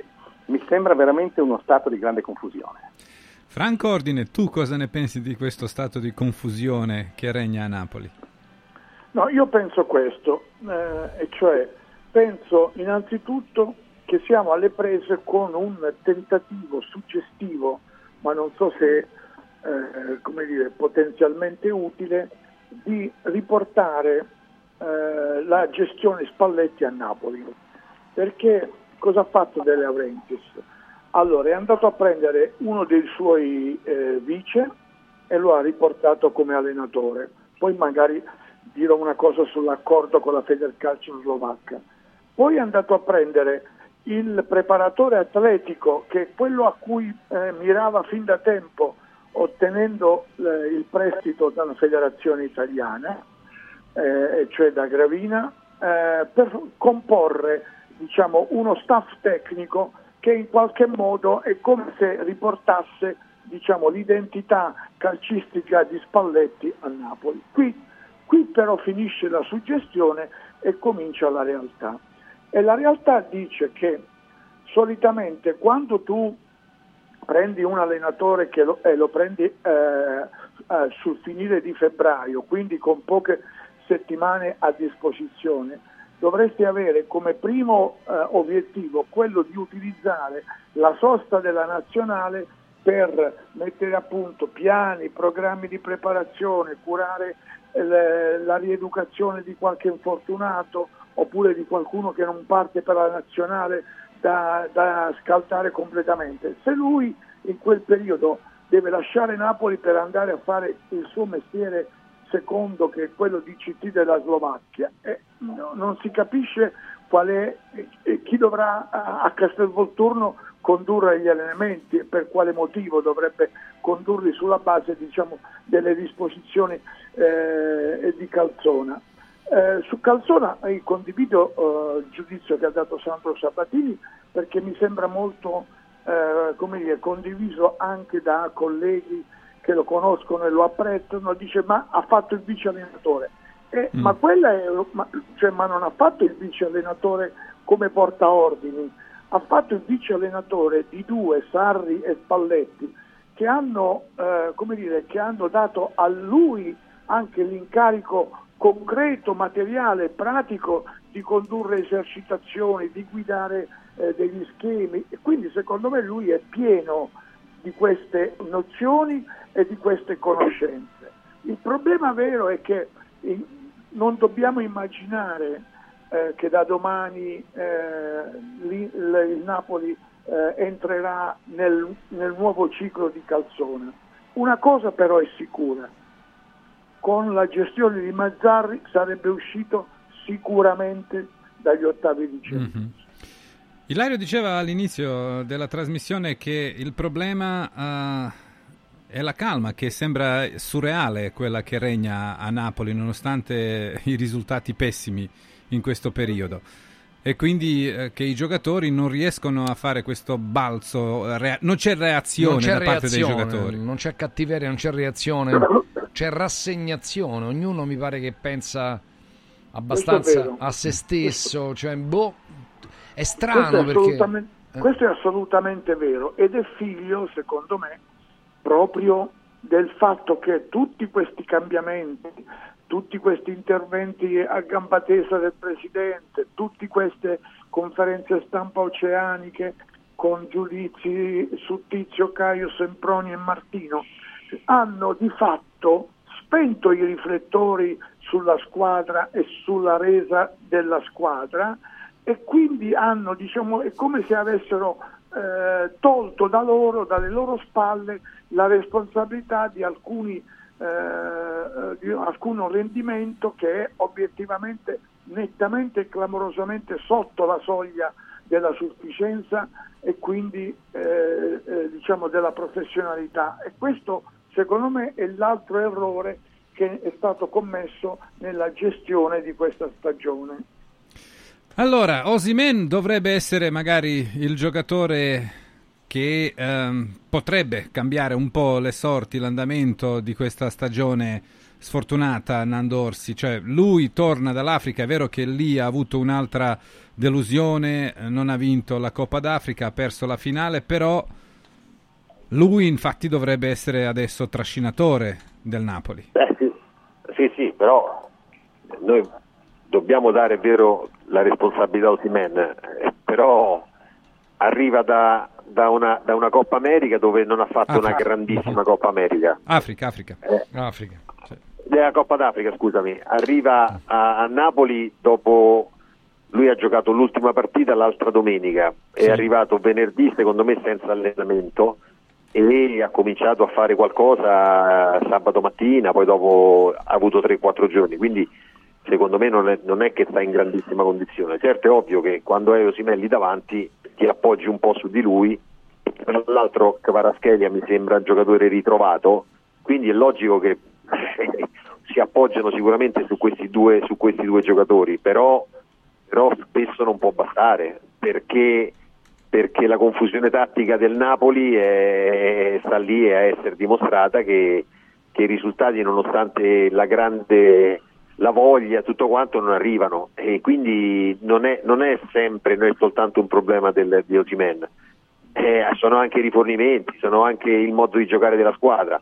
Come ha detto Franco, si spera che con, con Calzona si possa avere un, un- un ritorno al- a quello che, Spalletti, quello che Spalletti aveva proposto l'anno scorso. Però, però mi, sembra, mi sembra abbastanza difficile perché, perché, come avete detto voi, mi sembra una squadra abbastanza rassegnata. Mm. Sandro ha raccontato ehm, Bastoni eh, che durante la partita con la Roma, ovvero all'intervallo, ha chiamato Inzaghi, ha detto delle cose e sul diciamo L'Inter ha reagito. L'Inter ha reagito, eh, è entrata una squadra completamente diversa rispetto al primo tempo che si è vista in campo. Chi al Napoli, secondo te, dovrebbe avere questo ruolo di dire delle cose importanti che riescono a svegliare la squadra? Calzona. L'hanno presa apposta.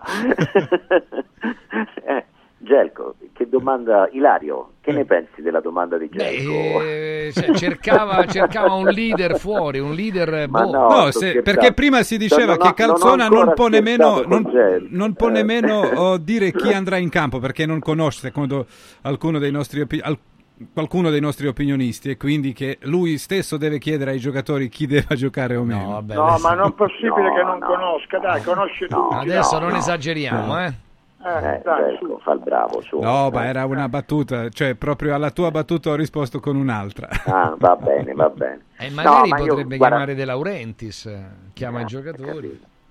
Cioè, lì, eh, sai, ab- abbiamo racconti che ormai si, si, si- arricchiscono come collane di interventi De Laurenti nello spogliatoio prima, durante e dopo le partite, per cui penso che il problema non sia di chi va giù a chi dice nello spogliatoio le cose, ma chi le cose le fa piano piano. Questa è un'ora no, che noi parliamo, sono usciti Franco Melli, è entrato Jacobelli, eccetera, eccetera. Alla fine di questa ora di frasi storiche che cambiano il risultato della, di, di Radio Radio non ci sono.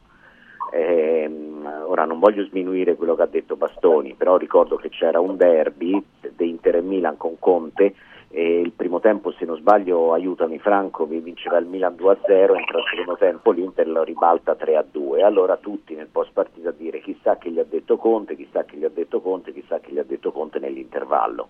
A distanza di settimane o addirittura di mesi poi i giocatori raccontarono dice Conte ci ha messi davanti alla nostra alla realtà ci ha messi di fronte alla nostra coscienza alla cosa, cioè in che senso ha detto ora io sto zitto e parlate voi se avete coraggio. Tutti zitti per un quarto d'ora entrano in campo e, E parlavano 3-2. bene. Eh, capito? Cioè, Hanno parlato la, con la i frase a effetto, poi qual è la frase effetto? Forza ragazzi andiamo a vincere, cioè alla fine non è che... una cosa. Vai, posso Franco. aggiungere a proposito Eh. di quel derby, posso aggiungere che ricordava perfettamente Santo Sabatini. Allora, il primo tempo finisce 2-0, due gol di Ibrahimovic. Sì. Ehm, nell'intervallo, in tribuna stampa, tutto lo schieramento dei, dei giornalisti e dei cronisti con note passioni nerazzurri volevano cacciare, esonerare immediatamente Antonio Antonio Conte. E questo è, questo è, e questo è il calcio, calcio. italiano. E questo è diventato il calcio italiano e anche qualche, qualche tribuna stampa. Ex tribuna stampa. Quando ordine- Ilario ti piace ordine quando fa così o no? Eh, mi fa impazzire, mi fa impazzire. Ex tribuna stampa, adesso è diventata invece una sezione staccata Della curva. dell'Istituto Lu- Basta, dell'Istituto Luce. dai, Istituto Luce. Dell'Istituto Luce. Stavi Jacobelli, tornando al Napoli, tornando al Napoli. Poi Ma andiamo anche a eh, stasera, eh, certo. eh. Eh, De Laurentiis forse mh, ha mancato un'altra occasione, diciamo, di ehm, così far vedere la sua leadership per quanto riguarda la squadra. Ma sai Gelco, io credo che l'amara lezione di tutto quanto, che si può ricavare da tutto quanto stia accadendo al Napoli in questi sette mesi, perché veramente si rimane sconcertati. Se Perché, scusa se ripensa- ti interrompo, perché Bomber spesso ci dice, ma quando scendeva Viola, quando lui giocava alla Roma, cambiava tutto, cioè che loro, quando scendeva eh, nello spogliatoio il presidente, sapevano che era una cosa grave e che dovevano reagire. Ma io mi domando, sai, ma a parte che abbiamo citato uno dei più grandi presidenti della storia recente del calcio italiano in tutt'altro ambito, io penso che alla luce di tutto quanto è accaduto da luglio in poi, non so quanto peso possa avere anche la sfuriata di un presidente che scende negli spogliatoi dopo che al tempo di Garzia lo aveva praticamente commissariato a Castelvolturno e mi pare che con Mazzarri nelle ultime battute della sua esperienza il copione sia stato riproposto. Io penso che questa amara esperienza che il Napoli sta vivendo, augurando al Napoli ovviamente di risollevarsi in un modo o nell'altro, debba ricordare ancora una volta che nel calcio ci sono ruoli precisi, come in tutte le aziende, come in tutte le attività della vita. Il presidente deve fare il presidente, l'allenatore l'allenatore, il direttore sportivo il direttore sportivo, ma Giuntoli non c'è più, con tutto il rispetto per chi ne ha preso il posto. Ma se tu scarichi o lasci andare o congedi, ognuno può usare e può ricorrere all'espressione che ritiene più opportuna, il tecnico che ti ha portato lo scudetto, il preparatore atletico, salvo poi, come giustamente ricordato Franco Ordine poc'anzi, richiamarlo con il terzo allenatore della stagione, e poi il direttore sportivo che nell'arco di otto anni ha costruito il Napoli dello scudetto. Non puoi pensare che schioccando le dita tutto rimanga come prima, anche a costo di spuriate o tu quant'altro il repertorio partenopeo ci ha proposto in questa stagione. E questi sono i risultati. E quindi è importante che alla fine di questa stagione si faccia tesoro di questa esperienza, ammesso e non concesso che lo si voglia fare. Benissimo, allora passiamo all'Inter. E chiudiamo, vai. E chiudiamo. Sandro, per forza dobbiamo partire da te eh, ricordando Breme, che è scomparso oggi a 63 anni, proprio qualche ora dopo aver postato su- sui social alcune foto alla vigilia della partita Inter-Atletico Madrid. Eh, questo non lo sapevo, non, non so i motivi della morte, sicuramente ha fatto impressione, comunque è un... Un arresto eh, cardiaco eh, all'improvviso, quindi... eh, giovane perché insomma una sessantina d'anni. Eh fa impressione guarda mm, ci sono tante, tan- tanti lega- li- link con, con- con la storia con, la- co- con le suggestioni con la nostalgia nella partita di stasera. Io penso che un tifoso nell'Inter da, da bambino quindi immagino anche per eredità ricevuta da babbo, nonno eccetera come Federico Di Marco avrà passato adesso questa giornata di attesa in maniera diversa dal solito perché lui è- gioca lì, gioca lì dove giocava Bremer ed è, ed anche quel sinistro che anche se Bremer di, di solito calciava i rigori anche di destro comunque quel sinistro che pochi terzini al mondo hanno avuto perché una volta quelli che adesso si chiamano i quinti e che, and- che vanno dentro il campo si chiamavano terzini ogni tanto anche loro and- Bremer andava dentro, dentro il campo ecco. Quindi sarò curioso di vedere Federico Di Marco come interpreterà questa partita, se la sentirà come- con la sua sensibilità, sarò curioso di vedere come si saluteranno eh, Simone Inzaghi e il Ciolo Simeone che sono stati compagni nella Lazio. Pochi ricordano che nella Lazio Simeone approdò nell'ambito dell'affare Vieri. Eh, quando l'Inter prese Cristian Vieri dalla Lazio, l'accordo che avevano fatto ehm, Moratti e Cragnotti prevedeva il trasferimento di Usman Dabo alla Lazio, solo che Lippi eh, vedeva Dabo come un giovane e preferì invece mandare il Ciolo Simeone alla, alla Lazio. Non è l'unico danno che Lippi ha fatto all'Inter. Perché devi sempre aggiungere una cosa in più?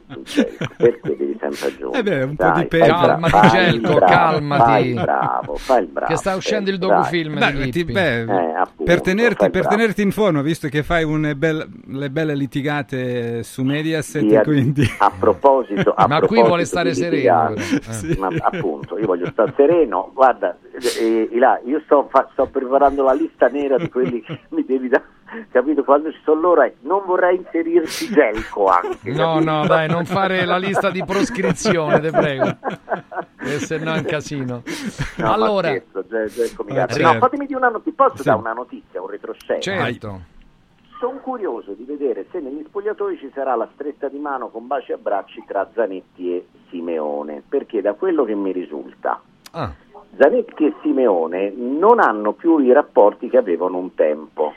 Sono, eh, si sono un pochino screpolati questi rapporti quando Simeone a un certo punto aveva sperato di trovare in Javier Zanetti uno sponsor importante per approdare sulla panchina dell'Inter. Dell'Inter. Invece Zanetti non, l'ha mai, non ha mai fatto l'endorsement diciamo, per Simeone, quindi sono curioso di vedere se si saluteranno, penso di sì, ma credo con più freddezza di quella Mm. che ricordavamo quando erano compagni di squadra anche in, in nazionale. li, li vedremo. Allora, al volo la vostra, Nando, Xavier e Franco Ma 50, sulla partita 50 che Radio Radio 50. trasmetterà in diretta per 90 minuti. Vai. Ma 50 e 50 sta partita, eh, perché non pensate che l'Atletico Madrid sia la vittima sacrificale. L'Inter è vero sta giocando bene, però, però incontra una squadra tosta, dura, abituata, quindi che gioca sui 180 minuti e che ritorno lo giocherà in casa. E quindi è vero che, che l'Inter è sicuramente tecnicamente più forte, ma è anche vero che l'Atletico Madrid è abituato a questo tipo di partite. Quindi, quindi io dico che ha, ha trovato sicuramente una squadra tosta, dura e che cioè, cioè, 13 anni di Simeone sulla panchina de- de- dell'Atletico qualcosa vorrà dire. Lì è praticamente il, il- il padrone dell'Atletico Madrid e sa benissimo come queste partite si giocano. Xavier Comelli, la tua sulla partita di stasera. Io credo che la finale di Istanbul abbia conferito all'Inter quella consapevolezza della propria forza anche in campo internazionale che ha ribadito nella fase gironi della Champions League. È evidente che l'Atletico sia di casa, nella massima competizione continentale, ma è altrettanto evidente che la formazione di Inzaghi in questo momento stia molto bene, lo dicono i numeri, lo dicono ovviamente la sua posizione in classifica, il miglior attacco, la miglior difesa, la condizione di forma dei suoi elementi più rappresentativi. Quindi a mio avviso questo è un ostacolo superabile, fermo restando il tasso di difficoltà che è notevole, ma stiamo parlando degli ottavi di finale della Champions League. Mhm. Franco Ordine?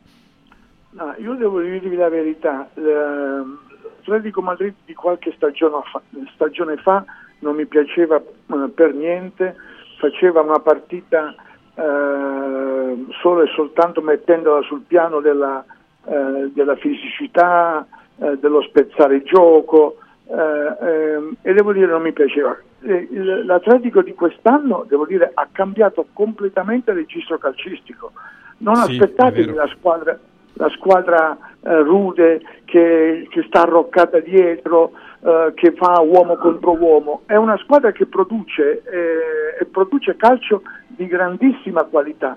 Nella- io me la sono un po' goduta nella eh, fase della, della Coppa del Re in, in Spagna. Ha fatto delle partite di, di grande spessore calcistico e tecnico e quindi secondo me eh, da questo vedremo, ecco perché secondo me da questo capiremo anche se eh, l'Inter ha, ha commesso un errore ad arrivare seconda oppure no eh, nel girone di qualificazione. Nel salutare tutti voglio reggere in presenza dei nostri Sabatini, eh, Orsi, Jacobelli e Ordine, ma non abbiamo tempo di commentare, ma commenteremo domani, su un noto social X, eh, un noto giornalista eh, sia di carta stampata di lungo corso che di televisione, scrivere noto, virgola, senza alcuna sorpresa, virgola, il disinteresse di Pisquani e Cicisbei per questa tabella fonte UEFA che diventerà parametro delle future norme sulle iscrizioni ai campionati. Fonte studio Deloitte FIGC. Patrimonio netto più basso, Roma meno 436 M, Porto meno 176, Inter meno 162, Besiktas 151, Trabzonspor 100 110, Galatasaray 109, Fenerbahce 82, Betis 72, Maccabi Haifa eh, 63, Lazio meno 50. Cari Cicisbei e Pisquani, ok? Ci fermiamo e il Signore è presente tra noi, ma non dico chi è. Grazie a tutti. Saluti. Ciao, ciao. Buona serata. Allora, ragazzi, Ruega Materassi, tra poco andremo in terrazza, vero? La terrazza, la terrazza. Allora, vabbè, quelli stanno proprio. Dunque, eh, Universal by Radio Radio è il nostro materasso, il materasso secondo me migliore per rapporto qualità-prezzo. Io l'ho comprato per me, ne ho fatto un regalo per mia mamma. Vi devo dire che ci si dorme proprio alla grande. Questo è un materasso di alta qualità e, e il prezzo che ci ha fatto Ruega è, è pazzesco. È un 7 strati, un multistrato, memory con schiume evolute e topper system integrato. E, e dunque eh, basta una zip eh, a seconda di come muovi la zip per renderlo rigido, medio rigido, morbido e medio morbido e pure muscio se volete. Fate voi. Semplicemente con una zip, tutto in un unico materasso. Ricordo che Universal è, mm, è per tutte le taglie, cioè per tutti i tipi, no? Anche un 4x3, capito? Cioè, un- praticamente de- è anche circolare, come lo volete, anche più piccolino, una piazza, una piazza e mezza, tre piazze, sei piazze. Cioè, Universal è a disposizione anche per misure fuori standard. Lo trovate in esclusiva su ruegamaterassi.com e attenzione, detrazione fiscale come spesa medica, quindi si detrae il 19%. Il trattamento è fantastico, ancora prezzo incredibile da quando lo abbiamo messo in commercio grazie a Ruega, ruegamaterassi.com o nei 5 negozi di Roma. Voglio dire a tutti gli artigiani e a tutte le imprese che ascoltano, anche quelle commerciali, iscrivetevi a Confartigianato, Confartigianato Roma, perché l'iscrizione è gratuita e avrete tanti servizi gratis e poi vuoi rendere la tua impresa più sostenibile?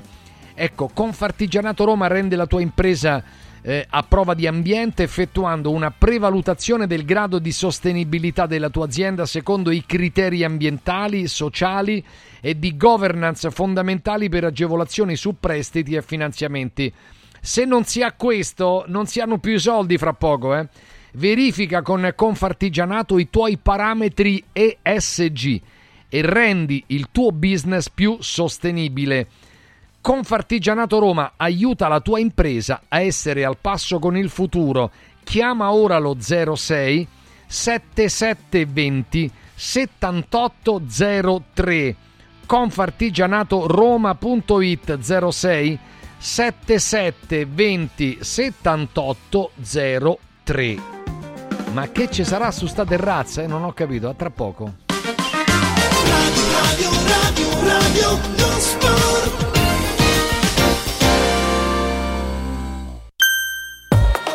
Diego, uno di questi giorni vorrei venire da Occhiali in Cantiere. Ma cosa devo portare? I vecchi occhiali, una prescrizione, che cosa? C'è solo una cosa che devi fare. Porta un amico. Da Occhiali in Cantiere per tutto il mese di febbraio vieni accompagnato da un amico, scegliete due occhiali, sia da vista che da sole, e il meno caro lo avrete in omaggio. Wow! Occhiali in Cantiere, qualità, convenienza e amicizia. Vediamoci da Occhiali in Cantiere, Capena, Colleferro, Frosinone.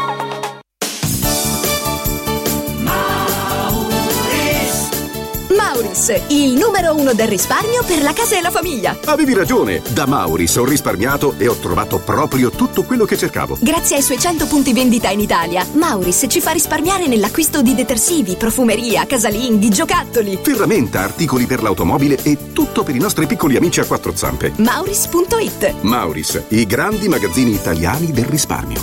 Mauris. I grandi cambiamenti nascono spesso da piccole cose, senza fare rumore. Volvo presenta la nuova EX30, il SUV 100% elettrico più piccolo e innovativo mai prodotto da Volvo. Tutta la grande sicurezza di Volvo in un piccolo prezzo, a partire da 35.900 euro. Le cose piccole cambieranno il mondo. Nuova Volvo EX30, prezzo di listino IVA inclusa riferito a Volvo EX30 Single Motor Core Modelier 24. Volvo a Roma è Car Room. Volvo Carrum. È bello sapere che in qualsiasi momento c'è chi si prende cura di te. Villa Mafalda c'è sempre. Per la salute della mia famiglia mi affido a Villa Mafalda, dove è possibile eseguire tutte le prestazioni mediche di cui abbiamo bisogno 24 ore su 24, dalle visite con i migliori specialisti agli esami diagnostici fino alla chirurgia. Villa Mafalda, la tua clinica privata polispecialistica nel cuore di Roma. Villa Mafalda è in via Monte delle Gioie 5. Info e prenotazioni su villamafalda.com. Convenzionata con le maggiori compagnie assicurative. Una speciale convenzione è riservata agli ascoltatori Radio Radio. Devo stampare i miei nuovi bigliettini da visita. Pressup.it Devo stampare il catalogo per la mia azienda. Pressup.it Cerco uno stampatore di qualità che consegni in 24 ore. Pressup.it Se hai la partita IVA, vai su Pressup.it, fai il preventivo in tempo reale, carica il tuo file di stampa e ordina con un clic. Cosa aspetti? Prova la qualità di Pressup, il tuo stampatore online. Il mio salotto è un cinema. Il mio soggiorno è un teatro. Non è fantascienza, ma il frutto delle soluzioni tecnico-estetiche del centro musicale. E quindi non solo sofisticate apparecchiature audio-video, ma soprattutto suggestivi suggerimenti per trasformare ogni ambiente in un'area di intrattenimento. Noi del centro musicale siamo in via Valpellice 85, telefono 06 88 61 046, centromusicalesrl.it. Coraggio e innovazione. Questi gli ingredienti alla base del successo della Quadrifoglio Immobiliare. Una realtà unica per know-how e varietà di proposte che assiste e accompagna il cliente in tutte le fasi della compravendita fino al rogito notarile. Un network di agenzie che copre Roma, Ostia e Viterbo, dove ad accogliervi ci saranno i nostri collaboratori cresciuti e formati dal mondo quadrifoglio. Quadrifoglio Immobiliare, da 30 anni con voi. Una soluzione per tutti. La soluzione fortunata. Radio Radio lo sport è immediatamente disponibile on demand. Puoi riascoltarlo tutti i giorni a tutte le ore dalla fine della trasmissione. Cerca Radio Radio lo sport sul podcast di Radio Radio. radioradio.it slash podcast. Radio, radio, radio, radio, non sport.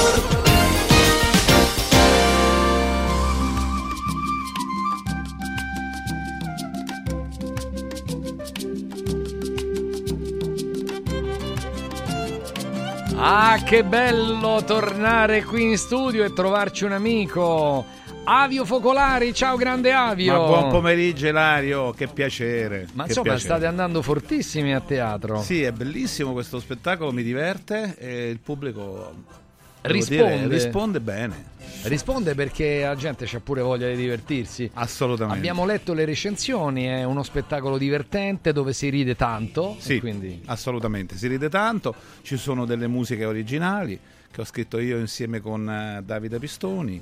e c'è un bel cast di attori, la storia è La intrigante. terrazza, la terrazza, cioè la terrazza di un condominio un po' particolare sto condominio. Sì, dove c'è un amministratore, sai, Ilario, gli amministratori sono tutti un po' odiati dai condomini, lo sappiamo. Ma perché? Ma Perché? vengono lì a chiedere soldi. Ah, sì.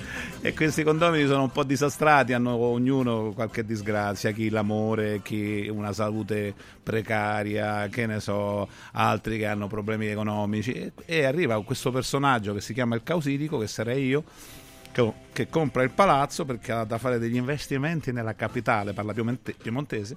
Quindi arriva dal Piemonte. Dal Piemonte. E... Però c'è una doppia personalità questo Eh qui. sì, però non si deve, Eh. non si deve dire. C'è una sorpresa finale, compra il palazzo e offre contratti di grande... No, stavo- inter- pensate che scemo che ero, stavo già per spoilerare tutto e rendere, rendere inutile il finale. E lo so, io sono pericoloso, però comunque eh, accadranno delle cose. La, la cosa che voglio dire che mi fa tanto piacere è che c'è una, una scenografia meravigliosa che ha fatto Angelo Del Romano, che è un, un ragazzo meraviglioso e fa delle cose stupende. C'è questa te- terrazza, sembra veramente una terrazza vera. Quale teatro? Allora, il 7 off, che, Sette che è qui vicino alla A radio, Viale Ionio. Viale Ionio, a nord di Roma, eh? Sì, Viale sì. Mm, Ionio. eh, vicinissimo allo Zio d'America, molto ecco, vicino. Viale Ionio, quindi 7 teatro 7 off. Dunque, tu sai che eh, noi ti ospitiamo volentieri perché sei un amico, sei uno di noi, però ci devi fare pure un... E certo, il prezzo sarebbe 24 euro, ma per chi Tutti tele- meritati, tutti tu- meritati per perché... chi viene, a- cioè chi telefona a un numero che tu darai, Sì. eh, solo a questo numero, perché se telefonate al botteghino vi fanno pagare 24, invece se telefonate a questo numero che Ilario vi darà, si pagherà 15 euro. Quindi- Quando? Eh, per, eh, per Fosse gio- possibile, gio- noi vorremmo giovedì e venerdì. Giovedì Ora- e venerdì. Ora capisco per gli amici romanisti e laziali che giovedì ci sono tutte e due le squadre della capitale, però magari se qualcuno Vabbè, non ama le, il signore, calcio, le signore, possono signore, venire, magari no? il marito cioè va mentre il marito vede le partite le signore vanno a teatro a vedere il scusa. causcedico, come no, A- certo. a, vedere il causcedico no? allora 393 91 81 590. Magari potete anche lasciare un messaggio per essere ricontattati insomma ecco. certo. 393 91 81 590 questo giovedì e venerdì. Poi comunque lo spettacolo si chiuderà domenica? Domenica è l'ultima, sì, quindi poi le, le repliche saranno giovedì e venerdì adesso alle 21, sabato doppia Sì. alle 17.30 e alle 21 e domenica eh, pomeriggio il gran finale alle 18. Teatro Esattamente. 7, teatro 7. 7 off. 7 off, Sette sì. off. Sempre di Michele da Ginestra che è un, affa- un affezionato di Radio Radio. però. Grande Michele, un grande abbraccio, eh. Mi raccomando. Via Monte Senario 81A, Esatto. via Leionio, sì. È una piccola bomboniera di 150 posti. Bello. Teatro nuovo, meraviglioso di, di Michele La Ginestra che nonostante il Covid è riuscito invece a portare avanti un discorso abbastanza complicato che è quello di aprire una- comunque un'azienda. Tu sai Eh, che certo. comunque è un'azienda. Eh, sentiamo un attimo le- le- la musica dello spettacolo, eh. Questo si Vai. chiama Wappa Takambiwa Ndawa. In che senso? È un linguaggio un po' particolare. Le parole le ho scritte io, sono tribali. La musica è di Davide Pistoni. Com'è Watta fa? Watta ta cambi wamba wa watta ta camba Watta cambica watta mbatta, watta che dembetta. Vai, bellissimo, dai. Già immagino, già immagino se ride.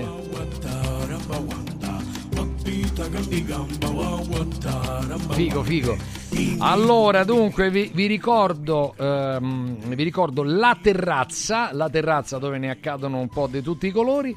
Eh, giovedì e venerdì 393 91 81 5 e 90 alle ore 21 c'è lo spettacolo al teatro 7 off via Montesenario 81A Roma zona Viale Ionio qui a Roma Nord bellissimo spettacolo peraltro siete parecchi in scena eh? vedo Sì, ci sono tanti. Adesso non, non voglio dirli tutti perché posso dire soltanto che le scenografie, lo ripeto, sono di Angelo del Romano, poi ci sono eh, Francesca Di Iorio, Giulio Anese, Anese, Angelo Angelo, del Di Romano, Romano, appunto Stefania, Stefania Polentini, Polentini. Cristina Carli, eh, Armando Giacomazzi, Lorena Leoni, Armando Ah, Giacomozzi, a Giacomozzi e, Giacomozzi. e Lorena Leoni, sì. So- l'hai detti tutti? e eh? Avio Focolari. Avio Focolari, così, casualmente. Spettacolo scritto da te? Sì, scritto, faccio anche la regia di questo spettacolo ormai. Eh, ragazzi, ormai eh, oltre che un attore. mi anche- diverto, mi diverto tanto, la passione. Grazie a tutti, Avio. Allora 393 91 81 5,90 da 24 euro a 15 euro per andarsene una bella sera a teatro e, e sorridere e svagarsi un po' la mente. Teatro Sicuramente. 7 off. Grazie, Avione. Grazie a te Ilario, buon proseguimento, A un presto. abbraccio a tutti gli ascoltatori. 393 91 81 5,90 la terrazza. Grazie a tutti. Adesso c'è Stefano Molinari. Radio Radio Lo Sport è stato offerto da Sportello Legale Sanità. In caso di mala sanità, sportellolegalesanita.it. Dalla tua parte, sempre. Radio, radio, radio, lo sport